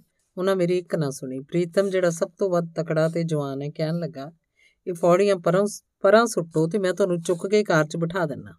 ਉਹ ਚੱਕੀ ਜਾਵੇ। ਮੈਨੂੰ ਡਰ ਲੱਗੇ, ਜੇ ਡਿੱਗ ਪਿਆ ਤਾਂ ਸੱਟ ਹੋਰ ਲੱਗ ਜਾਏਗੀ। ਅਖੀਰ ਉਹਨੂੰ ਸਮਝਾ ਕੇ ਫੌੜੀਆਂ ਦੇ ਸਹਾਰੇ ਕਾਰ ਤੱਕ ਗਿਆ। ਲੈਂਬਰ ਨੇ ਕਾਰ ਦੀ ਡਿੱਗੀ ਖੋਲਤੀ ਸਕੱਤਰ ਤੇ ਬਲਦੇਵ ਦੋਵੇਂ ਡਿੱਗੀ 'ਚ ਲੰਮੇ ਪੈ ਗਏ। ਡਿੱਗੀ ਬੰਦ ਕਰਤੀ, ਮੈਂ ਲੱਤ ਪਸਾਰ ਕੇ ਪਿਛਲੀ ਸੀਟ ਤੇ ਬੈਠ ਗਿਆ। ਬਲਵਿੰਦਰ ਮੇਰੇ ਕੋਲ ਬੈਠ ਗਿਆ। ਪ੍ਰੀਤਮ ਤੇ ਬਲਦੇਵ ਮੋਰੇ ਲੈਂਬਰ ਨਾਲ ਬੈਠ ਗਏ। 15-20 ਕਿਲੋਮੀਟਰ ਪਹਾੜੀ ਰਾਹ ਤੇ ਲੈਂਬਰ ਕਦੀ ਤੇਜ਼, ਕਦੀ ਹੌਲੀ ਕਾਰ ਚਲਾ ਕੇ ਸਕੱਤਰ ਤੇ ਬਲਦੇਵ ਨੂੰ ਛੇੜਦਾ ਰਿਹਾ। ਉਹਨਾਂ ਪਾਸ ਬਚੀ ਹੋਈ ਵਿਸਕੀ ਦਾ ਪਾਈਆ ਪਿਆ ਸੀ। ਉਹ ਮੂੰਹ ਲਾ ਕੇ ਪੀਂਦੇ ਰਹੇ, ਪਿੱਛੇ ਖੁਸ਼ੀ 'ਚ ਚੀਕਾਂ ਮਾਰਦੇ ਗਏ। ਜਦੋਂ ਅਸਲੀ ਟਿਕਾਣੇ ਤੇ ਪਹੁੰਚੇ, ਤਾਂ ਪ੍ਰੀਤਮ ਬਾਕੀਆਂ ਨੂੰ ਕਹਿਣ ਲੱਗਾ, ਅਸੀਂ ਦੋ ਸੂਰ ਫੜ ਕੇ ਲਿਆਂਦੇ ਆ ਪਿੱਛੇ ਡਿੱਗੀ 'ਚ ਹੈ ਸਭ ਇਕੱਠੇ ਹੋ ਗਏ। ਮਨਸੂਰ, ਦਾਰੀ, ਜੀਤ, ਛੋਟਾ ਤੇ ਸੀਨੀਅਰ ਕੱਚਾ। ਜਦੋਂ ਡਿੱਗੀ ਖੋਲੀ, ਤਾਂ ਸਕੱਤਰ ਤੇ ਬਲਦੇਵ ਨਿਕਲੇ। ਕੁਝ ਸਮਾਂ ਹਾਸਾ ਪੈਂਦਾ ਰਿਹਾ। ਰਾਤ 11 ਵਜੇ ਤੱਕ ਰੌਲ, ਦੌਰ ਚੱਲਦਾ ਰਿਹਾ। ਅਖੀਰ ਸੌਣ ਦੀ ਤਿਆਰੀ ਹੋਈ। ਮੇਰਾ ਭਾਣਜਾ ਗੁਰਮੇਲ ਘੱਟ ਪੀਂਦਾ ਬਾਕੀ ਕਹਿਣ ਸਾਰੇ ਇੱਥੇ ਸੋਈਏ ਪਰ ਉਹ ਨਾ ਮੰਨਿਆ। ਸਕੱਤਰ ਜੋ ਭਾਵੇਂ ਸ਼ਰਾਬੀ ਸੀ, ਪਰ ਮੇਰੀ ਲੱਤ ਦਾ ਉਹਨੂੰ ਪੂਰਾ ਫਿਕਰ ਸੀ। ਅਖੀਰ ਸਾਰੇ ਸੌਂ ਗਏ। ਮੈਨੂੰ ਸਕੱਤਰ ਤੇ ਗੁਰਮੇਲ ਲੈ ਕੇ ਇੱਕ ਖਤਰਨਾਕ ਪਹਾੜੀ ਰਾਹ ਤੇ ਤੁਰ ਪਏ। ਡਰਦੇ ਡਰਦੇ ਅਸੀਂ ਘਰ 12 ਵਜੇ ਪਹੁੰਚੇ। ਸਵੇਰੇ ਬਾਕੀ ਵੀ ਉੱਠ ਕੇ ਆ ਗਏ ਕਿ ਰਾਤੀ ਸ਼ਰਾਬੀ ਕਿਤੇ ਐਕਸੀਡੈਂਟ ਨਾ ਕਰ ਬੈਠੇ ਹੋਣ। ਲੈਂਬਰ ਜਲੰਧਰ ਜ਼ਿਲ੍ਹੇ ਦਾ ਉਹਦਾ ਪਿੰਡ ਜਲੰਧਰ ਛੌਣੀ ਦੇ ਲਾਗੇ ਵਿਸਰਾਮਪੁਰ ਹੈ। ਸਕੱਤਰ ਰਾਜੀ ਅੰਮ੍ਰਿਤਸਰ ਜ਼ਿਲ੍ਹੇ ਦਾ ਹੈ। ਉਹਦਾ ਪਿੰਡ ਰਈਏ ਦੇ ਪਾਸ ਹੈ। ਪ੍ਰੀਤਮ ਜੱਸੀ ਪਟਿਆਲੇ ਜ਼ਿਲ੍ਹੇ ਦਾ ਹੈ। ਉਹਦਾ ਪਿੰਡ ਰਾਜਾ ਸੰਸੀ ਦੇ ਪਾਸ ਹੈ। ਬਲਦੇਵ ਲੁਧਿਆਣੇ ਜ਼ਿਲ੍ਹੇ ਦਾ, ਉਹਦਾ ਪਿੰਡ ਜਗਰਾਵਾਂ ਪਾਸ ਹੈ। ਮੇਰਾ ਸਾਥੀ ਰੇਸ਼ਮ ਧੀਰ ਜਲੰਧਰ ਜ਼ਿਲ੍ਹੇ ਦਾ ਹੈ। ਛੋਟਾ ਜੀਤ ਮਹਿਮਦਪੁਰ ਦਾ ਹੈ। ਆਦਮਪੁਰ ਦੇ ਪਾਸ ਦਾ ਤੇ ਮੇਰੇ ਭਣੋਈਏ ਤੀਰਥ ਦਾ ਛੋਟਾ ਭਰਾ ਹੈ। ਗੁਰਮੇਲ ਮੇਰਾ ਭਾਣਜਾ ਹੈ। ਮੇਰੇ ਤਾਈ ਦੀ ਧੀ ਦਾ ਲੜਕਾ ਬਹਿਰਾਮ ਭੋਗਪੁਰ ਕੋਲ ਦਾ ਹੈ। ਇਹ ਕੱਚਿਆਂ ਪੱਕਿਆਂ ਦੀ ਢਾਣੀ ਦੂਜੇ ਦਿਨ ਵੀ ਪੀਂਦੀ ਰਹੀ ਤੇ ਦੁਪਹਿਰ ਤੋਂ ਬਾਅਦ ਮੇਲਾ ਛਿੜ ਗਿਆ। ਉਸੇ ਦਿਨ ਸ਼ਾਮ ਨੂੰ ਬਲਵੀਰ, ਉਹਦੇ ਨਾਲ ਸ਼ਕੀਨ, ਦਾਰੀ, ਉਹਦਾ ਭਰਾ ਤੇ ਜੁਲੀ ਦਾਰੀ ਦੀ ਪਤਨੀ ਗੋਰੀ ਸ਼ਾਮ ਨੂੰ ਆ ਗਏ। ਕਾਰਾਂ ਦੋ ਸਨ। ਦੂਜੇ ਦਿਨ ਬਲਬੀਰ ਤੇ ਸ਼ਕੀਨ ਸੇਬਾਂ ਦੇ ਕੰਮ ਦਾ ਪਤਾ ਕਰਨ ਚਲੇ ਗਏ। ਜੁਲੀ ਤੇ ਦਾਰੀ ਮੇਰੇ ਪਾਸ ਰਹੇ। ਰੋਟੀ ਜੁਲੀ ਨੇ ਤਿਆਰ ਕੀਤੀ। ਸ਼ਾਮ ਨੂੰ ਬਲਬੀਰ ਹੋਰੀ ਵੀ ਆ ਗਏ। ਉਹਨਾਂ ਇੱਕ ਹਫਤਾ ਇੱਥੇ ਕੰਮ ਕਰਨਾ ਸੀ। ਬਲਬੀਰ ਕਹਿਣ ਲੱਗਾ ਕਿ ਤੁਸੀਂ ਡਾਕਟਰ ਪਾਸ ਜੁਲੀ ਦੇ ਨਾਲ ਚਲੇ ਜਾਣਾ। ਉਂਝ ਬਲਦੇਵ ਨੇ ਵੀ ਜਾਣਾ ਸੀ। ਉਹਨੇ ਕਿਹਾ, ਬਲਦੇਵ ਦਾ ਕੰਮ ਨਹੀਂ ਛੱਡਾਉਣਾ। ਬਲਦੇਵ 12 ਮਾਰਚ ਨੂੰ ਰਾਤ ਨੂੰ ਪਤਾ ਕਰਨ ਆਇਆ ਸਵੇਰੇ ਜਾਣ ਦਾ। ਮੈਂ ਤੇ ਬਲਬੀਰ ਨੇ ਕਿਹਾ ਕਿ ਜੂਲੀ ਲੈ ਜਾਏਗੀ, ਤੂੰ ਕੰਮ ਨਾ ਛੱਡੀ। ਅਸੀਂ ਰਾਤ ਨੂੰ ਥੋੜੀ ਪੀ ਕੇ ਸੌਂ ਗਏ, ਸਵੇਰੇ ਕੰਮ ਤੇ ਜਾਣ ਲੱਗੇ। ਬਲਬੀਰ ਤੇ ਦਾਰੀ ਕਹਿਣ ਲੱਗੇ, ਜੂਲੀ ਨੂੰ ਯਾਦ ਕਰਵਾ ਦੇਂ ਡਾਕਟਰ ਦੇ ਜਾਣ ਦਾ। ਉਹ ਨਾਲ ਦੇ ਕਮਰੇ 'ਚ ਸੁੱਤੀ ਪਈ ਸੀ। ਮੈਂ ਸੁੱਤਾ ਰਿਹਾ। ਜਦੋਂ ਉੱਠਿਆ ਤਾਂ ਜੂਲੀ ਤਿਆਰ ਸੀ। ਮੈਂ ਤੌਲੀਏ ਨਾਲ ਸਰੀਰ ਸਾਫ਼ ਕੀਤਾ। ਜੂਲੀ ਨੇ ਸ਼ਾਹ ਵੇਲਾ ਤਿਆਰ ਕੀਤਾ। ਚਾਹ ਤੇ ਰੋਟੀ ਮੱਖਣ ਨਾਲ ਖਾ ਕੇ ਮੈਂ ਹਟਿਆ ਤਾਂ ਜੂਲੀ ਕਹਿਣ ਲੱਗੀ ਕਿ ਡਾਕਟਰ ਪਾਸ 10 ਵਜੇ ਪਹੁੰਚਣਾ ਹੈ। 9 ਵਜੇ ਚੱਲ ਪਈਏ ਮੈਂ ਪਿਛਲੀ ਸੀਟ ਤੇ ਬੈਠ ਗਿਆ ਜੂਲੀ ਕਾਰ ਚਲਾਉਣ ਲੱਗ ਪਈ। ਉਹ ਬਹੁਤ ਸੰਭਲ ਕੇ ਕਾਰ ਚਲਾਉਂਦੀ ਸੀ। ਉਹਨੂੰ ਬੱਚਾ ਹੋਣ ਵਾਲਾ ਸੀ। ਉਹਨੇ ਵੀ ਡਾਕਟਰ ਪਾਸ ਚੈੱਕ ਕਰਵਾਉਣਾ ਸੀ। ਅਸੀਂ 10 ਵਜੇ ਡਾਕਟਰ ਪਾਸ ਪਹੁੰਚ ਗਏ। ਮੇਰੀ ਚਿੱਠ ਡਾਕਟਰ ਦੇ ਸੈਕਟਰੀ ਨੇ ਲੈ ਕੇ ਡਾਕਟਰ ਨੂੰ ਦੱਸ ਦਿੱਤਾ। ਜੂਲੀ ਨੇ ਆਪਣਾ ਕੇਸ ਦੱਸਿਆ। ਸੈਕਟਰੀ ਨੇ ਹੋਰ ਡਾਕਟਰ ਨੂੰ ਫੋਨ ਕਰਕੇ ਜੂਲੀ ਨੂੰ ਸਮਾਂ ਲੈ ਦਿੱਤਾ। ਉਸ ਡਾਕਟਰ ਪਾਸ ਚਲੀ ਗਈ ਤੇ ਮੈਂ ਆਪਣੇ ਡਾਕਟਰ ਪਾਸ ਉਹਦੇ ਸੱਦੇ ਨੂੰ ਡਿੱਕਣ ਲੱਗ ਪਿਆ। ਸੋਚ ਰਿਹਾ ਸੀ ਪਤਾ ਨਹੀਂ ਕੀ ਬਣੇ ਤੇ ਅੱਜ ਕਿਸੇ ਹੋਰ ਨਵੀਂ ਮੁਸੀਬਤ ਦਾ ਟੱਕਰਾ ਕਰਨ ਲਈ ਆਪਣੇ ਆਪ ਨੂੰ ਤਿਆਰ ਕਰਦਾ ਰਿਹਾ। ਪਰ ਮੈਂ ਹੁਣ ਫੌੜੀਆਂ ਦਾ ਵਸਾ ਨਹੀਂ ਸੀ ਖਾਂਦਾ। ਕੁਰਸੀ ਤੇ ਬੈਠ ਕੇ ਵੀ ਪੱਟਾਂ ਤੇ ਰੱਖੀਆਂ ਹੋਈਆਂ ਸਨ। ਅੰਗ ਪੰਜਵਾਂ। ਥੋੜੇ ਚਿਰ ਬਾਅਦ ਹੀ ਸੈਕਟਰੀ ਮੈਨੂੰ ਨਾਲ ਲੈ ਕੇ ਡਾਕਟਰ ਪਾਸ ਚਲੀ ਗਈ। ਡਾਕਟਰ ਆਪਣੀ ਕੁਰਸੀ ਤੋਂ ਉੱਠ ਕੇ ਮੇਰੇ ਪਾਸ ਆ ਗਿਆ। ਆਪਣੀ ਆਦਤ ਅਨੁਸਾਰ ਹੱਸ ਕੇ ਮਿਲਿਆ, ਹਾਲ ਪੁੱਛਿਆ, ਮੈਂ ਕਿਹਾ, ਦਰਦ ਬਹੁਤ ਹੁੰਦੀ ਹੈ। ਇਸ ਤਰ੍ਹਾਂ ਲੱਗਦਾ ਜਿਵੇਂ ਕਿਸੇ ਨੇ ਗੋਡੇ ਦੇ ਅੰਦਰਲੇ ਪਾਸੇ ਅੱਗ ਰੱਖਤੀ ਹੋਵੇ। ਡਾਕਟਰ ਮੇਰੀ ਗੱਲ ਸੁਣ ਕੇ ਗੰਭੀਰ ਹੋ ਗਿਆ। ਉਹਦੇ ਚਿਹਰੇ ਤੋਂ ਇਸ ਤਰ੍ਹਾਂ ਲੱਗਦਾ ਸੀ ਜਿਵੇਂ ਦਰਦ ਮੇਰੇ ਨਹੀਂ, ਉਹਦੇ ਹੋ ਰਹੀ ਹੋਵੇ। ਥੋੜਾ ਚਿਰ ਸੋਚਦਾ ਰਿਹਾ ਤੇ ਕਹਿਣ ਲੱਗਾ, ਮਿਸਟਰ ਸਿੰਘ, ਦਾਖਲ ਹੋਣਾ ਪਏਗਾ। ਮੈਂ ਕਿਹਾ, ਕਦੋਂ? ਉਹਨੇ ਕਿਹਾ, ਚੰਗਾ ਤੇ ਹੈ ਕਿ ਅੱਜ ਹੀ, ਹੁਣੇ ਦਾਖਲ ਹੋ ਜਾਓ। ਮੈਂ ਕਿਹਾ, ਠੀਕ ਹੈ। ਉਹਨੇ ਉਸੇ ਵਕਤ ਹਸਪਤਾਲ ਨੂੰ ਫੋਨ ਕੀਤਾ। ਡਾਕਟਰ ਡੈਬਲਿਨ ਨੂੰ ਕਿਹਾ ਕਿ ਮੈਂ ਮਿਸਟਰ ਸਿੰਘ ਨੂੰ ਭੇਜ ਰਿਹਾ, ਇਹਨੂੰ ਦਾਖਲ ਕਰ ਲਓ। ਸੋਮਵਾਰ ਇਹਦਾ ਆਪਰੇਸ਼ਨ ਕਰਾਂਗੇ। ਉਹਨੇ ਮੈਨੂੰ 2 ਹਫ਼ਤੇ ਦਾ ਸਰਟੀਫਿਕੇਟ ਬਣਾ ਦਿੱਤਾ ਤੇ ਬਾਕੀ ਕਾਗਜ਼ ਆਪਣੇ ਸੈਕਟਰੀ ਨੂੰ ਤਿਆਰ ਕਰਨ ਲਈ ਕਿਹਾ। ਮੈਂ ਸੈਕਟਰੀ ਪਾਸ ਕਾਗਜ਼ ਲੈਣ ਲਈ ਖੜਾ ਸੀ, ਉਹ ਬੋਲੀ, ਤੁਸੀਂ ਬੈਠ ਜਾਓ। ਜਦੋਂ ਤੁਹਾਡੀ ਪਤਨੀ ਆਈ, ਉਸ ਵਕਤ ਚਲੇ ਜਾਣਾ। ਮੈਂ ਹੱਸ ਪਿਆ ਤੇ ਕਿਹਾ ਕਿ ਉਹ ਮੇਰੀ ਪਤਨੀ ਨਹੀਂ, ਮੇਰੀ ਦੋਸਤ ਦੀ ਹੈ। ਉਹਨੇ ਇਸ ਭੁੱਲ ਦੀ ਮਾਫੀ ਮੰਗੀ। ਮੈਂ ਕਾਗਜ਼ ਲੈ ਕੇ ਬਾਹਰ ਘਰ ਪਾਸ ਆ ਖੜਾ ਹੋਇਆ। ਜਦ ਨੂੰ ਜੂਲੀ ਕੁਝ ਸਮਾਨ ਲੈ ਕੇ ਆ ਗਈ, ਉਹਨੇ ਪੁੱਛਿਆ, ਕੀ ਦੱਸਿਆ? ਮੈਂ ਕਿਹਾ, ਹਸਪਤਾਲ 'ਚ ਦਾਖਲ ਹੋਣਾ ਹੈ। ਅੱਜ ਹੀ, ਹੁਣੇ ਜਾ ਕੇ ਸੋਮਵਾਰ ਆਪਰੇਸ਼ਨ ਹੋਣਾ ਹੈ। ਆਪਰੇਸ਼ਨ ਦਾ ਸੁਣ ਕੇ ਜੂਲੀ ਦਾ ਚਿਹਰਾ ਵੀ ਕੁਝ ਉਦਾਸ ਜਿਹਾ ਹੋ ਗਿਆ। ਮੈਂ ਉਹਨੂੰ ਹਸਪਤਾਲ ਦਾ ਰਾਹ ਦੱਸਿਆ। ਫਟੜਾਂ ਦੇ ਵਾਰਡ ਦੇ ਸਾਹਮਣੇ ਕਾਰ ਰੋਕੀ। ਮੈਨੂੰ ਇੱਕ ਨਰਸ ਨੇ ਗੇਟ ਖੋਲ ਕੇ ਅੰਦਰ ਲੰਘਾਇਆ ਤੇ ਜੂਲੀ ਕਾਰ ਖੜੀ ਕਰਨ ਚਲੀ ਗਈ। ਡਿਊਟੀ ਵਾਲੀ ਨਰਸ ਨੂੰ ਮੈਂ ਆਪਣੀ ਚਿੱਟ ਦਿੱਤੀ। ਉਹਨੇ ਡਾਕਟਰ ਡੈਬਲੇ ਨੂੰ ਫੋਨ ਕੀਤਾ ਕਿ ਮਿਸਟਰ ਸਿੰਘ ਆ ਗਿਆ। ਡਾਕਟਰ ਨੇ ਕਿਹਾ, ਇਹਨੂੰ ਭੇਜ ਦਿਓ। ਨਰਸ ਕਹਿਣ ਲੱਗੀ ਥੋੜੀ ਦੇਰ ਠਹਿਰ ਜਾਓ। ਜਦੋਂ ਤੁਹਾਡੀ ਪਤਨੀ ਕਾਰ ਖੜੀ ਕਰਕੇ ਆ ਜਾਏਗੀ, ਫਿਰ ਮੈਂ ਤੁਹਾਨੂੰ ਛੱਡ ਆਵਾਂਗੀ। ਮੈਂ ਕਿਹਾ, ਉਹ ਮੇਰੇ ਦੋਸਤ ਦੀ ਪਤਨੀ ਹੈ, ਮੇਰੀ ਨਹੀਂ, ਉਹ ਹੱਸ ਪਈ ਤੇ ਖਿਮਾ ਮੰਗੀ। ਥੋੜੇ ਚਿਰ ਬਾਅਦ ਜੂਲੀ ਆ ਗਈ ਤੇ ਨਰਸ ਨੇ ਸਾਨੂੰ ਦਾਖਲ ਕਰਨ ਵਾਲੇ ਵਾਰਡ ਦਾ ਦੱਸ ਦਿੱਤਾ, ਜੋ ਨਾਲ ਹੀ ਸੀ। ਅਸੀਂ ਦਾਖਲ ਕਰਨ ਵਾਲੀ ਨਰਸ ਪਾਸ ਗਏ। ਉਹਨੇ ਫਾਰਮ ਭਰਿਆ, ਭਰਦੀ ਭਰਦੀ ਜੂਲੀ ਨੂੰ ਕਹਿਣ ਲੱਗੀ, ਤੁਹਾਡੇ ਪਤੀ ਦੇ ਸੱਟ ਕਿਵੇਂ ਲੱਗ ਗਈ? ਜੂਲੀ ਹੱਸ ਪਈ, ਮੈਂ ਵੀ ਹੱਸ ਪਿਆ। ਫਿਰ ਮੈਂ ਕਿਹਾ, ਇਹ ਮੇਰੇ ਦੋਸਤ ਦੀ ਪਤਨੀ ਹੈ, ਮੇਰੀ ਨਹੀਂ। ਉਹਨੇ ਮਾਫੀ ਮੰਗ ਲਈ। ਮੈਨੂੰ ਦਾਖਲ ਕਰਨ ਦੇ ਕਾਗਜ਼ ਪੱਤਰ ਭਰ ਲਏ ਤੇ ਇੰਨੇ ਨੂੰ ਇੱਕ ਕਰਮਚਾਰੀ ਰੁੜਨ ਵਾਲੀ ਕੁਰਸੀ ਲੈ ਆਇਆ। ਮੈਂ ਕਿਹਾ, ਇਹ ਕਿਸ ਲਈ? ਕਹਿਣ ਲੱਗਾ, ਤੁਹਾਡੇ ਲਈ ਹੈ, ਬੈਠ ਜਾਓ। ਮੈਂ ਤੁਹਾਨੂੰ ਲੈ ਚੱਲਦਾ। ਮੈਂ ਨਾ ਚਾਹੁੰਦਾ ਹੋਇਆ ਵੀ ਉਸ ਕੁਰਸੀ ਤੇ ਬੈਠ ਗਿਆ। ਫਿਰ ਮੈਂ ਜੂਲੀ ਤੇ ਉਹ ਕਰਮਚਾਰੀ ਇੱਕ ਲਿਫਟ ਵਿੱਚ ਪਹਿਲੀ ਮੰਜ਼ਿਲ ਤੇ ਆ ਗਏ। ਨਾਲ ਹੀ ਵਾਰਡ ਸੀ, ਜਿੱਥੇ ਹੱਡੀਆਂ ਦਾ ਵਾਰਡ ਲਿਖਿਆ ਸੀ। ਮੈਨੂੰ ਇੱਕ ਕਮਰੇ 'ਚ ਜਿਸ ਵਿੱਚ ਸਿਰਫ ਇੱਕ ਹੀ ਬੈੱਡ ਸੀ ਲੈ ਗਏ। ਕਮਰਾ ਬਹੁਤ ਖੁੱਲਾ ਸੀ, ਰੰਗਦਾਰ ਪਰਦੇ ਲੱਗੇ ਸੀ, ਰੇਡੀਓ ਤੇ ਸੰਗੀਤ ਦਾ, ਤੇ ਸੰਗੀਤ ਚਾਲੂ ਸੀ। ਇੱਕ ਨਰਸ ਤੇ ਉਸ ਕਰਮਚਾਰੀ ਨੇ ਮੈਨੂੰ ਸਹਾਰਾ ਦੇ ਕੇ ਬੈੱਡ ਤੇ ਲਟਾਤਾ ਫਿਰ ਉਹ ਕਰਮਚਾਰੀ ਚਲਾ ਗਿਆ। ਇੰਨੇ ਚਿਰ ਨੂੰ ਇੱਕ ਹੋਰ ਨਰਸ ਆ ਗਈ। ਉਹਨਾਂ ਜੂਲੀ ਨੂੰ ਬਾਹਰ ਜਾਣ ਲਈ ਕਿਹਾ। ਫਿਰ ਉਹਨਾਂ ਮੇਰੀ ਕਮੀਜ਼ ਲਾਈ, ਹਸਪਤਾਲ ਦੀ ਕਮੀਜ਼ ਪਵਾ ਦਿੱਤੀ, ਮਗਰੋਂ ਪੈਂਟ ਲਾ ਕੇ ਆਪਣਾ ਹਸਪਤਾਲ ਦਾ ਪਜਾਮਾ ਪਵਾਤਾ ਉਹ ਬਾਹਰ ਚਲੇ ਗਈਆਂ। ਥੋੜੇ ਚਿਰ ਬਾਅਦ ਜੂਲੀ ਹੱਸਦੀ ਹੱਸਦੀ ਅੰਦਰ ਆਈ। ਮੈਂ ਕਿਹਾ, ਕੀ ਗੱਲ ਹੈ? ਕਹਿਣ ਲੱਗੀ, ਮੈਨੂੰ ਨਰਸਾਂ ਕਹਿੰਦੀਆਂ ਹੁਣ ਤੂੰ ਆਪਣੇ ਪਤੀ ਨੂੰ ਮਿਲ ਸਕ ਮਿਲ ਸਕਦੀ ਹੈ। ਮੈਂ ਵੀ ਹੱਸ ਪਿਆ। ਜਦੋਂ ਮੈਂ ਜੂਲੀ ਨੂੰ ਦੱਸਿਆ ਕਿ ਡਾਕਟਰ ਦੀ ਸੈਕਟਰੀ ਤੇ ਡਿਊਟੀ ਵਾਲੀ ਨਰਸ ਵੀ ਇਸ ਤਰ੍ਹਾਂ ਕਹਿੰਦੀ ਸੀ ਤਾਂ ਜੂਲੀ ਬਹੁਤ ਹੱਸੀ। ਫਿਰ ਜੋ ਸਮਾਨ ਮੈਨੂੰ ਚਾਹੀਦਾ ਸੀ ਉਸ ਪੁੱਛਿਆ, ਸਮਾਨ ਦੱਸਣ ਲੱਗਾ ਤਾਂ? ਨਰਸ ਨੇ ਕਿਹਾ, ਦੰਦਾਂ ਵਾਲਾ ਬ੍ਰਸ਼, ਸ਼ੇਵਰ, ਸਾਬਣ ਆਦ, ਹਰ ਚੀਜ਼ ਅਸੀਂ ਦੇਣੀ ਹੈ। ਕੱਪੜੇ ਵੀ ਸਾਡੇ ਹੀ ਹੋਣਗੇ, ਤੁਸੀਂ ਕੁਝ ਨਾ ਮੰਗਾਓ। ਫਿਰ ਮੈਂ ਜੂਲੀ ਨੂੰ ਟੇਪ ਰਿਕਾਰਡਰ, ਕੁਝ ਪੰਜਾਬੀ ਰੀਲਾਂ ਤੇ ਅੰਡਰਵੇਅਰ ਲਿਆਉਣ ਲਈ ਕਿਹਾ। ਉਹ ਅਗਲੇ ਦਿਨ ਆਉਣ ਲਈ ਕਹਿ ਕੇ ਚਲੇ ਗਈ। ਜਲਦੀ ਇੱਕ ਨਰਸ ਕੁਝ ਵੱਡੇ ਵੱਡੇ ਜਮੂਰ ਜਿਹੇ, ਇੱਕ ਗੋਲ ਆਰੀ ਜਿਹੀ, ਉਹਦੇ ਨਾਲ ਬਿਜਲੀ ਦੀ ਤਾਰ ਤੇ ਹੋਰ ਕਿੰਨਾ ਹੀ ਸਮਾਨ ਰੱਖ ਗਈ। ਮੈਂ ਸੋਚ ਰਿਹਾ ਸੀ ਕਿ ਪਲਸਤਰ ਕੱਟ ਕਿਵੇਂ ਹੋਏਗਾ। ਥੋੜੇ ਚਿਰ ਬਾਅਦ ਡਾਕਟਰ ਡੈਬਲਿਨ ਆ ਗਿਆ। ਨਰਸ ਨੂੰ ਕਹਿ ਕੇ ਪਜਾਮਾ ਲਾਤਾ। ਹੇਠਾਂ ਇੱਕ ਲੰਮਾ ਤੇ ਕਾਫੀ ਵੱਡਾ ਮੋਮ ਜਾਮਾ ਵਿਛਾਤਾ। ਫਿਰ ਆਰੀ ਦੀ ਤਾਰ ਪਲੱਗ ਚਲਾ ਕੇ ਆਰੀ ਦਾ ਹੱਥ ਵਿਚਲਾ ਬਟਨ ਦਬਾਤਾ। ਆਰੀ ਚੱਲ ਪਈ। ਫਿਰ ਮੇਰਾ ਸ਼ੱਕ ਦੂਰ ਕਰਨ ਲਈ ਮੈਨੂੰ ਹੱਥ ਲਾਉਣ ਨੂੰ ਕਿਹਾ ਤੇ ਫਿਰ ਅੰਦਰਲੇ ਗਿੱਟੇ ਕੋਲੋਂ ਪਲਸਤਰ ਕੱਟਣ ਲੱਗ ਪਿਆ। ਉਹਦੀ ਮਦਦ ਲਈ ਇੱਕ ਨਰਸ ਕੋਲ ਖੜੀ ਸੀ। ਜਦੋਂ ਆਰੀ ਗਰਮ ਹੋ ਜਾਏ ਤਾਂ ਥੋੜਾ ਚਿਰ ਰੁਕ ਕੇ ਪਲਸਤਰ ਲੰਬੇ ਤਰ੍ਹਾਂ ਕੱਟ ਦਿੱਤਾ। ਫਿਰ ਜਿੱਥੋਂ ਕਿਤੋਂ ਥੋੜਾ ਜਿਹਾ ਹੇਠੋਂ ਜੁੜਿਆ ਰਹਿ ਗਿਆ, ਉੱਥੋਂ ਕੱਟਿਆ, ਮਗਰ ਉਹ ਜਮੂਰ ਪਾ ਕੇ ਖੋਲ ਲਿਆ। ਜਦੋਂ ਹੱਥ ਪੈਨ ਜੋਗਾ ਖੁੱਲ ਗਿਆ ਤਾਂ ਨਰਸ ਤੇ ਡਾਕਟਰ ਨੇ ਜ਼ੋਰ ਲਾ ਕੇ ਤੋੜ ਦਿੱਤਾ। ਇੱਕ ਮਹੀਨੇ ਬਾਅਦ ਲੱਤ ਦੇਖੀ। ਲੱਤ ਦੂਸਰੀ ਲੱਤ ਨਾਲੋਂ ਪਤਲੀ ਸੀ। ਮੈਂ ਡਾਕਟਰ ਨੂੰ ਪੁੱਛਿਆ। ਉਹਨੇ ਕਿਹਾ ਕਿ ਪਲਸਤਰ ਕਰਕੇ ਖੂਨ ਦਾ ਦੌਰਾ ਪੂਰੀ ਤਰ੍ਹਾਂ ਨਹੀਂ ਚੱਲਿਆ, ਇਸ ਕਰਕੇ ਹੈ। ਲੱਤ ਦਾ ਰੰਗ ਮੈਲ ਨਾਲ ਕਾਲਾ ਹੋ ਗਿਆ ਸੀ। ਹੱਥ ਲਾਏ ਤੇ ਉੱਪਰੋਂ ਚਮੜੀ ਦਰਦ ਕਰਦੀ ਸੀ ਤੇ ਲੱਤ ਸੁੱਤੀ ਸੁੱਤੀ ਲੱਗਦੀ ਸੀ। ਡਾਕਟਰ ਨੇ ਲੱਤ ਨੂੰ ਸਾਫ਼ ਕਰਨ ਲਈ ਕਿਹਾ। ਨਰਸ ਨੇ ਸਾਰੀ ਲੱਤ ਦੇ ਹੇਠਾਂ ਤੌਲੀਆ ਰੱਖ ਕੇ ਇੱਕ ਛੋਟਾ ਤੌਲੀਆ ਕੋਸੇ ਪਾਣੀ 'ਚ ਭਿਉਂ ਕੇ ਸਾਬਣ ਲਾ ਕੇ ਪੋਲਾ ਪੋਲਾ ਲੱਤ ਤੇ ਫੇਰਿਆ। ਇੱਕ ਸਾਫ਼ ਤੌਲੀਆ ਫੇਰ ਕੇ ਲੱਤ ਸਾਫ਼ ਕੀਤੀ। ਮਗਰੋਂ ਕਹਿਣ ਲੱਗੀ, ਇੱਕ ਵਾਰੀ ਰਾਤੀ ਸੌਣ ਤੋਂ ਪਹਿਲਾਂ ਕਰਾਂਗੇ, ਫਿਰ ਸਾਫ਼ ਹੋ ਜਾਏਗੀ। ਹੁਣ ਬਹੁਤ, ਬਹੁਤੀ ਨਹੀਂ ਮਲਦੀ। ਉਹਨੇ ਮਗਰੋਂ ਮੇਰਾ ਪਜਾਮਾ ਪਾ ਦਿੱਤਾ। ਆਪ ਮੇਰੇ ਲਈ ਸੰਤਰੇ ਦੇ ਜੂਸ ਦਾ ਜੱਗ ਤੇ ਗਲਾਸ, ਇੱਕ ਟਰੇ 'ਚ ਰੱਖ ਕੇ ਉੱਪਰੋਂ ਇੱਕ ਸਾਫ਼ ਜਾਲੀਦਾਰ ਰੁਮਾਲ ਨਾਲ ਢੱਕ ਕੇ ਮੇਰੇ ਪਾਸ ਰੱਖ ਗਈ। ਮੇਰੀਆਂ ਫੌੜੀਆਂ ਦੂਰ ਪਈਆਂ ਸੀ। ਮੈਂ ਨਰਸ ਨੂੰ ਕਿਹਾ ਨੇੜੇ ਰੱਖ ਦਿਓ। ਉਹ ਹੱਸ ਪਈ ਤੇ ਮੇਰੇ ਸਰਾਣੇ ਵੱਲ ਲੱਗੇ। ਬਟਨ ਵੱਲ ਇਸ਼ਾਰਾ ਕਰਕੇ ਬੋਲੀ, ਜਦੋਂ ਤੁਸੀਂ ਉੱਠਣਾ ਹੋਵੇ ਬਟਨ ਦਬਾ ਦੇਣਾ। ਡਿਊਟੀ ਵਾਲੀ ਸਿਸਟਰ ਆ ਕੇ ਤੁਹਾਡੀ ਮਦਦ ਕਰੇਗੀ। ਤੁਸੀਂ ਆਪਣੇ ਆਪ ਨਹੀਂ ਉੱਠਣਾ, ਪਰ ਫੌੜੀਆਂ ਦੀ ਦੂਰੀ ਮੈਨੂੰ ਬੁਰੀ ਤਰ੍ਹਾਂ ਮਹਿਸੂਸ ਹੋ ਰਹੀ ਸੀ, ਜਿਵੇਂ ਸਰੀਰ ਦਾ ਇੱਕ ਭਾਗ ਕੱਟ ਕੇ ਮੈਥੋਂ ਦੂਰ ਰੱਖ ਦਿੱਤਾ ਹੋਵੇ। ਥੋੜੇ ਚਿਰ ਬਾਅਦ ਮੈਨੂੰ ਪਿਸ਼ਾਬ ਦੀ ਹਾਜਤ ਹੋਈ, ਮੈਂ ਬਟਨ ਦਬਾਤਾ, ਬਟਨ 'ਚ ਲਾਲ ਬੱਤੀ ਜਗ ਪਈ। ਨਾਲ ਹੀ ਨਰਸ ਮੇਰੇ ਕਮਰੇ 'ਚ ਆ ਗਈ, ਮੈਂ ਕਿਹਾ ਕਿ ਮੈਂ ਟਾਇਲਟ ਜਾਣਾ ਹੈ। ਉਹਨੇ ਇੱਕ ਸਟੀਲ ਦੀ ਬੋਤਲ ਪਿਸ਼ਾਬ ਕਰਨ ਲਈ ਲਿਆਤੀ। ਬੋਤਲ ਤੇ ਕਾਗਜ਼ ਦਾ ਢੱਕਣ ਸੀ, ਪਿਸ਼ਾਬ ਕਰਨ ਤੋਂ ਬਾਅਦ ਢੱਕਣ ਲਾ ਦੇਣਾ। ਮੈਨੂੰ ਇਸ ਤਰ੍ਹਾਂ ਪਿਸ਼ਾਬ ਕਰਨਾ ਬਹੁਤ ਅਜੀਬ ਲੱਗਾ। ਫਿਰ ਨਰਸ ਉਹ ਬੋਤਲ ਲੈ ਗਈ ਤੇ ਇੱਕ ਹੋਰ ਸਾਫ਼ ਬੋਤਲ ਰੱਖ ਗਈ। 3 ਵਜਣ 'ਚ ਕੁਝ ਸਮਾਂ ਰਹਿੰਦਾ ਸੀ ਜਦੋਂ ਦੋ ਨਰਸਾਂ ਮੇਰੇ ਕਮਰੇ 'ਚ ਆਈਆਂ। ਇੱਕ ਨੇ ਕਿਹਾ, ਮੇਰਾ ਨਾਮ ਕੈਥੀ ਕੈਲੀ ਹੈ। ਤੇ ਦੂਜੀ ਬੋਲੀ, ਮੇਰਾ ਜਰਮਨ ਨਾਮ ਮੋਨਿਕਾ। ਹੁਣ ਸਾਡੀ ਡਿਊਟੀ ਸ਼ੁਰੂ ਹੋਣੀ ਹੈ। ਕੋਈ ਤਕਲੀਫ ਹੋਵੇ ਤਾਂ ਦੱਸਣਾ ਉਹ ਬਾਹਰ ਗਈਆਂ ਤਾਂ ਪਹਿਲੀ ਡਿਊਟੀ ਵਾਲੀਆਂ ਦੋਵੇਂ ਨਰਸਾਂ ਆ ਗਈਆਂ।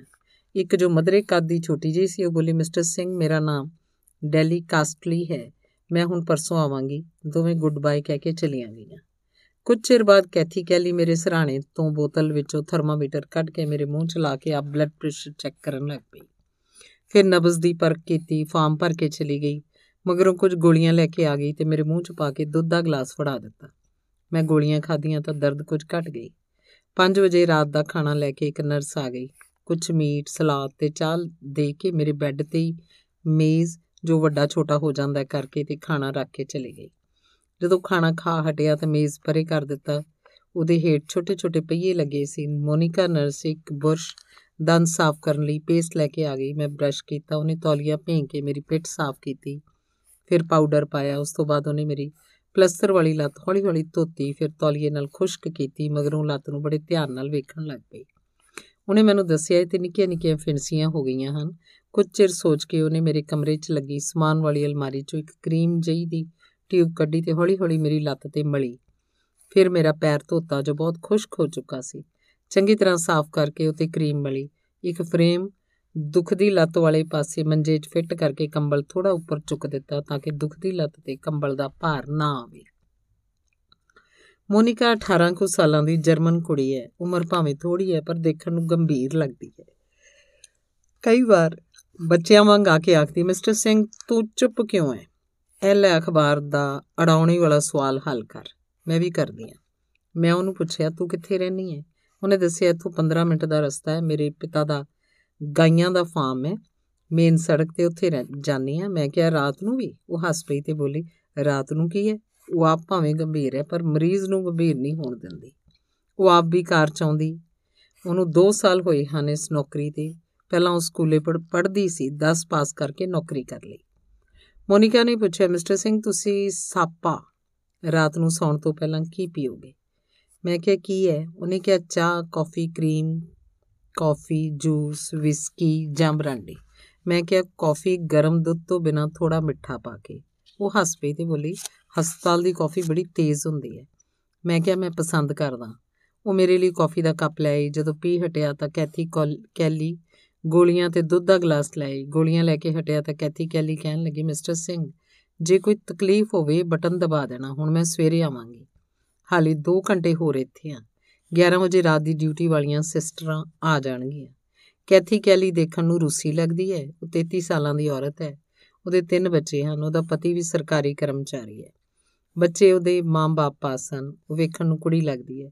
ਬੱਚਿਆਂ ਵਰਗੀਆਂ ਆਦਤਾਂ ਹਨ। ਹਰ ਵੇਲੇ ਮੂੰਹ 'ਚ ਕੋਈ ਗੋਲੀ ਜਾਂ ਟੌਫੀ ਪਾਈ ਰੱਖਦੀ ਹੈ ਤੇ ਹੱਸਦੀ ਰਹਿੰਦੀ ਹੈ। ਦੁਖੀ ਮਰੀਜ਼ ਦੇ ਦੁੱਖ ਨੂੰ ਭੁਲਾਉਣਾ ਉਹਨੂੰ ਚੰਗੀ ਤਰ੍ਹਾਂ ਆਉਂਦਾ ਹੈ। ਉਹ ਗੱਲਾਂ-ਗੱਲਾਂ 'ਚ ਮਰੀਜ਼ ਦਾ ਧਿਆਨ ਹੋਰ ਪਾਸੇ ਲੈ ਜਾਂਦੀ ਹੈ। ਬੱਤੀ ਬੰਦ ਕਰਕੇ ਕੈਥੀ ਕੈਲੀ ਚਲੀ ਗਈ। ਮੇਰੀ ਅੱਖ ਲੱਗ ਗਈ। ਉਦੋਂ ਜਾਗ ਆਈ ਜਦੋਂ ਕਮਰੇ 'ਚ ਪੈਰਾਂ ਦੇ ਹੌਲੀ-ਹੌਲੀ ਤੁਰਨ ਦੀ ਆਵਾਜ਼ ਆਈ। ਦੋ ਨਰਸਾਂ ਸੀ, ਸਫੈਦ ਕੱਪੜੇ, ਹੱਥ ਬੈਟਰੀ, ਉਹਨਾਂ ਮੈਨੂੰ ਜਾਗਿਆ ਵੇਖ ਕੇ ਮੇਰੇ ਪਾਸ ਆ ਗਈਆਂ। ਮੇਰਾ ਹਾਲ ਪੁੱਛਿਆ, ਫਿਰ ਮੇਰਾ ਜੂਸ ਵਾਲਾ ਜੱਗ ਲਿਜਾ ਕੇ ਸਾਫ਼ ਕਰਕੇ ਨਵਾਂ ਜੂਸ ਲੈ ਆਂਦਾ ਤੇ ਮੈਨੂੰ ਕੁਝ ਸੇਵਾ ਪੁੱਛ ਕੇ ਚਲੀਆਂ ਗਈਆਂ। ਨਾਲ ਹੀ ਉਹਨਾਂ ਦਾ ਬੈਠਣ ਦਾ ਕਮਰਾ ਸੀ ਥੋੜੇ ਥੋੜੇ ਚਿਰ ਬਾਅਦ ਗੇੜਾ ਮਾਰੇ ਜਾਣ। ਮੈਂ ਸੌਂ ਗਿਆ। ਸਵੇਰੇ 5 ਵਜੇ ਮੈਨੂੰ ਜਗਾ ਕੇ ਚਾਹ ਦਾ ਕੱਪ ਦਿੱਤਾ, ਟੈਂਪਰੇਚਰ ਤੇ ਬਲੱਡ ਪ੍ਰੈਸ਼ਰ ਚੈੱਕ ਕੀਤਾ ਤੇ ਚਲੀਆਂ ਗਈਆਂ। ਮੈਂ ਚਾਹ ਪੀ ਕੇ ਫਿਰ ਸੌਂ ਗਿਆ। ਮੈਨੂੰ ਕੈਥੀ ਕੈਲੀ ਨੇ ਜਦੋਂ ਜਗਾਇਆ, ਉਹਨੇ ਮੇਰੇ ਬੈੱਡ ਦੇ ਪਾਸ ਰੁੜਨ ਵਾਲੀ ਕੁਰਸੀ, ਸਾਫ਼ ਕਮੀਜ਼ ਤੇ ਪਜਾਮਾ, ਤਿੰਨ ਤੌਲੀਏ, ਸਾਬਣ, ਸ਼ੈਂਪੂ ਤੇ ਪਾਊਡਰ ਰੱਖਿਆ ਹੋਇਆ ਸੀ। ਅੰਗ 6ਵਾਂ ਮੈਂ ਪੁੱਛਿਆ, ਕੀ ਗੱਲ ਹੈ? ਕੈਥੀ ਕੈਲੀ ਬੋਲੀ, ਉੱਠੋ ਨਾ ਲਓ।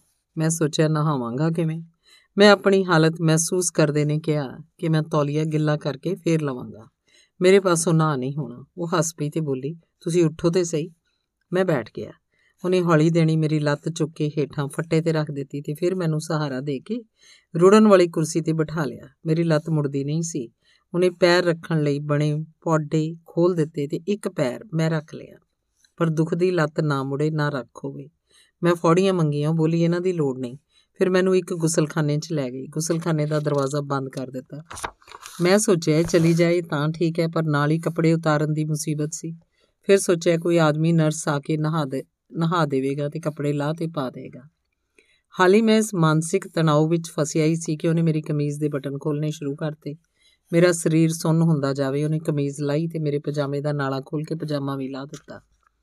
ਮੈਨੂੰ ਮੇਰੇ ਮੱਥੇ ਤੇ ਕੱਚੀ ਤਰੇਲੀ ਮਹਿਸੂਸ ਹੋਈ। ਉਹਨੇ ਮੈਨੂੰ ਥੋੜਾ ਉੱਪਰ ਉੱਠਣ ਲਈ ਕਿਹਾ ਤੇ ਮੇਰਾ ਅੰਡਰਵੇਅਰ ਲਾ ਦਿੱਤਾ। ਹੁਣ ਮੈਂ ਬੁੱਤ ਵਾਂਗ ਸੀ, ਅਲਫ ਨੰਗਾ ਇੱਕ ਔਰਤ ਦੇ ਸਾਹਮਣੇ। ਉਹਨੇ ਬੜੀ ਤਸੱਲੀ ਨਾਲ ਇਹ ਕੰਮ ਕੀਤਾ, ਪਰ ਮੈਂ ਘਬਰਾਇਆ ਹੋਇਆ ਸੀ। ਫਿਰ ਉਹਨੇ ਫੁਹਾਰਾ ਚਲਾ ਦਿੱਤਾ ਤੇ ਉਹਦੀ ਮੁੜਨ ਵਾਲੀ ਨਾਲੀ ਮੈਨੂੰ ਫੜਾ ਦਿੱਤੀ। ਫਿਰ ਪਾਣੀ ਨੂੰ ਹੱਥ ਲਾ ਕੇ ਵੇਖਿਆ ਕਿ ਬਹੁਤਾ ਗਰਮ ਤੇ ਨਹੀਂ, ਸਭ ਠੀਕ ਸੀ। ਇੱਕ ਛੋਟੀ ਮੇਜ਼ ਤੇ ਸ਼ੈਂਪੂ, ਸਾਬਣ ਤੇ ਤੌਲੀਆ ਰੱਖ ਦਿੱਤਾ ਤੇ ਬੋਲੀ, ਤੁਸੀਂ ਸਰੀਰ ਤੇ ਸਿਰ ਸਾਫ਼ ਕਰ ਲਓ, ਲੱਤ, ਪੈਰ ਤੇ ਪਿੱਠ ਮੈਂ ਸਾਫ਼ ਕਰ ਦਿਆਂਗੀ। ਮੈਂ ਸੋਚਾਂ ਜੇ ਇਹ ਨਾ ਆਵੇ ਤਾਂ ਠੀਕ ਹੈ। ਮੈਂ ਸਰੀਰ ਦਾ ਵੱਧ ਤੋਂ ਵੱਧ ਹਿੱਸਾ ਸਾਫ਼ ਕਰਨ ਦਾ ਯਤਨ ਕੀਤਾ, ਪਰ ਉਹ ਝਟ ਆ ਗਈ। ਮੇਰੀ ਪਿੱਠ ਤੇ ਸਾਬਣ ਮਲਿਆ, ਫਿਰ ਫੁਹਾਰੇ ਨਾਲ ਪਾਣੀ ਪਾਇਆ, ਫਿਰ ਦੁਖਦੀ ਲੱਤ ਤੇ ਪੈਰ ਸਾਬਣ ਲਾ ਕੇ ਧੋਤੀ, ਮੈਨੂੰ ਨੰਗੇ ਨੂੰ ਥੋੜਾ ਸਹਾਰਾ ਦੇ ਕੇ ਉਠਾ ਲਿਆ।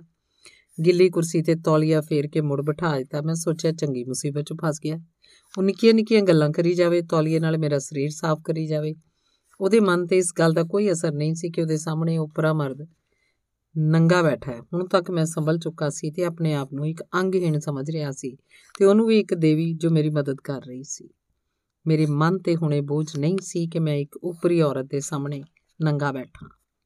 ਉਹਨੇ ਮੇਰਾ ਸਰੀਰ ਖੁਸ਼ਕ ਕਰਕੇ ਪਾਊਡਰ ਪਾਇਆ ਫਿਰ ਮੇਰਾ ਅੰਡਰਵੇਅਰ ਪਾਇਆ, ਫਿਰ ਕਮੀਜ਼ ਤੇ ਪਜਾਮਾ ਪਾ ਕੇ ਮੇਰੇ ਵਾਲ ਕੰਗੀ ਨਾਲ ਠੀਕ ਕੀਤੇ। ਫਿਰ ਪਿੱਛੇ ਹਟ ਕੇ ਵੇਖਿਆ ਜਿਵੇਂ ਕੋਈ ਕਲਾਕਾਰ ਤਸਵੀਰ ਬਣਾ ਕੇ ਵੇਖ ਰਿਹਾ ਹੋਵੇ ਤੇ ਬੋਲੀ, ਠੀਕ ਹੈ। ਮੈਨੂੰ ਸਹਾਰਾ ਦੇ ਕੇ ਰੁੜਨ ਵਾਲੀ ਕੁਰਸੀ ਤੇ ਬਿਠਾਇਆ ਬੂਆ ਖੋਲਿਆ ਤੇ ਰੋੜ ਕੇ ਮੇਰੇ ਕਮਰੇ 'ਚ ਲੈ ਆਈ। ਸਹਾਰਾ ਦੇ ਕੇ ਮੈਨੂੰ ਬੈੱਡ ਤੇ ਬਿਠਾਇਆ, ਫਿਰ ਦੁੱਖ ਦੀ ਲੱਤ ਹੌਲੀ-ਹੌਲੀ ਚੁੱਕ ਕੇ ਬੈੱਡ ਤੇ ਰੱਖ ਦਿੱਤੀ।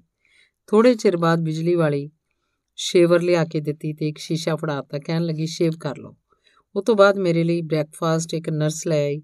ਕੁਝ ਦੁੱਧ, ਸੰਤਰੇ ਦਾ ਜੂਸ ਕਾਫੀ ਚੌਲਾਂ ਦੇ ਭੁੱਜੇ ਦਾਣੇ, ਦੋ ਅੰਡੇ ਫਰਾਈ ਕੀਤੇ ਹੋਏ। ਡਬਲ ਰੋਟੀ ਦੇ ਦੋ ਪੀਸ ਮੱਖਣ ਤੇ ਸ਼ਹਿਦ। ਇਹ ਬ੍ਰੇਕਫਾਸਟ ਸੀ। ਨਾਲ ਹੀ ਅੱਗੇ ਖਾਣੇ ਦਾ ਮੈਨੂ ਸੀ। ਛਪਿਆ ਹੋਇਆ। ਜਿਸ 'ਚ ਦੁਪਹਿਰ ਦੇ ਖਾਣੇ ਦਾ ਤੇ ਅਗਲੇ ਦਿਨ ਦੇ ਬ੍ਰੈਕਫਾਸਟ ਦਾ ਸਭ ਕੁਝ ਛਪਿਆ ਸੀ। ਮੈਂ ਕੈਥੀ ਕੈਲੀ ਨੂੰ ਕਿਹਾ ਕਿ ਮੇਰੀ ਐਨਕ ਨਹੀਂ, ਤੂੰ ਨਿਸ਼ਾਨ ਲਾ ਦੇ। ਉਹਨੇ ਕੁਝ ਤਲੇ ਹੋਏ ਮੀਟ, ਕੁਝ ਸਲਾਦ ਤੇ ਆਈਸਕ੍ਰੀਮ ਤੇ ਨਿਸ਼ਾਨ ਲਗਾਏ। ਮੈਂ ਮਹਿਸੂਸ ਕੀਤਾ ਕਿ ਉਹਨੂੰ ਹਰ ਮਰੀਜ਼ ਦੀ ਪਸੰਦ ਦਾ ਕਿੰਨਾ ਗਿਆਨ ਹੈ। ਮੈਂ ਹਾਲੀ ਬ੍ਰੈਕਫਾਸਟ ਕਰ ਹੀ ਰਿਹਾ ਸੀ ਕਿ ਉਹ ਗੋਲੀਆਂ ਲੈ ਆਈ ਤੇ ਕਿਹਾ, ਦੁੱਧ ਨਾਲ ਲੈ ਲਓ। ਮੈਂ ਗੋਲੀਆਂ ਖਾ ਕੇ ਲੇਟ ਗਿਆ। ਮੈਂ ਸੋਚ ਰਿਹਾ ਸੀ, ਇਹ ਲੋਕ ਕਿਹੋ ਜਿਹੇ ਹਨ, ਕਿੰਨੇ ਚੰਗੇ ਹਨ? ਇਹਨੇ ਨੂੰ ਇੱਕ ਬਹੁਤ ਹੀ ਵਧੀਆ ਹਰੀ ਫਰਾਕ ਵਾਲੀ ਇੱਕ ਨੌਜਵਾਨ ਔਰਤ ਮੇਰੇ ਕਮਰੇ 'ਚ ਆਈ। ਮੇਰਾ ਹਾਲ ਪੁੱਛਿਆ, ਮੈਂ ਸੋਚਿਆ, ਕੋਈ ਡਾਕਟਰ ਜਾਂ ਸੀਨੀਅਰ ਨਰਸ ਹੋਏਗੀ? ਪਰ ਮੇਰੀ ਹੈਰਾਨੀ ਦੀ ਹੱਦ ਨਾ ਰਹੀ ਜਦੋਂ ਉਹਨੇ ਬਿਜਲੀ ਨਾਲ ਕਮਰਾ ਸਾਫ਼ ਕਰਨ ਵਾਲੀ ਮਸ਼ੀਨ ਚਲਾ ਦਿੱਤੀ। ਉਹ ਝਾਟੀ ਕਮਰਾ ਸਾਫ਼ ਕਰਕੇ ਫਿਰ ਇੱਕ ਦਵਾਈ ਵਾਲੇ ਛੋਟੇ ਡਰਮ ਵਿੱਚੋਂ ਕੱਪੜੇ ਦਾ ਬ੍ਰਸ਼ ਗਿੱਲਾ ਕਰਕੇ ਫੇਰ ਗਈ। ਉਸ ਤੋਂ ਬਾਅਦ ਵਾਲਾ, ਵਾਲਾਂ ਵਾਲਾ ਬੁਰਸ਼ ਬਿਜਲੀ ਦੀ ਮਸ਼ੀਨ ਨਾਲ ਚੱਲਣ ਵਾਲਾ ਕਮਰੇ 'ਚ ਫੇਰ ਕੇ ਕਮਰਾ ਸੁਕਾ ਦਿੱਤਾ। ਉਹ ਸਫ਼ਾਈ ਵਾਲੀ ਸੀ, ਮੈਂ ਹੈਰਾਨ ਰਹਿ ਗਿਆ। ਉਹਨੇ ਦੱਸਿਆ, ਮੇਰਾ ਨਾਮ ਪਰਜ਼ਿਟ ਹੈ ਤੇ ਮੈਨੂੰ 2.5 300 ਡਾਲਰ 15 ਦਿਨ ਦਾ ਮਿਲ ਜਾਂਦਾ ਹੈ। ਮੇਰਾ ਗੁਜ਼ਾਰਾ ਚੰਗਾ ਹੋਈ ਜਾਂਦਾ ਹੈ। ਇੰਨੇ ਹੀ ਮੇਰਾ ਘਰ ਵਾਲਾ ਲੈਂਦਾ ਹੈ ਤੇ ਅਸੀਂ ਚੰਗਾ ਜੀਵਨ ਬਤੀਤ ਕਰਦੇ ਹਾਂ ਤੇ ਖੁਸ਼ ਹਾਂ। ਸਾਡੇ ਬੱਚੇ ਵੀ ਖੁਸ਼ ਹਨ ਤੇ ਪੜ੍ਹਦੇ ਹਨ। 8 ਵਜੇ ਦੇ ਕਰੀਬ ਡਾਕਟਰ ਲਾਈਟਲ ਆ ਗਿਆ। ਮੇਰਾ ਹਾਲ ਚਾਲ ਪੁੱਛਿਆ ਤੇ ਹੱਸ ਕੇ ਕਹਿਣ ਲੱਗਾ, ਸੱਟ ਪੁਰਾਣੀ ਲੱਗਦੀ ਹੈ ਮੈਂ ਕਿਹਾ, ਯਾਦ ਨਹੀਂ, ਪਰ ਲੱਗੀ ਹੋਣਾ ਉਹ ਬੋਲਿਆ, ਕੋਈ ਗੱਲ ਨਹੀਂ, ਸੋਮਵਾਰ ਦੇਖਾਂਗੇ। ਫਿਰ ਵਿੱਚ ਕੀ ਨੁਕਸ ਹੈ ਜੇ ਕੋਈ ਹੋਇਆ ਤਾਂ ਆਪਰੇਸ਼ਨ ਕਰ ਦੇਾਂਗੇ ਛੇਤੀ ਠੀਕ ਹੋ ਜਾਏਗੀ। ਮੈਂ ਦਰਦ ਦਾ ਦੱਸਿਆ, ਕਹਿਣ ਲੱਗਾ, ਗੋਲੀਆਂ ਖਾਈ ਜਾਓ ਤੇ ਨੀਂਦ ਲਈ ਵੀ ਗੋਲੀਆਂ ਲਿਖ ਦਿੱਤੀਆਂ। ਸਿਸਟਰ ਕੈਥੀ ਕੈਲੀ ਦੇ ਨਾਲ ਉਸ ਦਿਨ ਸਿਸਟਰ ਕੋਲ ਦੀ ਡਿਊਟੀ ਸੀ। ਦੁਪਹਿਰ ਦੇ ਖਾਣੇ ਤੱਕ ਦੋ ਵਾਰੀ ਦਵਾਈ ਦਿੱਤੀ, ਬੁਖਾਰ ਤੇ ਬਲੱਡ ਪ੍ਰੈਸ਼ਰ ਚੈੱਕ ਕੀਤਾ। 3 ਵਜੇ ਤੋਂ ਥੋੜਾ ਪਹਿਲਾਂ ਦੋ ਨਰਸਾਂ ਆਈਆਂ, ਇੱਕ ਤਾਂ ਡੈਲੀ ਕਾਸਟਲੀ ਸੀ, ਇੱਕ ਉਹਦੇ ਨਾਲ ਇੱਕ ਸਿਆਣੀ ਉਮਰ ਦੀ ਕੋਈ 30 35 ਵਰਿਆਂ ਦੀ ਸੀ। ਉਹਨੇ ਮੈਨੂੰ ਹਾਲ ਪੁੱਛਿਆ ਤੇ ਫਿਰ ਦੱਸਿਆ, ਮੇਰਾ ਨਾਮ ਰਾਇਨ ਹੈ, ਅਸੀਂ 3 ਵਜੇ ਡਿਊਟੀ ਸ਼ੁਰੂ ਕਰਨੀ ਹੈ। ਥੋੜੇ ਚਿਰ ਬਾਅਦ ਕੈਥੀ ਕੈਲੀ ਤੇ ਕੋਲ ਆ ਗਈਆਂ। ਕੈਥੀ ਕੈਲੀ ਕਹਿਣ ਲੱਗੀ, ਮਿਸਟਰ ਸਿੰਘ, ਮੇਰੀ 2 ਦਿਨ ਦੀ ਛੁੱਟੀ ਹੈ। ਇਹ ਕੋਲ ਆਏਗੀ ਤੇ ਮੈਂ ਤੁਹਾਨੂੰ ਸੋਮਵਾਰ ਮਿਲਾਂਗੀ। ਮੈਂ ਹੱਸ ਪਿਆ ਤੇ ਕਿਹਾ, ਜਿਸ ਦਿਨ ਮੇਰਾ ਆਪਰੇਸ਼ਨ ਹੋਣਾ ਹੈ ਤੇ ਮੈਨੂੰ ਹੋਸ਼ ਨਹੀਂ ਹੋਣੀ। ਉਹ ਝਟਪਟ ਬੋਲੀ, ਇਹ ਕੋਈ ਵੱਡਾ ਆਪਰੇਸ਼ਨ ਤੇ ਨਹੀਂ, ਮਾਮੂਲੀ ਆਪਰੇਸ਼ਨ ਹੈ। ਪਿਛਲੇ ਸਾਲ ਮੇਰੇ ਗਿੱਟੇ ਦਾ ਹੋਇਆ ਸੀ, ਮੈਂ ਵੀ ਫੌੜੀਆਂ ਨਾਲ ਤੁਰਦੀ ਸੀ। ਉਹ ਹੱਸਦੀਆਂ ਹੱਸਦੀਆਂ ਚਲੀਆਂ ਗਈਆਂ। ਰਾਇਨ ਤੇ ਡੈਲੀ ਕਾਸਟਰਲੀ ਨੂੰ ਰਾਤ ਨੂੰ ਮੇਰੀ ਲੱਤ ਸਾਫ਼ ਕਰਨ ਤੇ ਕਰੀਮ ਲਾਉਣ ਲਈ ਕਿਹਾ। ਉਹਨੇ ਮੇਰੀ ਪਿੱਠ ਤੇ ਗਿੱਲਾ ਤੌਲੀਆ ਫੇਰਿਆ। ਰਾਤ ਦਾ ਖਾਣਾ ਖਾਣ ਤੋਂ ਬਾਅਦ ਸਿਸਟਰ ਰਾਇਨ ਨੇ ਨੀਂਦ ਤੇ ਦੂਜੀਆਂ ਗੋਲੀਆਂ ਦੁੱਧ ਨਾਲ ਦੇ ਦਿੱਤੀਆਂ। ਰਾਤ ਦੀ ਡਿਊਟੀ ਵਾਲੀਆਂ ਨਰਸਾਂ ਹੌਲੀ-ਹੌਲੀ ਗੱਲਾਂ ਕਰ ਰਹੀਆਂ ਸਨ ਜਦੋਂ ਮੈਨੂੰ ਜਾਗ ਆਈ। ਉਹ ਹੱਸ ਪਈਆਂ, ਉਹ ਹੱਸ ਪਈਆਂ ਤੇ ਮੇਰਾ ਹਾਲ ਪੁੱਛਿਆ। ਇੱਕ ਨੇ ਦੱਸਿਆ, ਮੇਰਾ ਨਾਮ ਡੈਨੀ ਹੈ, ਸਾਨੂੰ ਕੋਈ ਸੇਵਾ ਦੱਸੋ, ਕੋਈ ਤਕਲੀਫ ਤਾਂ ਨਹੀਂ? ਮੈਂ ਕਿਹਾ, ਠੀਕ ਹੈ, ਪਰ ਦਰਦ ਹੁੰਦੀ ਹੈ। ਉਹਨਾਂ ਦਰਦ ਦੀਆਂ ਦੋ ਗੋਲੀਆਂ ਹੋਰ ਦੇ ਦਿੱਤੀਆਂ ਤੇ ਮੈਂ ਸੌਂ ਗਿਆ। ਸਵੇਰੇ ਚਾਹ ਪੀ ਕੇ ਫੇਰ ਸੌਂ ਗਿਆ। 7 ਵਜੇ ਸਿਸਟਰ ਰਾਇਨ ਸਾਰਾ ਨਹਾਉਣ ਦਾ ਸਮਾਨ ਤਿਆਰ ਕਰਕੇ ਮੈਨੂੰ ਜਗਾ ਰਹੀ ਸੀ। ਮੈਂ ਉੱਠਿਆ, ਸਿਸਟਰ ਨੇ ਹੱਸਦੇ ਮੱਥੇ ਮੈਨੂੰ ਸ਼ੁਭ ਪ੍ਰਭਾਤ ਕਹੀ ਤੇ ਕਿਹਾ, ਚਲੋ ਨਹਾ ਲਓ। ਅੱਜ ਮੈਂ ਕੱਲ ਵਾਲੀ ਹਾਲਾਤ ਤੋਂ ਜਾਣੂ ਸੀ। ਉਹਨੇ ਮੈਨੂੰ ਕੁਰਸੀ ਤੇ ਬਿਠਾਇਆ, ਗੁਸਲਖਾਨੇ 'ਚ ਜਾ ਕੇ ਮੇਰੇ ਸਾਰੇ ਕੱਪੜੇ ਲਾ ਕੇ ਫੁਹਾਰਾ ਚਲਾਤਾ ਤੇ ਬਿਲਕੁਲ ਕੈਥੀ ਕੈਲੀ ਵਾਂਗ ਨੁਹਾਇਆ। ਮੈਂ ਸੋਚ ਰਿਹਾ ਸੀ, ਇਹ ਸਹੀ ਅਰਥਾਂ 'ਚ ਜ਼ਿੰਦਗੀ ਦੇ ਰਾਖੇ ਸਨ ਤੇ ਇਹਨਾਂ ਦਾ ਵਿਸ਼ਵਾਸ ਮਨੁੱਖੀ ਰਿਸ਼ਤਿਆਂ 'ਚ ਵੱਧਦਾ ਹੈ।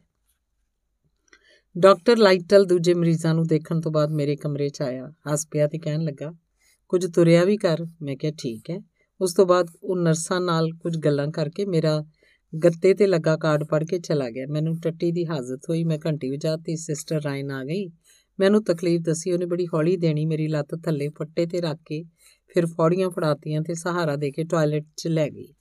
ਮੈਂ ਫੌੜੀਆਂ ਰੱਖ ਕੇ ਸੀਟ ਦੇ ਦੁਆਲੇ ਬਣੀਆਂ ਛੋਟੀਆਂ ਲੱਕੜੀ ਦੀਆਂ ਕੰਧਾਂ ਫੜ ਲਈਆਂ। ਉਹਨੇ ਫੌੜੀਆਂ ਦੂਜੀ ਕੰਧ ਤੇ ਨਾਲ ਰੱਖ ਦਿੱਤੀਆਂ। ਜਿੱਥੋਂ ਮੈਂ ਚੁੱਕ ਨਹੀਂ ਸੀ ਸਕਦਾ। ਸਿਸਟਰ ਨੇ ਮੇਰੇ ਪਜਾਮੇ ਦਾ ਨਾਲਾ ਖੋਲਿਆ ਮੇਰਾ ਅੰਡਰਵੇਅਰ ਹੇਠਾਂ ਖਿਸਕਾ ਕੇ ਮੈਨੂੰ ਸੀਟ ਤੇ ਬਿਠਾ ਦਿੱਤਾ।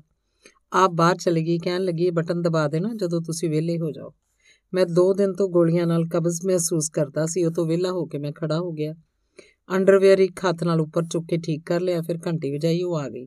ਮੈਂ ਪਜਾਮਾ ਉੱਪਰੋਂ ਫੜਿਆ ਸੀ। ਉਹਨੇ ਮੇਰਾ ਨਾਲਾ ਬੰਦ ਹੀ ਨਹੀਂ ਹੱਸ ਕੇ ਕਿਹਾ, ਤੂੰ ਬੱਚਾ ਹੈ ਤੇਰੇ ਪਾਸੋਂ ਨਾਲਾ ਵੀ ਨਹੀਂ ਬੰਨ ਹੁੰਦਾ। ਮੈਂ ਹੌਕਾ ਲਿਆ। ਉਹ ਵੀ ਗੰਭੀਰ ਹੋ ਗਈ ਤੇ ਬੋਲੀ ਮੈਂ ਸਿਰਫ ਮਖੌਲ ਕਰਦੀ ਹਾਂ, ਮਹਿਸੂਸ ਨਾ ਕਰੀ।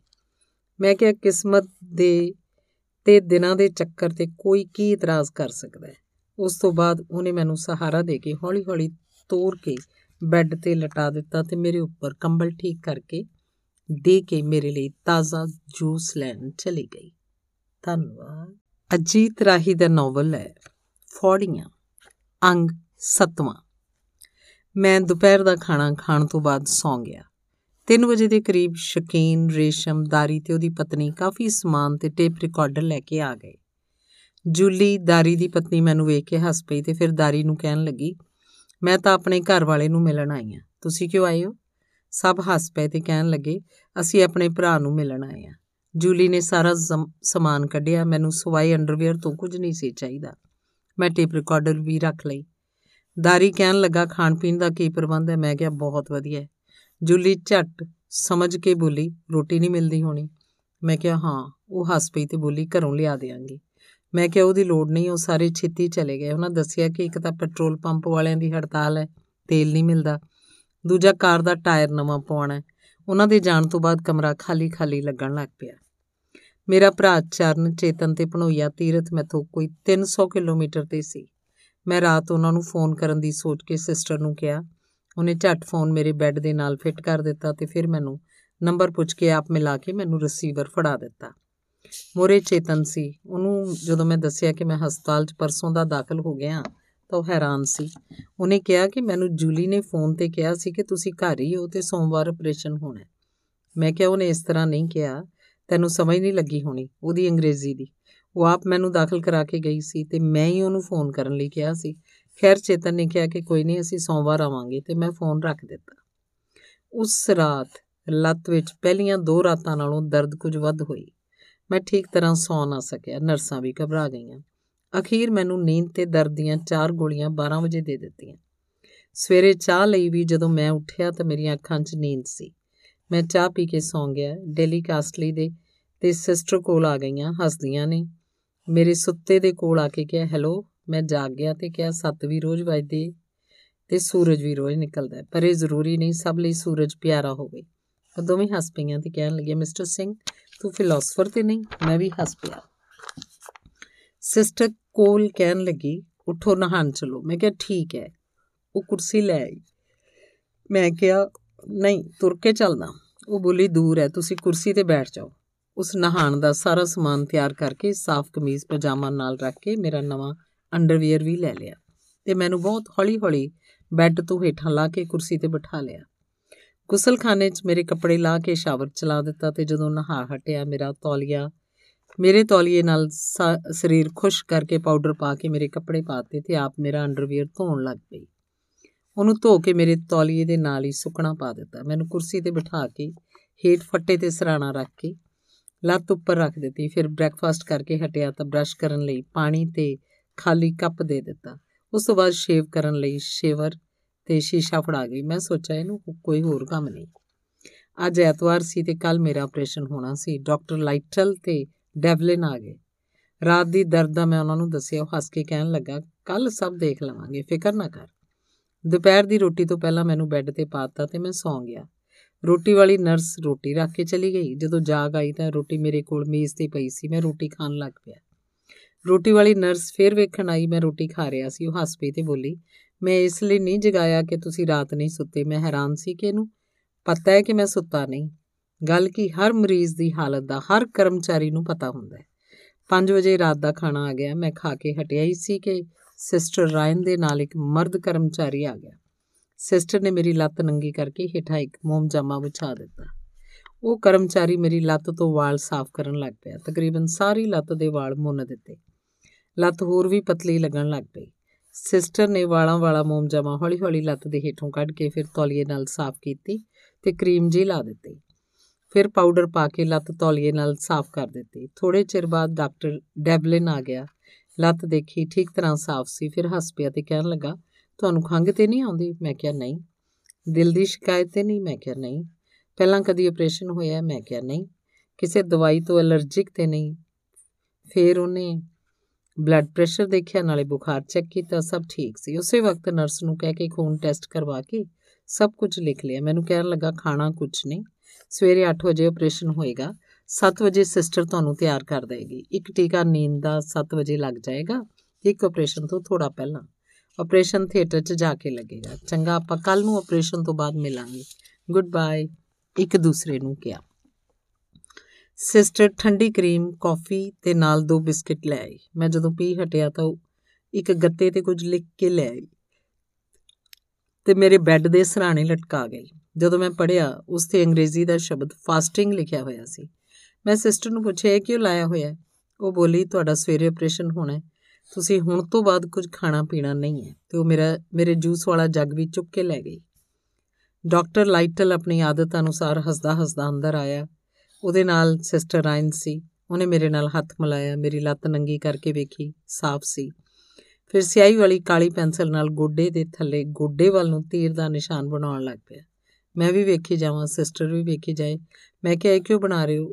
ਉਹ ਹੱਸ ਪਿਆ ਤੇ ਕਹਿਣ ਲੱਗਾ, ਨਿਸ਼ਾਨੀ ਲਾਈ ਹੈ ਕਿ ਆਪਰੇਸ਼ਨ ਇਸ ਲੱਤ ਦਾ ਕਰਨਾ ਹੈ, ਕਿਤੇ ਦੂਜੀ ਦਾ ਨਾ ਹੋ ਜਾਵੇ। ਮੇਰਾ ਤੇ ਸਿਸਟਰ ਦਾ ਹਾਸਾ ਨਿਕਲ ਗਿਆ, ਉਹ ਵੀ ਹੱਸਦਾ ਹੱਸਦਾ ਬਾਹਰ ਚਲਾ ਗਿਆ। ਹੁਣ ਮੈਂ ਮਹਿਸੂਸ ਕਰਦਾ ਸੀ ਕਿ ਆਪਰੇਸ਼ਨ ਮਾਮੂਲੀ ਹੈ। ਉਸ ਰਾਤ ਪਾਣੀ ਤੱਕ ਵੀ ਨਾ ਪੀਤਾ। ਸਵੇਰੇ ਚਾਹ ਵੀ ਨਾ ਪੀਤੀ। 6 ਵਜੇ ਹੀ ਸਿਸਟਰ ਡੈਨੀ ਨੇ ਨਹਾਉਣ ਲਈ ਉਠਾ ਦਿੱਤਾ। ਮੇਰੇ ਕੱਪੜੇ ਲਾ ਦਿੱਤੇ। ਇੱਥੋਂ ਤੱਕ ਕਿ ਅੰਡਰਵੇਅਰ ਵੀ ਲਾ ਦਿੱਤਾ। 7 ਵਜੇ ਮੇਰੇ ਦੋ ਟੀਕੇ ਪੁੜੇ ਤੇ ਲਾ ਦਿੱਤੇ ਤੇ ਮੈਨੂੰ ਸ਼ੀਸ਼ਾ ਤੇ ਸ਼ੇਵਰ ਸ਼ੇਵ ਕਰਨ ਲਈ ਦੇ ਦਿੱਤੇ। ਮੈਂ ਸ਼ੇਵ ਕਰਕੇ ਹਟਿਆ ਹੀ ਸੀ ਜਦੋਂ ਮੈਂ ਟੀਕੇ ਦਾ ਅਸਰ ਮਹਿਸੂਸ ਕਰਨ ਲੱਗ ਪਿਆ। ਮੈਨੂੰ ਨੀਂਦ ਆ ਰਹੀ ਸੀ। ਸਿਸਟਰ ਨੇ ਇੱਕ ਫਾਰਮ ਭਰ ਕੇ ਲਿਆਂਦਾ ਕਿ ਇਹ ਤੇ ਦਸਖਤ ਕਰ ਦਿਓ। ਮੈਂ ਕਿਹਾ, ਕੀ ਹੈ? ਉਹ ਬੋਲੀ, ਤੁਹਾਡੀ ਘੜੀ ਮੈਂ ਜਮ੍ਹਾਂ ਕਰਨੀ ਹੈ। ਮੈਂ ਹੱਸ ਕੇ ਕਿਹਾ ਇਸ ਤੋਂ ਬਿਨਾ ਤੁਸੀਂ ਮੇਰੀ ਘੜੀ ਆਪਣੇ ਪਾਸ ਨਹੀਂ ਰੱਖ ਸਕਦੇ। ਉਹ ਬੋਲੀ, ਇਹ ਤੁਹਾਡੇ ਤੇ ਹੈ। ਮੈਂ ਕਿਹਾ, ਮੈਨੂੰ ਤੁਹਾਡੇ ਤੇ ਪੂਰਾ ਯਕੀਨ ਹੈ। ਇਹ ਲਓ, ਘੜੀ ਸਾਂਭ ਲਓ। ਫਿਰ ਮੇਰੇ ਕੜੇ ਤੇ ਇੱਕ ਪੱਟੀ ਲਪੇਟ ਕੇ ਉਹਨੂੰ ਇੱਕ ਥਾਂ ਬਾਹ ਵਿੱਚ ਤੰਗ ਕਰਕੇ ਅੜਾ ਦਿੱਤਾ। ਹੁਣ ਮੈਨੂੰ ਨੀਂਦ ਨੇ ਦੱਬ ਲਿਆ ਤੇ ਮੈਂ ਸੌਂ ਗਿਆ। ਮੈਥੋਂ ਬੋਲ ਨਹੀਂ ਸੀ ਹੁੰਦਾ, ਪਰ ਮਾੜਾ ਜਿਹਾ ਪਤਾ ਹੈ, ਜਦੋਂ ਇੱਕ ਨਰਸ ਤੇ ਇੱਕ ਕਰਮਚਾਰੀ ਨੇ ਮੈਨੂੰ ਰੋੜਨ ਵਾਲੀ ਸਟ੍ਰੈਚਰ ਤੇ ਚੁੱਕ ਕੇ ਪਾਇਆ, ਫਿਰ ਮਾੜਾ ਜਿਹਾ ਇਹ ਮਹਿਸੂਸ ਕੀਤਾ, ਜਦੋਂ ਮੇਰੀ ਬਾਹ ਤੇ ਇੱਕ ਟੀਕਾ ਲੱਗਾ, ਉਸ ਤੋਂ ਬਾਅਦ ਕੁਝ ਨਹੀਂ ਪਤਾ। ਅੰਗ 8ਵਾਂ ਮੇਰੇ ਮੂੰਹ ਕੋਲ ਆ ਕੇ ਜੋ ਪਹਿਲਾ ਸ਼ਬਦ ਮੈਂ ਸੁਣਿਆ, ਮੈਨੂੰ ਸੁਣਿਆ, ਉਹ ਬਹੁਤ ਪਿਆਰਾ ਸ਼ਬਦ ਪੰਜਾਬੀ ਦਾ ਸੀ। ਉਹ ਸੀ ਵੀਰਾ ਜੀ। ਬੋਲਿਆ ਮੈਥੋਂ ਜਾਂਦਾ ਨਹੀਂ ਸੀ। ਫਿਰ ਥਥਲਾਂਦੀ ਜ਼ੁਬਾਨ ਨਾਲ ਮੈਂ ਪਾਣੀ ਮੰਗਿਆ। ਝਾਟੀ ਮੈਨੂੰ ਆਪਣੇ ਨੱਕ ਤੇ ਪਲਾਸਟਿਕ ਦਾ ਖੋਖਾ ਜਿਹਾ ਚੜਿਆ ਮਹਿਸੂਸ ਹੋਇਆ। ਮੈਂ ਹੱਥ ਲਾਇਆ। ਉਹਦੇ ਨਾਲ ਇੱਕ ਨਾਲੀ ਸੀ। ਫਿਰ ਕਿਸੇ ਨੇ ਉਤਾਰ ਦਿੱਤਾ ਤੇ ਮੇਰੇ ਮੂੰਹ 'ਚ ਚਮਚੇ ਨਾਲ ਬਰਫ਼ ਦਾ ਇੱਕ ਨਿੱਕਾ ਜਿਹਾ ਪੀਸ ਪਾ ਦਿੱਤਾ। ਬਰਫ਼ ਦੇ ਪੀਸ ਨਾਲ ਮੇਰੇ ਗਲੇ ਦੀ ਖੁਸ਼ਕੀ ਦੂਰ ਹੋ ਗਈ। ਮੈਨੂੰ ਪਹਿਲੀ ਆਵਾਜ਼ ਫੇਰ ਪਈ, ਵੀਰਾ ਜੀ, ਹੁਣ ਮੈਂ ਪਹਿਚਾਨ ਗਿਆ ਸੀ, ਉਹ ਮੇਰਾ ਭਰਾ ਚੇਤਨ ਤੇ ਉਹਦੀ ਪਤਨੀ ਪਰਮਜੀਤ ਸੀ। ਮੈਂ ਹਾਂ ਕਿਹਾ, ਉਹ ਬੋਲਿਆ ਆਪਰੇਸ਼ਨ ਹੋ ਗਿਆ ਮੈਂ ਕਿਹਾ, ਪਤਾ ਨਹੀਂ। ਮੈਨੂੰ ਸੱਚਮੁੱਚ ਪਤਾ ਨਹੀਂ ਸੀ। ਉਹਨੇ ਮੇਰੀ ਲੱਤ ਨੰਗੀ ਕਰਕੇ ਵੇਖੀ। ਉਸ ਤੇ ਨਵਾਂ ਪਲਸਤਰ ਸੀ। ਮੈਂ ਲੱਤ ਹਿਲਾਉਣ ਦੀ ਕੋਸ਼ਿਸ਼ ਕੀਤੀ। ਮੈਨੂੰ ਮਹਿਸੂਸ ਹੋਇਆ ਜਿਵੇਂ ਕਿਸੇ ਨੇ ਸ਼ਿਕੰਜੇ 'ਚ ਕਸੀ ਹੋਵੇ। ਹੁਣ ਮੈਨੂੰ ਵੀ ਪਤਾ ਲੱਗ ਚੁੱਕਾ ਸੀ ਕਿ ਆਪਰੇਸ਼ਨ ਹੋ ਗਿਆ ਮੈਂ ਆਲੇ ਦੁਆਲੇ ਵੇਖਿਆ, ਮੇਰੇ ਬੈੱਡ ਦੇ ਨਾਲ ਹੀ ਆਕਸੀਜਨ ਦਾ, ਬਿਜਲੀ ਨਾਲ ਆਕਸੀਜਨ ਪੈਦਾ ਕਰਨ ਵਾਲਾ ਸਿਲੰਡਰ ਪਿਆ ਸੀ। ਮੈਂ ਆਪਣੇ ਭਰਾ ਨਾਲ ਕੁਝ ਗੱਲਾਂ ਕੀਤੀਆਂ, ਉਹ ਕਹਿਣ ਲੱਗਾ, ਤੁਹਾਨੂੰ ਇਸ ਕਮਰੇ 'ਚ ਕਦੋਂ ਲਿਆਂਦਾ ਸੀ? ਮੈਂ ਕਿਹਾ, ਦਾਖਲ ਹੀ ਇਸ ਕਮਰੇ 'ਚ ਹੋਇਆ ਸੀ। ਉਹਨੇ ਸਮਝਿਆ, ਇਹ ਆਪਰੇਸ਼ਨ ਥੀਏਟਰ ਹੈ। ਉਸ ਵਿਚਲੀਆਂ ਲਾਈਟਾਂ, ਆਕਸੀਜਨ ਤੇ ਹੋਰ ਸਮਾਨ ਵੇਖ ਕੇ। ਫਿਰ ਉਹਨੇ ਕਿਹਾ, ਮੇਰੀਆਂ ਚਿੱਠੀਆਂ ਦਾ ਪਤਾ ਕਰ ਦੇ। ਜਿੱਥੇ ਮੈਂ ਰਹਿੰਦਾ ਸੀ, ਬਾਹਰ ਗਏ ਨੂੰ ਚਿੱਠੀਆਂ ਦੀ ਬਹੁਤ ਤਾਂਗ ਰਹਿੰਦੀ ਹੈ। ਉਹ ਚਿੱਠੀਆਂ ਲੈਣ ਚਲਾ ਗਿਆ, ਘੰਟੇ ਬਾਅਦ ਆ ਗਿਆ। ਉਹਦੇ ਪਾਸ ਤਿੰਨ ਚਿੱਠੀਆਂ ਸੀ। ਇੱਕ ਸਕੂਲ ਦੇ ਪ੍ਰਿੰਸੀਪਲ ਐਸਪੀ ਖੰਨੇ ਹੋਰਾਂ ਦੀ, ਇੱਕ ਪਤਨੀ ਨਿਰਵੈਰ ਦੀ, ਇੱਕ ਭੂਆ ਜੀ ਦੀ। ਸਭ ਦੇ ਬਾਹਰੋਂ ਨਾਮ ਪੜ੍ਹ ਕੇ ਪ੍ਰਿੰਸੀਪਲ ਜੀ ਦੀ ਚਿੱਠੀ ਖੋਲੀ ਚਿੱਠੀ ਅੰਗਰੇਜ਼ੀ 'ਚ ਸੀ, ਬਹੁਤ ਪਿਆਰੀ ਤੇ ਉਤਸ਼ਾਹ ਭਰਪੂਰ, ਪਰ ਮੈਂ ਪੂਰੀ ਨਾ ਪੜ੍ਹ ਸਕਿਆ। ਫਿਰ ਦਰਦ ਬਹੁਤ ਮਹਿਸੂਸ ਹੋਈ। ਮੈਂ ਨਰਸ ਨੂੰ ਦੱਸਿਆ, ਉਹਨੇ ਡਾਕਟਰ ਨਾਲ ਫੋਨ ਤੇ ਗੱਲ ਕਰਕੇ ਮੇਰੀ ਨੀਂਦ ਦਾ ਇੱਕ ਹੋਰ ਟੀਕਾ ਲਾ ਦਿੱਤਾ। ਚੇਤਨ ਤੇ ਪਰਮਜੀਤ ਕੁਝ ਰੀਲਾਂ ਹੋਰ ਦੇ ਕੇ ਚਲੇ ਗਏ, ਹੁਣ ਮੈਂ ਫਿਰ ਸੌਂ ਗਿਆ।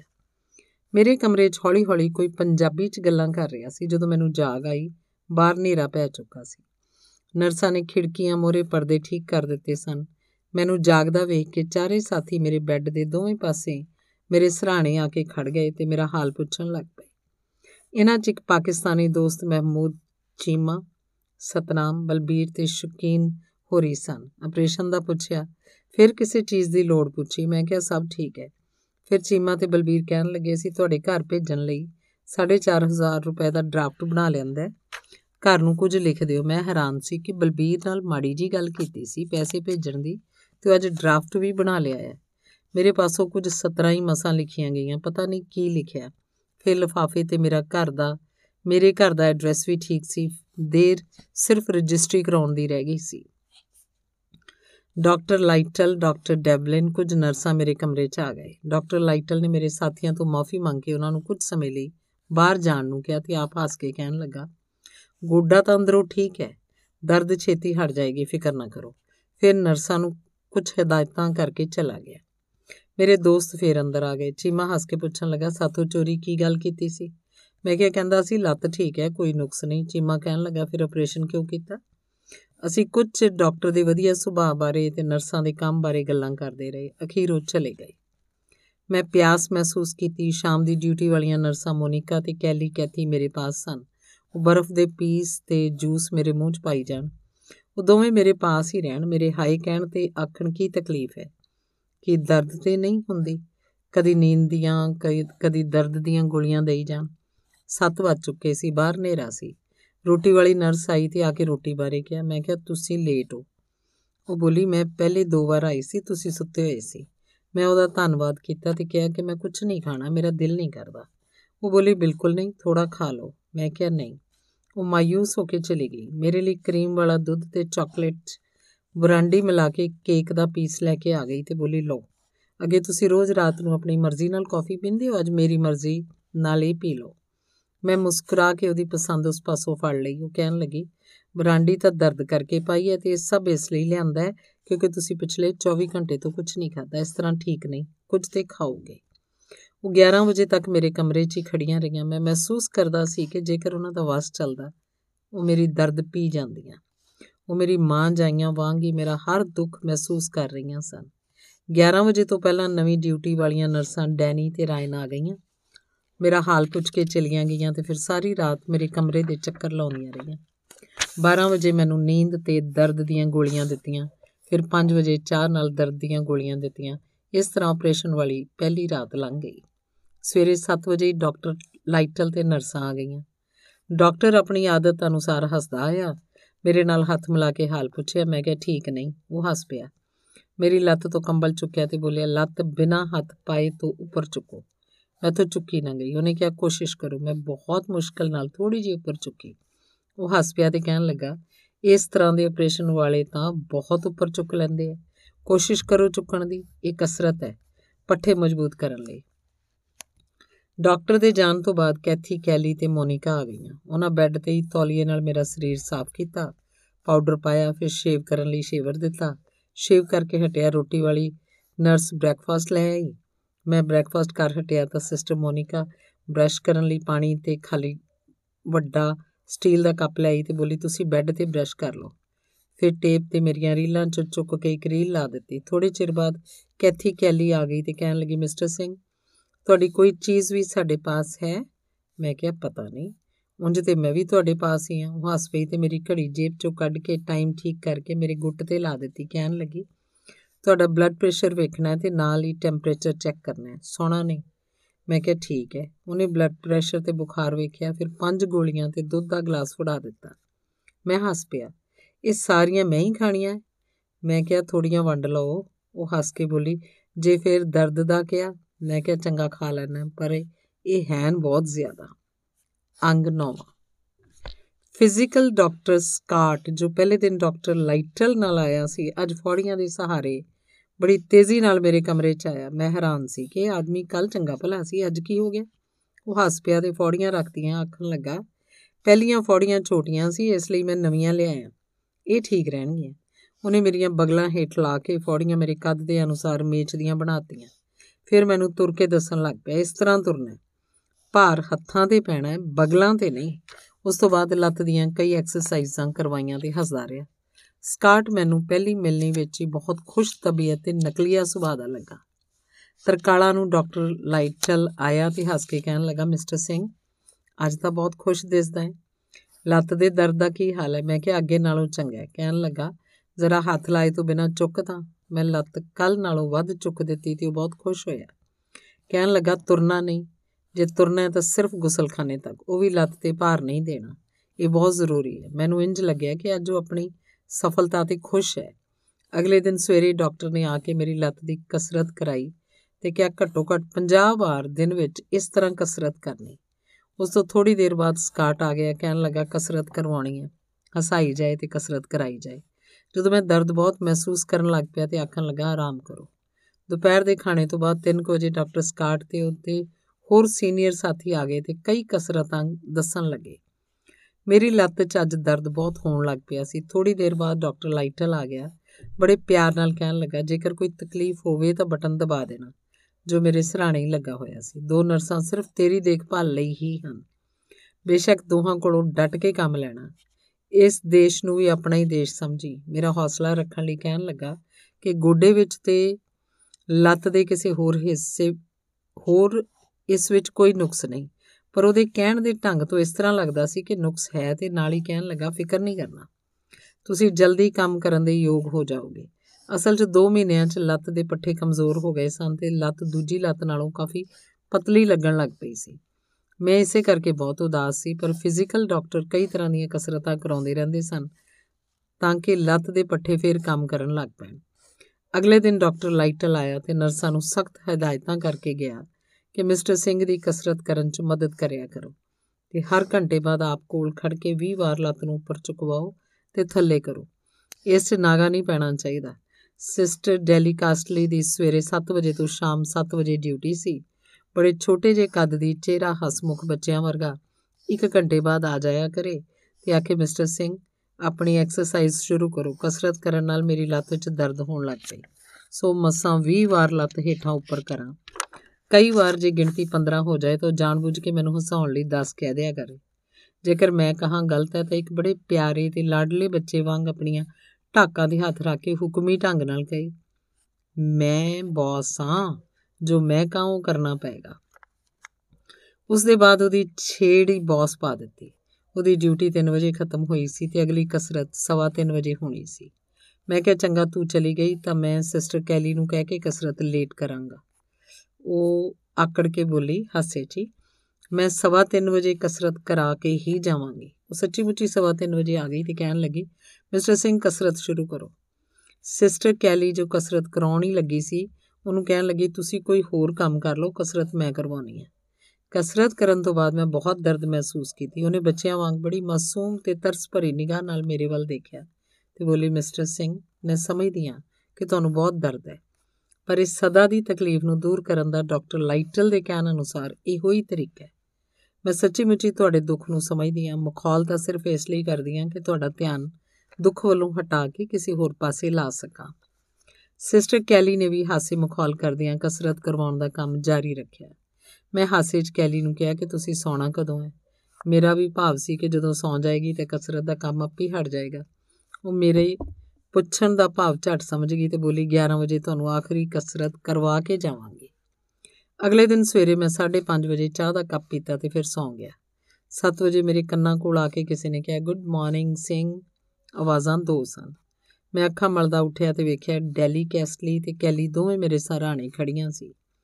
ਟੈਂਪਰੇਚਰ ਤੇ ਬਲੱਡ ਪ੍ਰੈਸ਼ਰ ਵੇਖਣ ਲਈ। ਮੈਂ ਦੋਵਾਂ ਵੱਲ ਦੇਖ ਕੇ ਹੱਸ ਕੇ ਕਿਹਾ, ਅੱਜ ਤਾਂ ਸਵੇਰੇ ਸਵੇਰੇ ਹੀ ਦੋ ਬੌਸ ਆ ਗਏ। ਅੱਜ ਮੇਰੀ ਖੈਰ ਨਹੀਂ। ਉਹ ਖਿੜਖਿੜਾ ਕੇ ਹੱਸ ਪਈਆਂ, ਕਹਿਣ ਲੱਗੀਆਂ, ਅੱਜ ਹਰ ਇੱਕ ਬੌਸ ਘੰਟੇ 'ਚ 20-20 ਵਾਰ ਕਸਰਤ ਕਰਵਾਏਗਾ। ਮੈਂ ਕਿਹਾ, ਚੰਗਾ, ਕੋਈ ਨਹੀਂ, ਦੇਖੀ ਜਾਏਗੀ। ਕਰਨੀ ਤਾਂ ਮੈਂ ਹੀ ਹੈ ਜੇਕਰ ਮੈਂ ਇੱਕ ਵਾਰੀ ਵੀ ਨਾ ਕੀਤੀ ਤਾਂ ਤੁਸੀਂ ਮੇਰਾ ਕੀ ਵਿਗਾੜ ਲਓਗੇ? ਉਹ ਫਿਰ ਹੱਸ ਪਈਆਂ ਤੇ ਕਹਿਣ ਲੱਗੀਆਂ 20 ਵਾਰ ਹੀ ਕਸਰਤ ਕਰਨੀ ਹੋਏਗੀ?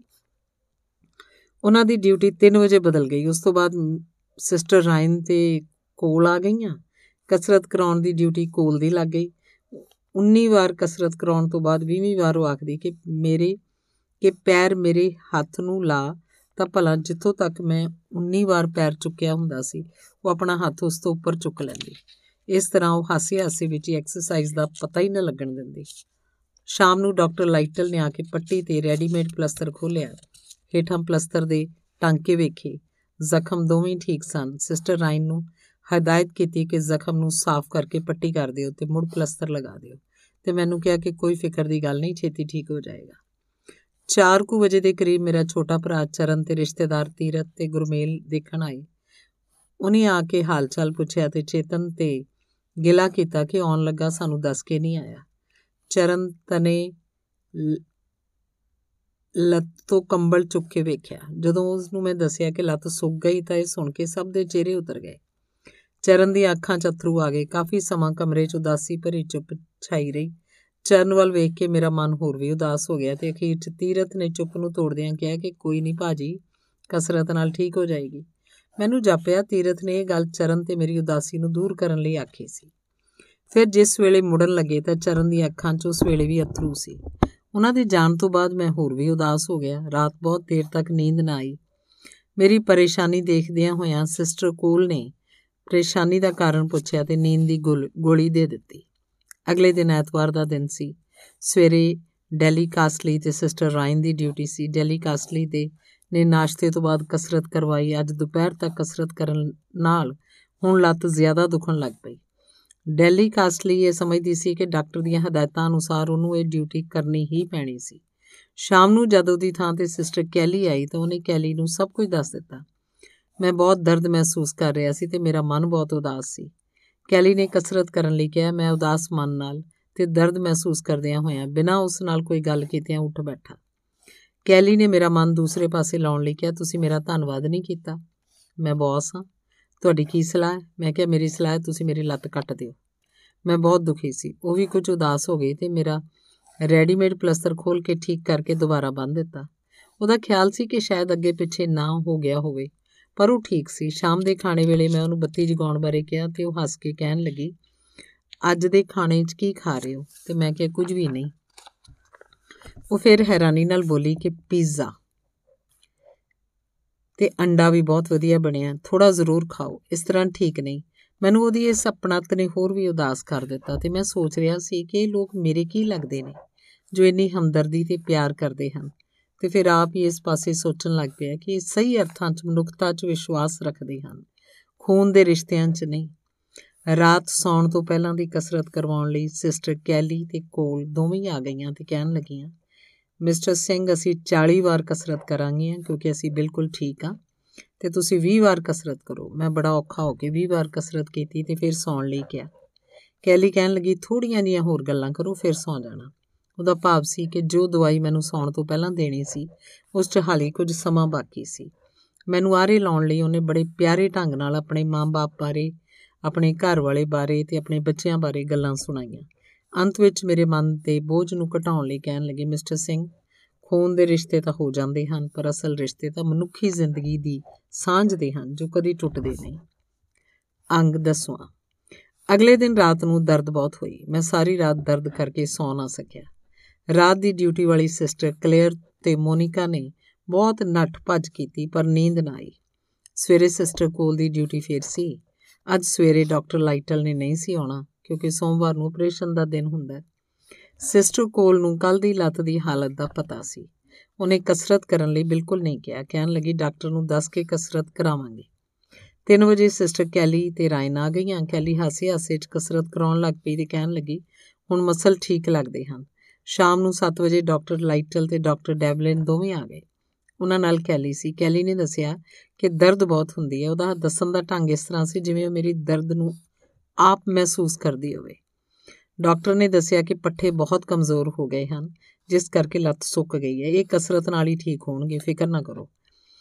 ਦਰਦ ਦੂਰ ਕਰਨ ਲਈ ਉਹਨੇ ਰੈਡੀਮੇਡ ਪਲਸਤਰ ਖੋਲ ਦਿੱਤਾ ਤੇ ਫੌੜੀਆਂ ਵੱਲ ਇਸ਼ਾਰਾ ਕਰਕੇ ਜੋ ਮੇਰੇ ਸਰਾਣੇ ਪਈਆਂ ਸਨ ਹੱਸ ਕੇ ਕਿਹਾ ਕਿ ਇਹਨਾਂ ਨਾਲ ਤੁਰਨ 'ਚ ਕੋਈ ਔਖ ਤਾਂ ਨਹੀਂ ਹੁੰਦੀ?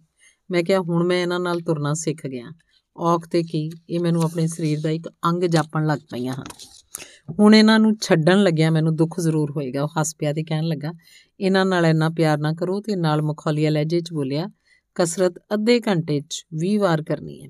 ਘੰਟੇ 'ਚ 20 ਵਾਰ ਨਹੀਂ। ਮੈਂ ਵੀ ਉਸੇ ਹੀ ਅਦਾ 'ਚ ਉੱਤਰ ਦਿੱਤਾ ਤੇ ਕਿਹਾ ਕਿ ਦੂਸਰੀ ਲੱਤ ਨਾਲ ਤਾਂ 15 ਮਿੰਟ ਬਾਅਦ 20 ਵਾਰ ਕਰਾ ਲਿਆ ਕਰ ਦਿਆ ਕਰਾਂਗਾ। ਪਰ ਇਸ ਨਾਲ ਘੰਟੇ 'ਚ 20 ਵਾਰ ਹੀ ਹੋਏਗੀ। ਪਏ ਰਹਿਣ ਕਰਕੇ ਸੱਟ ਵਾਲੀ ਲੱਤ ਤੇ ਪੈਰ ਤੇ ਖੁਸ਼ਕੀ ਜੰਮ ਗਈ ਸੀ। ਸਿਸਟਰ ਕੈਲੀ ਜਦੋਂ ਪੈਰ ਸਾਫ਼ ਕਰਨ ਲੱਗੀ, ਉਹਦੇ ਹੱਥ ਵਿੱਚ ਇੱਕ ਕਰੀਮ ਸੀ।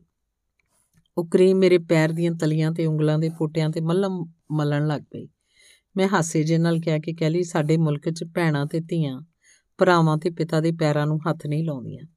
ਪਰ ਇਹ ਕੁਝ ਪਿਛਾਂ ਖਿੱਚੂ ਲੋਕਾਂ 'ਚ ਰਿਵਾਜ ਹੈ। ਰਾਇਨ ਤੇ ਕੈਲੀ ਦੇ ਮੂੰਹ ਅੱਡੇ ਰਹਿ ਗਏ। ਕੈਲੀ ਕਹਿਣ ਲੱਗੀ, ਜਿਵੇਂ ਤੁਹਾਡੀ ਲੱਤ ਦੁਖਦੀ ਹੈ ਤੇ ਤੁਹਾਡੇ ਪੈਰ ਖੁਸ਼ਕ ਹੋ ਗਏ ਹਨ, ਤੁਸੀਂ ਆਪ ਸਾਫ਼ ਨਹੀਂ ਕਰ ਸਕਦੇ, ਤੇ ਫਿਰ ਮੇਰਾ ਇੱਥੇ ਰਹਿਣ ਦਾ ਕੀ ਲਾਭ? ਜੇਕਰ ਮੈਂ ਤੁਹਾਡੇ ਪੈਰ ਹੀ ਸਾਫ਼ ਨਾ ਕਰ ਸਕਾਂ। ਉਹਨੇ ਅਜੇ ਰਿਵਾਜ ਨੂੰ ਗਾਲ ਕੱਢੀ ਤੇ ਹੱਸ ਕੇ ਬੋਲੀ, ਮਿਸਟਰ ਸਿੰਘ, ਹੁਣ ਤੂੰ ਸਾਡੇ ਬਾਰੇ ਕੁਝ ਲਿਖਣਾ ਵੀ ਹੋਏਗਾ। ਪਹਿਲਾਂ ਤੁਸੀਂ ਦਰਦ ਦੀਆਂ ਗੋਲੀਆਂ, ਠੰਡੀ ਕੌਫੀ ਨਾਲ ਲੈ ਲਓ ਫਿਰ ਲਿਖਣ ਤੋਂ ਬਾਅਦ ਸੌਣ ਦੀਆਂ ਗੋਲੀਆਂ ਸੰਤਰੇ ਦੇ ਜੂਸ ਨਾਲ ਹੀ ਲੈ ਲੈਣੀਆਂ। ਅੱਜ ਰਾਤ ਦਰਦ ਬਹੁਤ ਹੋਈ। ਅਗਲੇ ਦਿਨ ਸਵੇਰ ਦੇ 3 ਵਜੇ ਤੱਕ ਤੜਫਦਾ ਰਿਹਾ। ਕੋਈ ਹੋਰ ਗੱਲ ਨਾ ਸਮਝ ਕੇ ਸਿਸਟਰ ਨੇ ਨੀਂਦ ਦੀਆਂ ਗੋਲੀਆਂ ਦੇ ਦਿੱਤੀਆਂ। ਸਵੇਰੇ 7:30 ਵਜੇ ਜਾਗ ਆਈ। ਸਿਸਟਰ ਰਾਇਨ ਤੇ ਕੈਲੀ ਦੋਵੇਂ ਡਿਊਟੀ ਦੇ ਸਨ। ਮੈਨੂੰ ਨਹਾਉਣ ਤੋਂ ਬਾਅਦ ਬ੍ਰੈਕਫਾਸਟ ਕਰਵਾਇਆ। ਦਰਦ ਅੱਜ ਬਹੁਤ ਹੋ ਰਹੀ ਸੀ।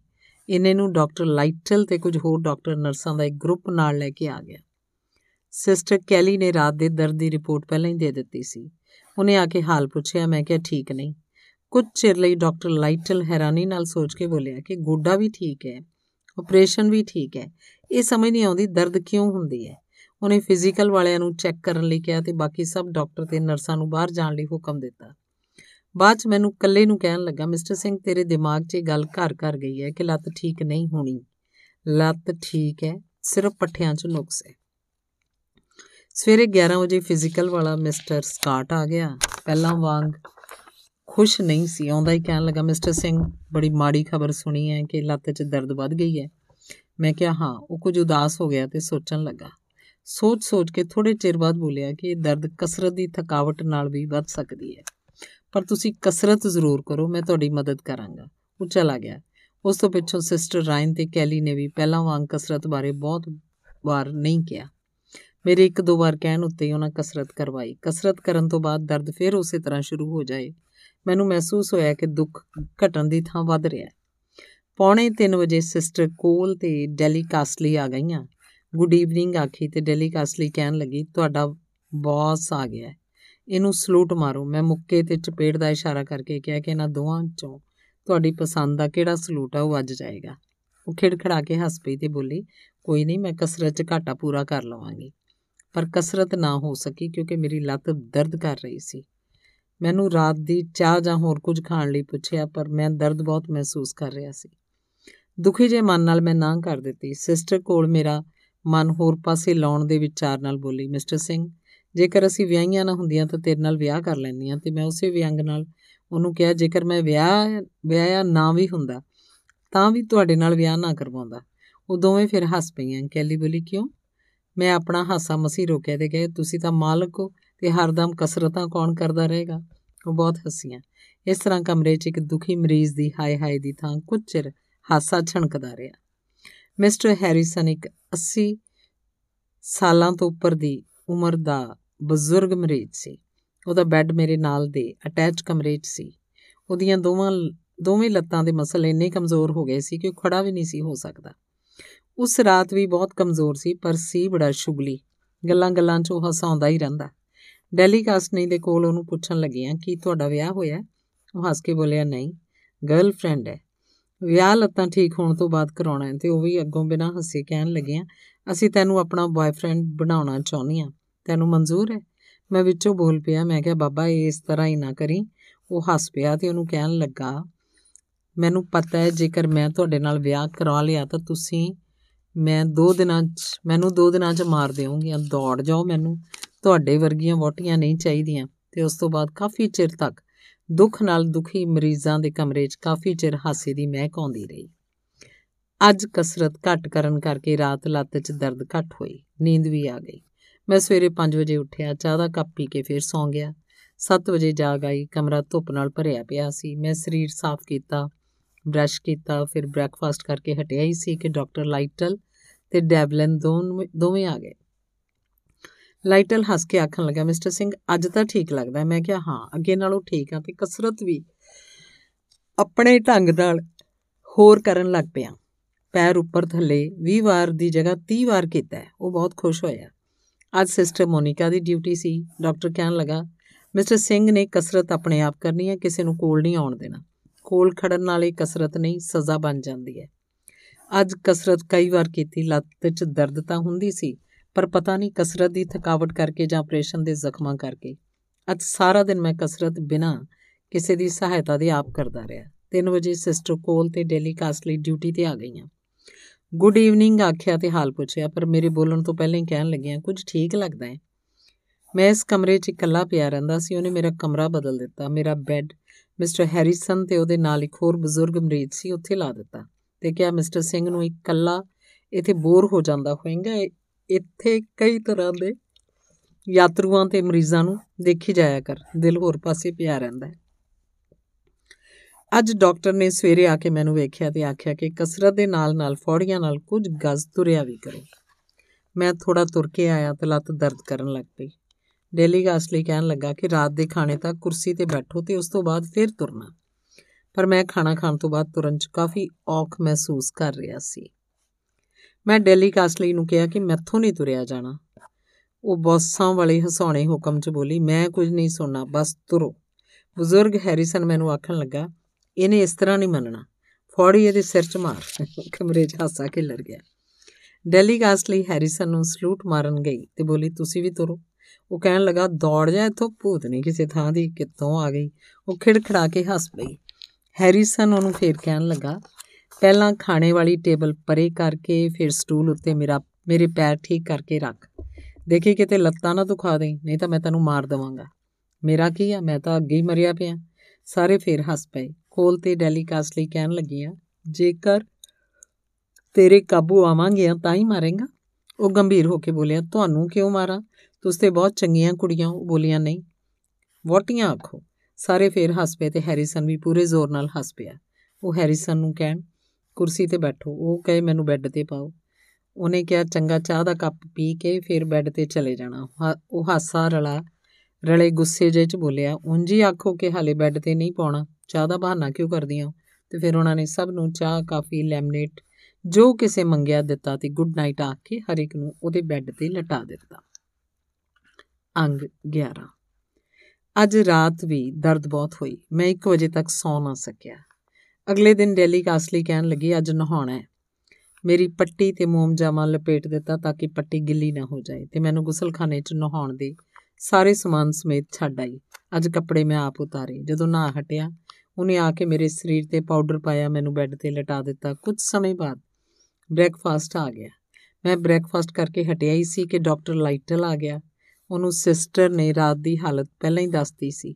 ਜਦੋਂ ਮੈਂ ਦੱਸਿਆ ਤਾਂ ਹੱਸ ਪਿਆ ਤੇ ਕਹਿਣ ਲੱਗਾ, ਮਿਸਟਰ ਸਿੰਘ ਤੁਰਨ ਨਾਲ ਲੱਤ 'ਚ ਦਰਦ ਤੇ ਹੋਣੀ ਹੈ ਬਜ਼ੁਰਗ ਹੈਰਿਸਨ ਜੋ ਹੁਣ ਤੱਕ ਚੁੱਪ ਸੀ ਬੋਲੇ ਮਿਸਟਰ ਸਿੰਘ, ਮੇਰੀਆਂ ਦੋਹਾਂ ਲੱਤਾਂ 'ਚ ਦਰਦ ਹੁੰਦੀ ਹੈ ਤੂੰ ਇੱਕ ਦੀ ਗੱਲ ਕਰਦਾ ਅੱਜ ਡਾਕਟਰ ਨੇ ਕਿਹਾ, ਫੌੜੀਆਂ ਛੱਡ ਦਿਓ ਤੇ ਸੋਟੀ ਦੇ ਸਹਾਰੇ ਤੁਰੋ। ਇਹ ਸੁਣ ਕੇ ਮੈਂ ਬੁਖਲਾ ਗਿਆ। ਮੈਂ ਕਿਹਾ, ਇਹ ਤਾਂ ਬਹੁਤ ਔਖਾ ਹੈ ਮੈਂ ਫੌੜੀਆਂ ਤੋਂ ਬਿਨਾਂ ਨਹੀਂ ਤੁਰ ਸਕਦਾ। ਡਾਕਟਰ ਹੱਸ ਕੇ ਬੋਲਿਆ, ਮੈਂ ਸਮਝਦਾ ਕਿ ਔਖਾ ਹੈ ਪਰ ਇਹ ਠੀਕ ਇਸ ਤਰ੍ਹਾਂ ਹੀ ਹੋਣਾ ਹੈ ਮੈਂ ਉਦਾਸ ਜਿਹਾ ਹੋ ਗਿਆ ਤੇ ਡਾਕਟਰ ਚਲਾ ਗਿਆ। ਉਸ ਦਿਨ ਮੈਂ ਸਰਾਣੇ ਪਈਆਂ ਫੌੜੀਆਂ ਵੱਲ ਹਸਰਤ ਭਰੀਆਂ ਨਿਗਾਹਾਂ ਨਾਲ ਵੇਖ ਰਿਹਾ ਸੀ। ਕਮਰੇ ਦੀ ਉਦਾਸੀ ਦਾ ਮਾਹੌਲ ਅਚਾਨਕ ਉਸ ਸਮੇਂ ਬਦਲ ਗਿਆ ਜਦੋਂ ਲੈਬੋਰਟਰੀ ਚੋਂ ਇੱਕ ਸਿਸਟਰ ਮਿਸਟਰ ਹੈਰਿਸਨ ਦਾ ਬਲੱਡ ਟੈਸਟ ਕਰਨ ਲਈ ਬਲੱਡ ਲੈਣ ਆ ਗਈ। ਉਹ ਬੋਲਿਆ, ਕੀ ਚਾਹੀਦਾ? ਸਿਸਟਰ ਬੋਲੀ, ਖੂਨ। ਹੈਰਿਸਨ ਕਹਿਣ ਲੱਗਾ, ਮੇਰੇ ਕੋਲ ਤਾਂ ਮੇਰੇ ਜੁਗਾ ਹੀ ਹੈ, ਵਾਧੂ ਨਹੀਂ।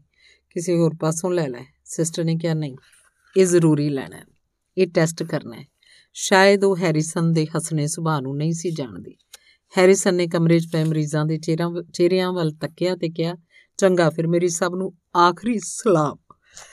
ਮੈਂ ਹੁਣ ਨਹੀਂ ਬਚਦਾ। ਸਾਰਾ ਕਮਰਾ ਹਾਸੇ ਨਾਲ ਛਣਕ ਪਿਆ। ਫਿਜ਼ੀਕਲ ਵਾਲਾ ਸਕਾਟ ਖੁੰਡੀ ਲੈ ਕੇ ਆ ਗਿਆ ਤੇ ਫੌੜੀਆਂ ਚੁੱਕ ਕੇ ਲੈ ਗਿਆ। ਮੈਂ ਫੌੜੀਆਂ ਵੱਲ ਵੇਖ ਰਿਹਾ ਸੀ, ਬੜੇ ਤਰਸ ਤੇ ਪਿਆਰ ਭਰੇ ਲਹਿਜੇ ਨਾਲ। ਤੇ ਮਿਸਟਰ ਸਕਾਟ ਨੇ ਮੁੜ ਕੇ ਆ ਕੇ ਮੈਨੂੰ ਕਿਹਾ, ਮਿਸਟਰ ਸਿੰਘ, ਜ਼ਰਾ ਸੋਟੀ ਨਾਲ ਤੁਰੋ ਤਾਂ। ਮੈਂ ਘਬਰਾ ਗਿਆ ਤੇ ਉਹਨੂੰ ਕਿਹਾ ਮੈਥੋਂ ਤੁਰਿਆ ਨਹੀਂ ਜਾਣਾ। ਮੈਂ ਡਿੱਗ ਪਵਾਂਗਾ।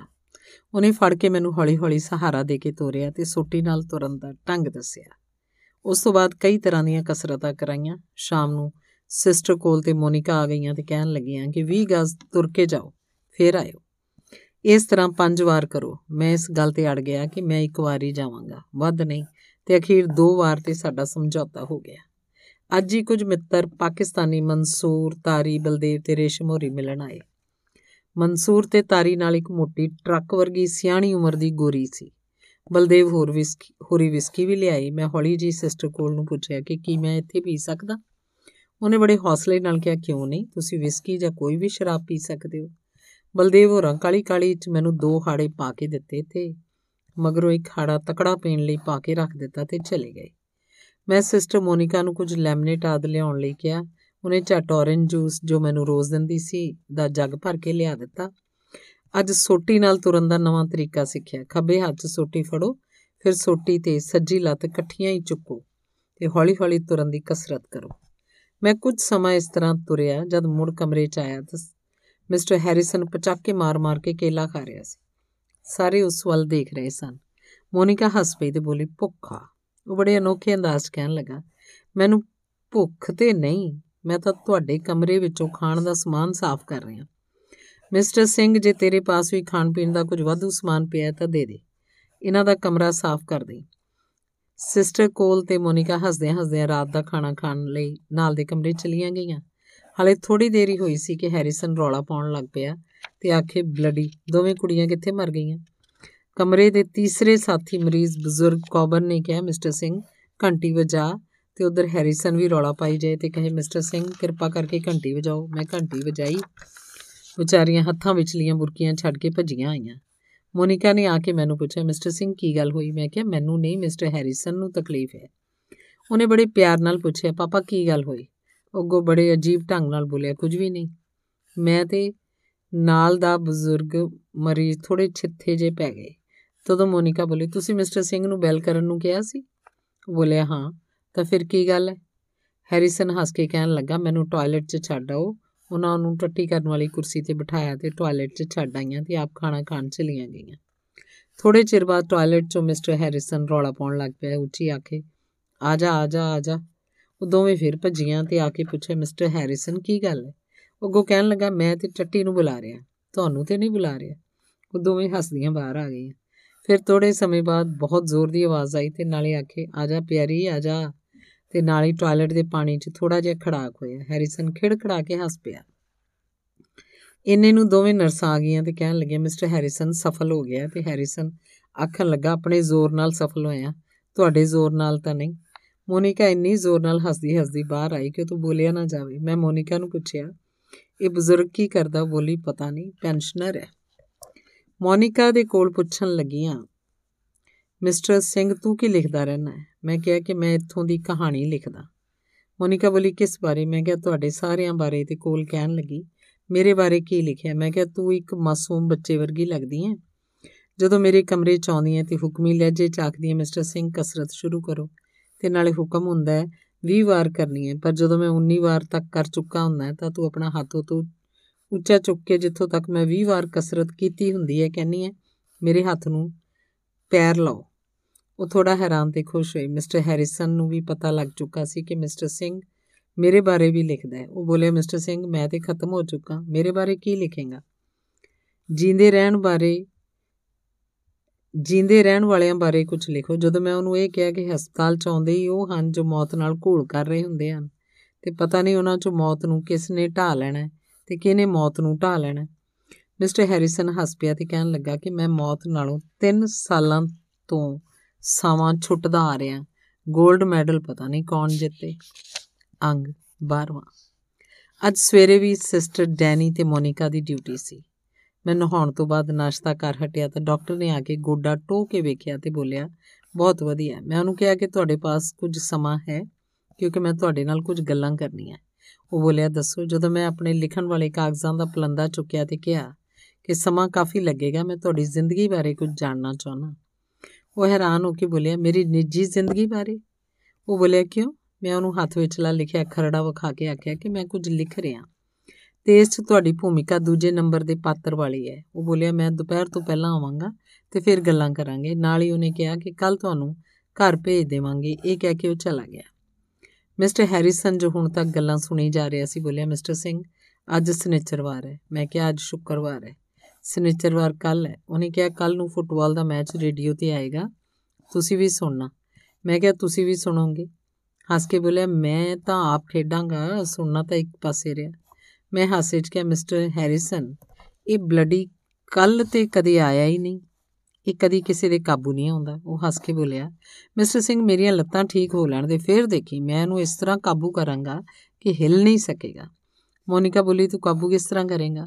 ਉਹਨੇ ਝੱਟ ਉੱਤਰ ਦਿੱਤਾ, ਜਿਵੇਂ ਮੈਂ ਤੁਹਾਡੇ ਵਰਗੀਆਂ ਕੁੜੀਆਂ ਕਾਬੂ ਕਰ ਲੈਣਾ ਮੋਨਿਕਾ ਹੱਸ ਪਈ ਤੇ ਮੁਖਾਲ ਨਾਲ ਬੋਲੀ, ਵਾਹ, ਕਿੰਨਾ ਪਿਆਰਾ ਤੇ ਜਵਾਨ ਮਿੱਤਰ ਲੜਕਾ ਹੈਰਿਸਨ ਹੱਸ ਪਿਆ ਤੇ ਕਹਿਣ ਲੱਗਾ, ਚੰਗਾ ਪਿਆਰੀ, ਚੱਲ ਫੇਰ।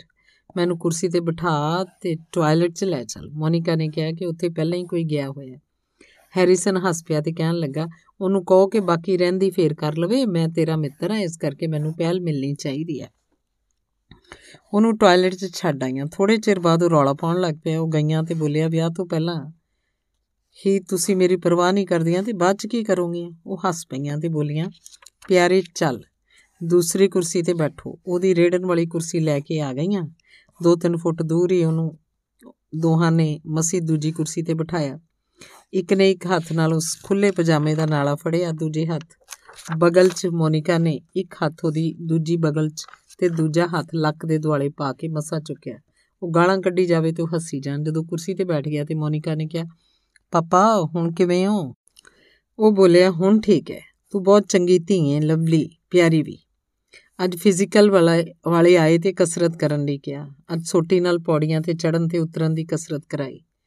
ਪਹਿਲੀ ਵਾਰ ਜਦ ਪੌੜੀਆਂ ਤੇ ਚੜਨ ਲੱਗਾ ਤਾਂ ਦੂਜੀ ਪੌੜੀ ਉੱਤੇ ਹੀ ਮੈਂ ਬੁਰੀ ਤਰ੍ਹਾਂ ਡਿੱਗ ਪੈਣਾ ਸੀ। ਜੇਕਰ ਸਕਾਟ ਤੇ ਉਹਦੇ ਸਾਥੀ ਨਾ ਸੰਭਾਲਦੇ, ਉਸ ਵੇਲੇ ਫੇਰ ਮੈਨੂੰ ਆਪਣੀਆਂ ਫੌੜੀਆਂ ਯਾਦ ਆਈਆਂ।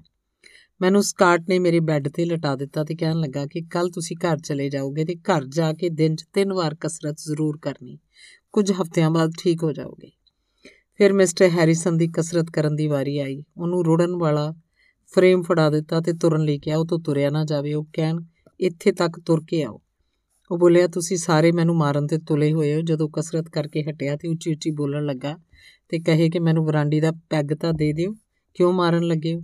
ਉਹਨੇ ਦੁੱਧ 'ਚ ਪਾ ਕੇ ਬਰਾਂਡੀ ਪੀਤੀ ਤੇ ਖੁਸ਼ੀ 'ਚ ਤਾੜੀਆਂ ਮਾਰਨ ਲੱਗ ਪਿਆ। ਸਿਸਟਰ ਮੋਨਿਕਾ ਨੂੰ ਇਸ਼ਾਰਾ ਕਰਕੇ ਕਹਿਣ ਲੱਗਾ, ਉਹ ਬੋਲੀ, ਦੱਸੋ। ਕਹਿਣ ਲੱਗਾ, ਨੰਬਰ 2 ਭਾਵ ਟਾਇਲਟ ਜਾਣਾ ਹੈ। ਉਹ ਬੋਲੀ, ਹਾਲੇ ਹੁਣੀ ਤਾਂ ਗਿਆ ਸੀ। ਹੈਰਿਸਨ ਕਹਿਣ ਲੱਗਾ ਮੇਰੀ ਮਰਜ਼ੀ ਹੈ। ਤੇਰੀ ਨਹੀਂ, ਜਾਣਾ ਮੈਂ ਤੈਨੂੰ ਕਿਉਂ ਤਕਲੀਫ ਹੁੰਦੀ ਹੈ? ਸਾਰੇ ਖਿੜਖੜਾ ਕੇ ਹੱਸ ਪਏ। ਹੈਰਿਸਨ ਵੀ ਉੱਚੀ ਦੇਣੀ ਹੱਸ ਪਿਆ। ਥੋੜਾ ਨਸ਼ੇ ਛੋ ਕੇ ਕਹਿਣ ਲੱਗਾ, ਮੈਨੂੰ ਬਰਾਂਡੀ ਦਈ ਜਾਓ ਤੇ ਕਸਰਤ ਜਿੰਨੀ ਮਰਜ਼ੀ ਕਰਵਾਈ ਜਾਓ, ਪਰਵਾਹ ਨਹੀਂ।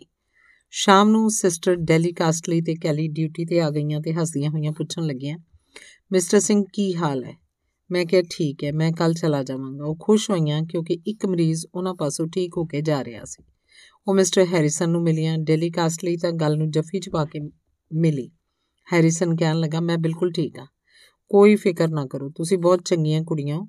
ਉਹਨੂੰ ਛੇੜਦੀਆਂ ਤੇ ਹੱਸਦੀਆਂ ਬਾਹਰ ਆ ਗਈਆਂ ਤੇ ਅੱਜ ਦੀ ਡਿਊਟੀ ਸ਼ੁਰੂ ਕੀਤੀ। ਅੱਜ ਨਾਲ ਦੇ ਤੀਜੇ ਮਰੀਜ਼ ਸਾਥੀ ਕੋਬਰਮ ਦੀ ਪਤਨੀ ਤੇ ਲੜਕਾ ਮਿਲਣ ਆਏ। ਲੜਕੇ ਦਾ ਨਾਮ ਬ੍ਰਾਇਨ ਸੀ। ਉਹ ਮੇਰੇ ਕੋਲ ਆ ਕੇ ਬੈਠ ਗਿਆ ਤੇ ਗੱਲਾਂ ਕਰਦਾ ਰਿਹਾ।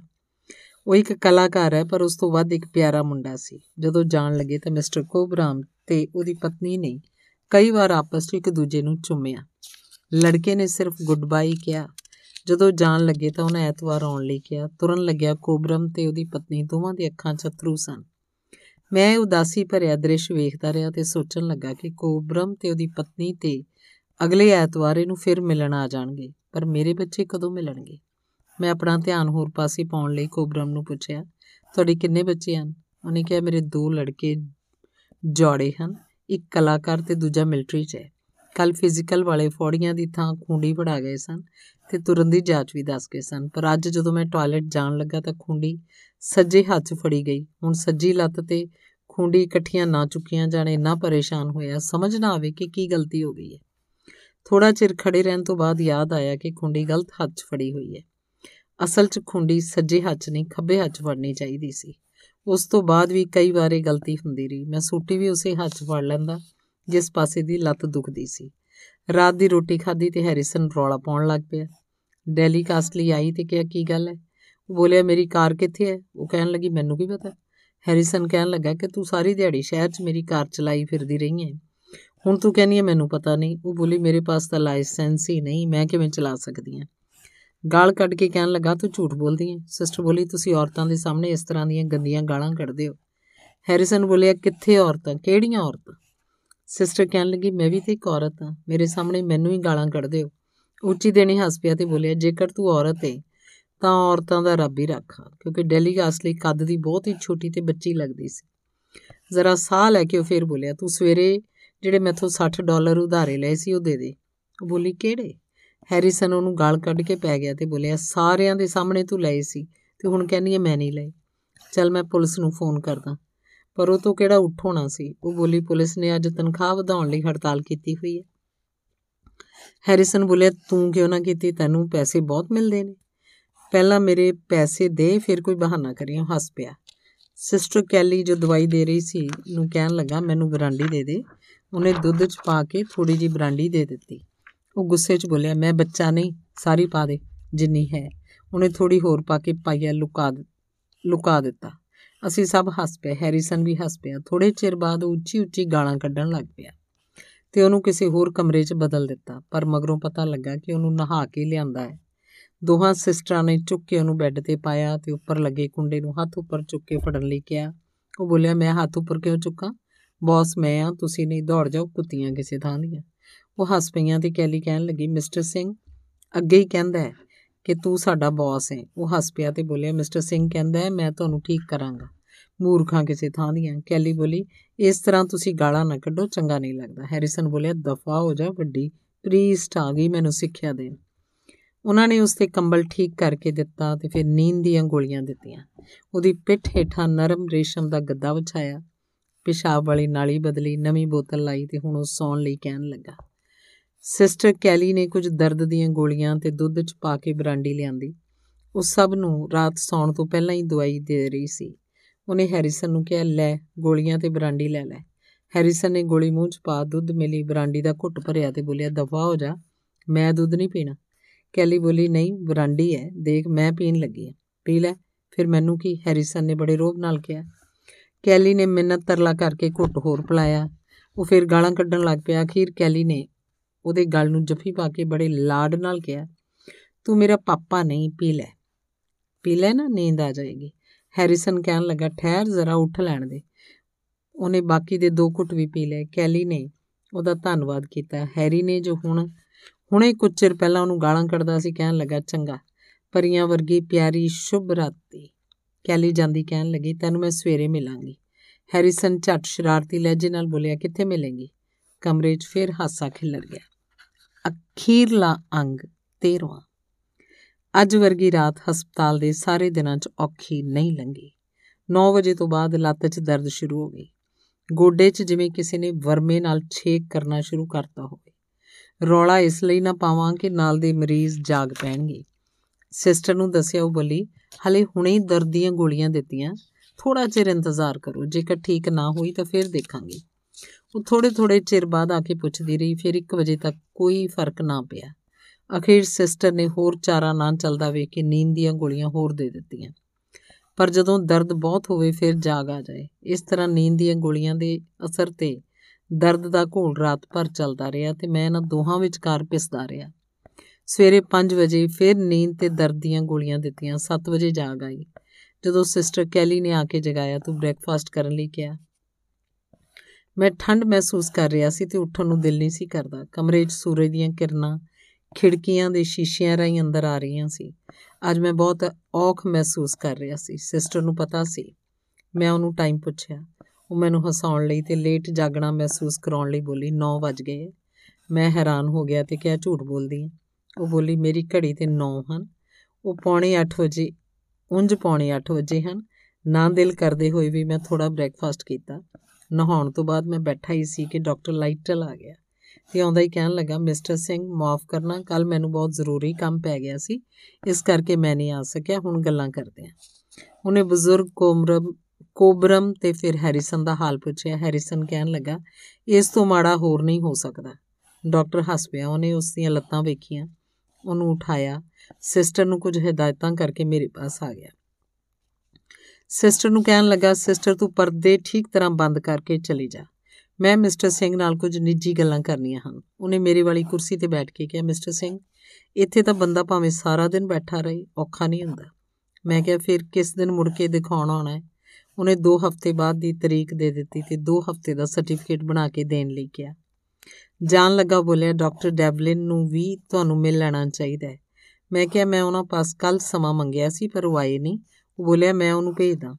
ਉਹਨੇ ਮੇਰੀ ਲੱਤ ਫੇਰ ਟੋ ਕੇ ਵੇਖੀ ਤੇ ਤੋੜ ਕੇ ਵੇਖਿਆ। ਮੈਂ ਤੁਰੰਤ ਚੌਕ ਮਹਿਸੂਸ ਕਰ ਰਿਹਾ ਸੀ। ਮੈਂ ਰਾਤ ਦੀ ਹਾਲਤ ਦੱਸੀ। ਉਹ ਕਹਿਣ ਲੱਗਾ, ਤੁਸੀਂ ਗੋਲੀਆਂ ਲੈ ਲਓ, ਠੀਕ ਹੋ ਜਾਓਗੇ। ਇਸ ਤਰ੍ਹਾਂ ਦੇ ਆਪਰੇਸ਼ਨ ਵਾਲੇ ਤਾਂ 3 ਦਿਨ ਵਿੱਚ ਠੀਕ ਹੋ ਜਾਂਦੇ ਹਨ। ਪਰ ਤੁਹਾਨੂੰ 13 ਦਿਨ ਹੋ ਗਏ ਹਨ। ਬਹੁਤ ਚਿਰ ਲੱਗਾ ਡਾਕਟਰ ਦੇ ਜਾਣ ਤੋਂ ਬਾਅਦ ਮੇਰੇ ਸਾਥੀ ਮੈਨੂੰ ਲੈਣ ਆ ਗਏ। ਸਵਾ 12 ਵਜੇ ਮੈਨੂੰ ਹਸਪਤਾਲ ਤੋਂ ਛੁੱਟੀ ਮਿਲ ਗਈ। ਮੈਂ ਕੈਲੀ ਤੇ ਮੋਨਿਕਾ ਨੂੰ ਮਿਲਣਾ ਚਾਹੁੰਦਾ ਸੀ, ਪਰ ਉਹ ਮੈਨੂੰ ਕਿਤੇ ਦਿਸੀਆਂ ਨਾ। ਤੁਰਨ ਲੱਗਿਆ ਮੈਂ ਸਿਸਟਰ ਡੈਨੀ ਪਾਸ, ਉਹਨਾਂ ਵਾਸਤੇ ਸ਼ੁਭ ਇੱਛਾਵਾਂ ਛੱਡ ਆਇਆ। ਡੈਨੀ ਦੀਆਂ ਅੱਖਾਂ 'ਚ ਖੁਸ਼ੀ ਦੇ ਅਥਰੂ ਸਨ। ਉਹ ਮੈਨੂੰ ਗੇਟ ਤੱਕ ਰੁੜਨ ਵਾਲੀ ਕੁਰਸੀ ਤੇ ਬਿਠਾ ਕੇ ਛੱਡਣ ਆਈ। ਹਸਪਤਾਲ ਦੇ ਅੰਦਰ ਗੇਟ ਦੇ ਨਾਲ ਵਾਲੇ ਕਮਰੇ 'ਚ ਮੇਰੀਆਂ ਫੌੜੀਆਂ ਪਈਆਂ ਸਨ। ਮੈਂ ਹਸਰਤ ਭਰੀਆਂ ਅੱਖਾਂ ਨਾਲ ਉਹਨਾਂ ਵੱਲ ਤੱਕਿਆ ਤੇ ਕਾਰ 'ਚ ਬੈਠ ਕੇ ਤੁਰਨ ਲੱਗਿਆ। ਮੈਂ ਮਹਿਸੂਸ ਕਰ ਰਿਹਾ ਸੀ ਕਿ ਮੇਰੇ ਸਰੀਰ ਦਾ ਇੱਕ ਅੰਗ ਹਸਪਤਾਲ 'ਚ ਰਹਿ ਗਿਆ ਸੀ। ਧੰਨਵਾਦ। ਸਮਾਪਤ।